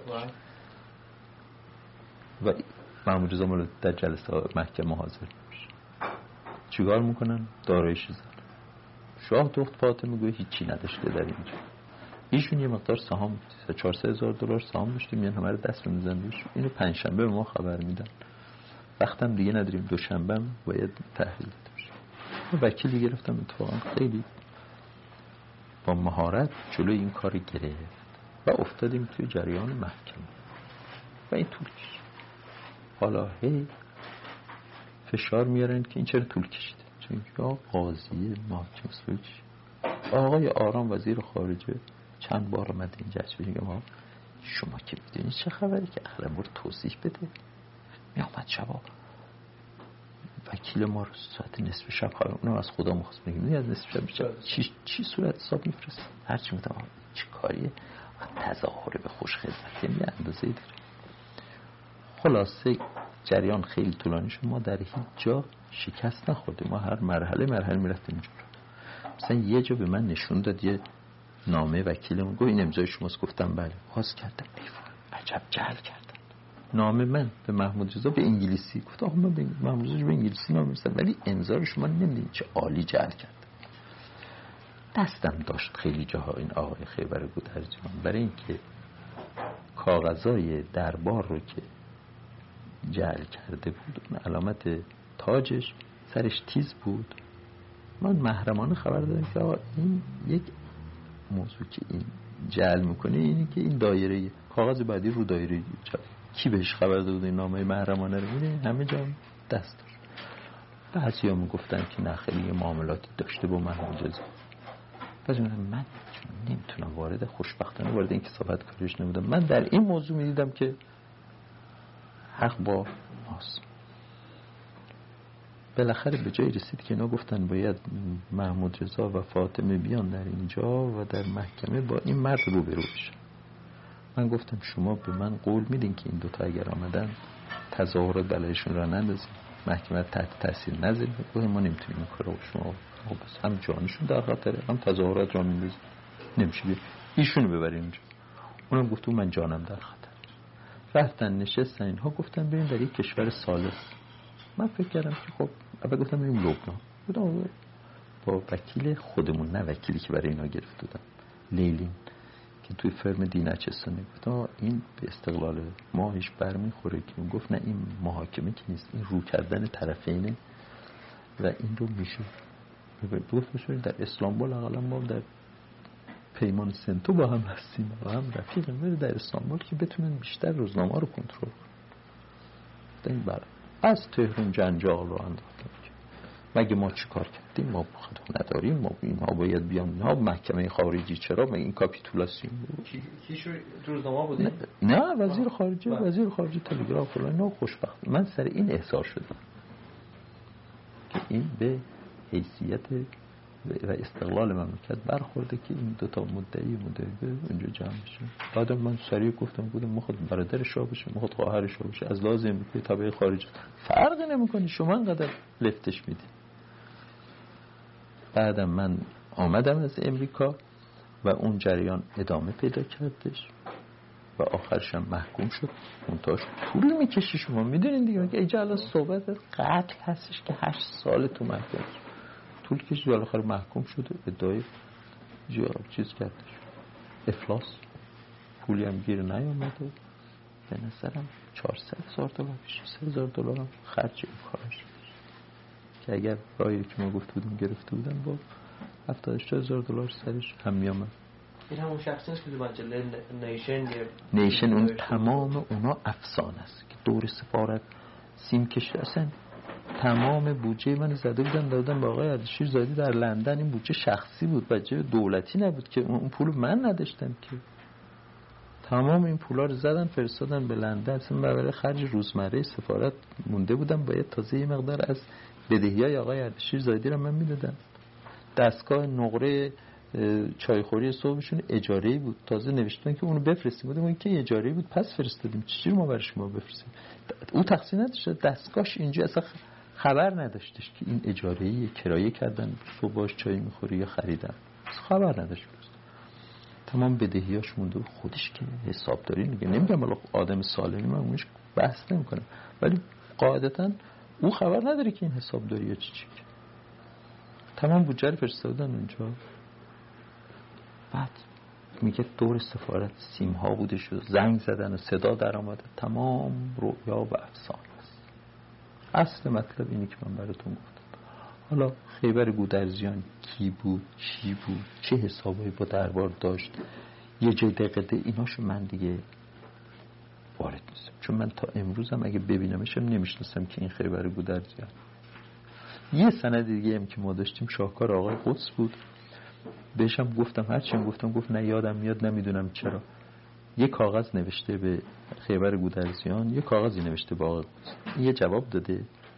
فقط می‌خواسته امضای قدس داشته باشه که بعد جلب قدس صدا می‌کنه دوتا مستشاراشو میگه آجا من نمی‌دونم چرا به دلم برات شده.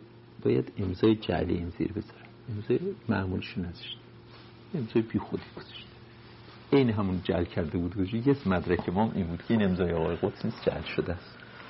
که خیلی به ما کمک کرد این کار. این سر این شد که من احساس شدم آمد تهران و معمور افغانستان شدم. اختلاف ایران افغانستان.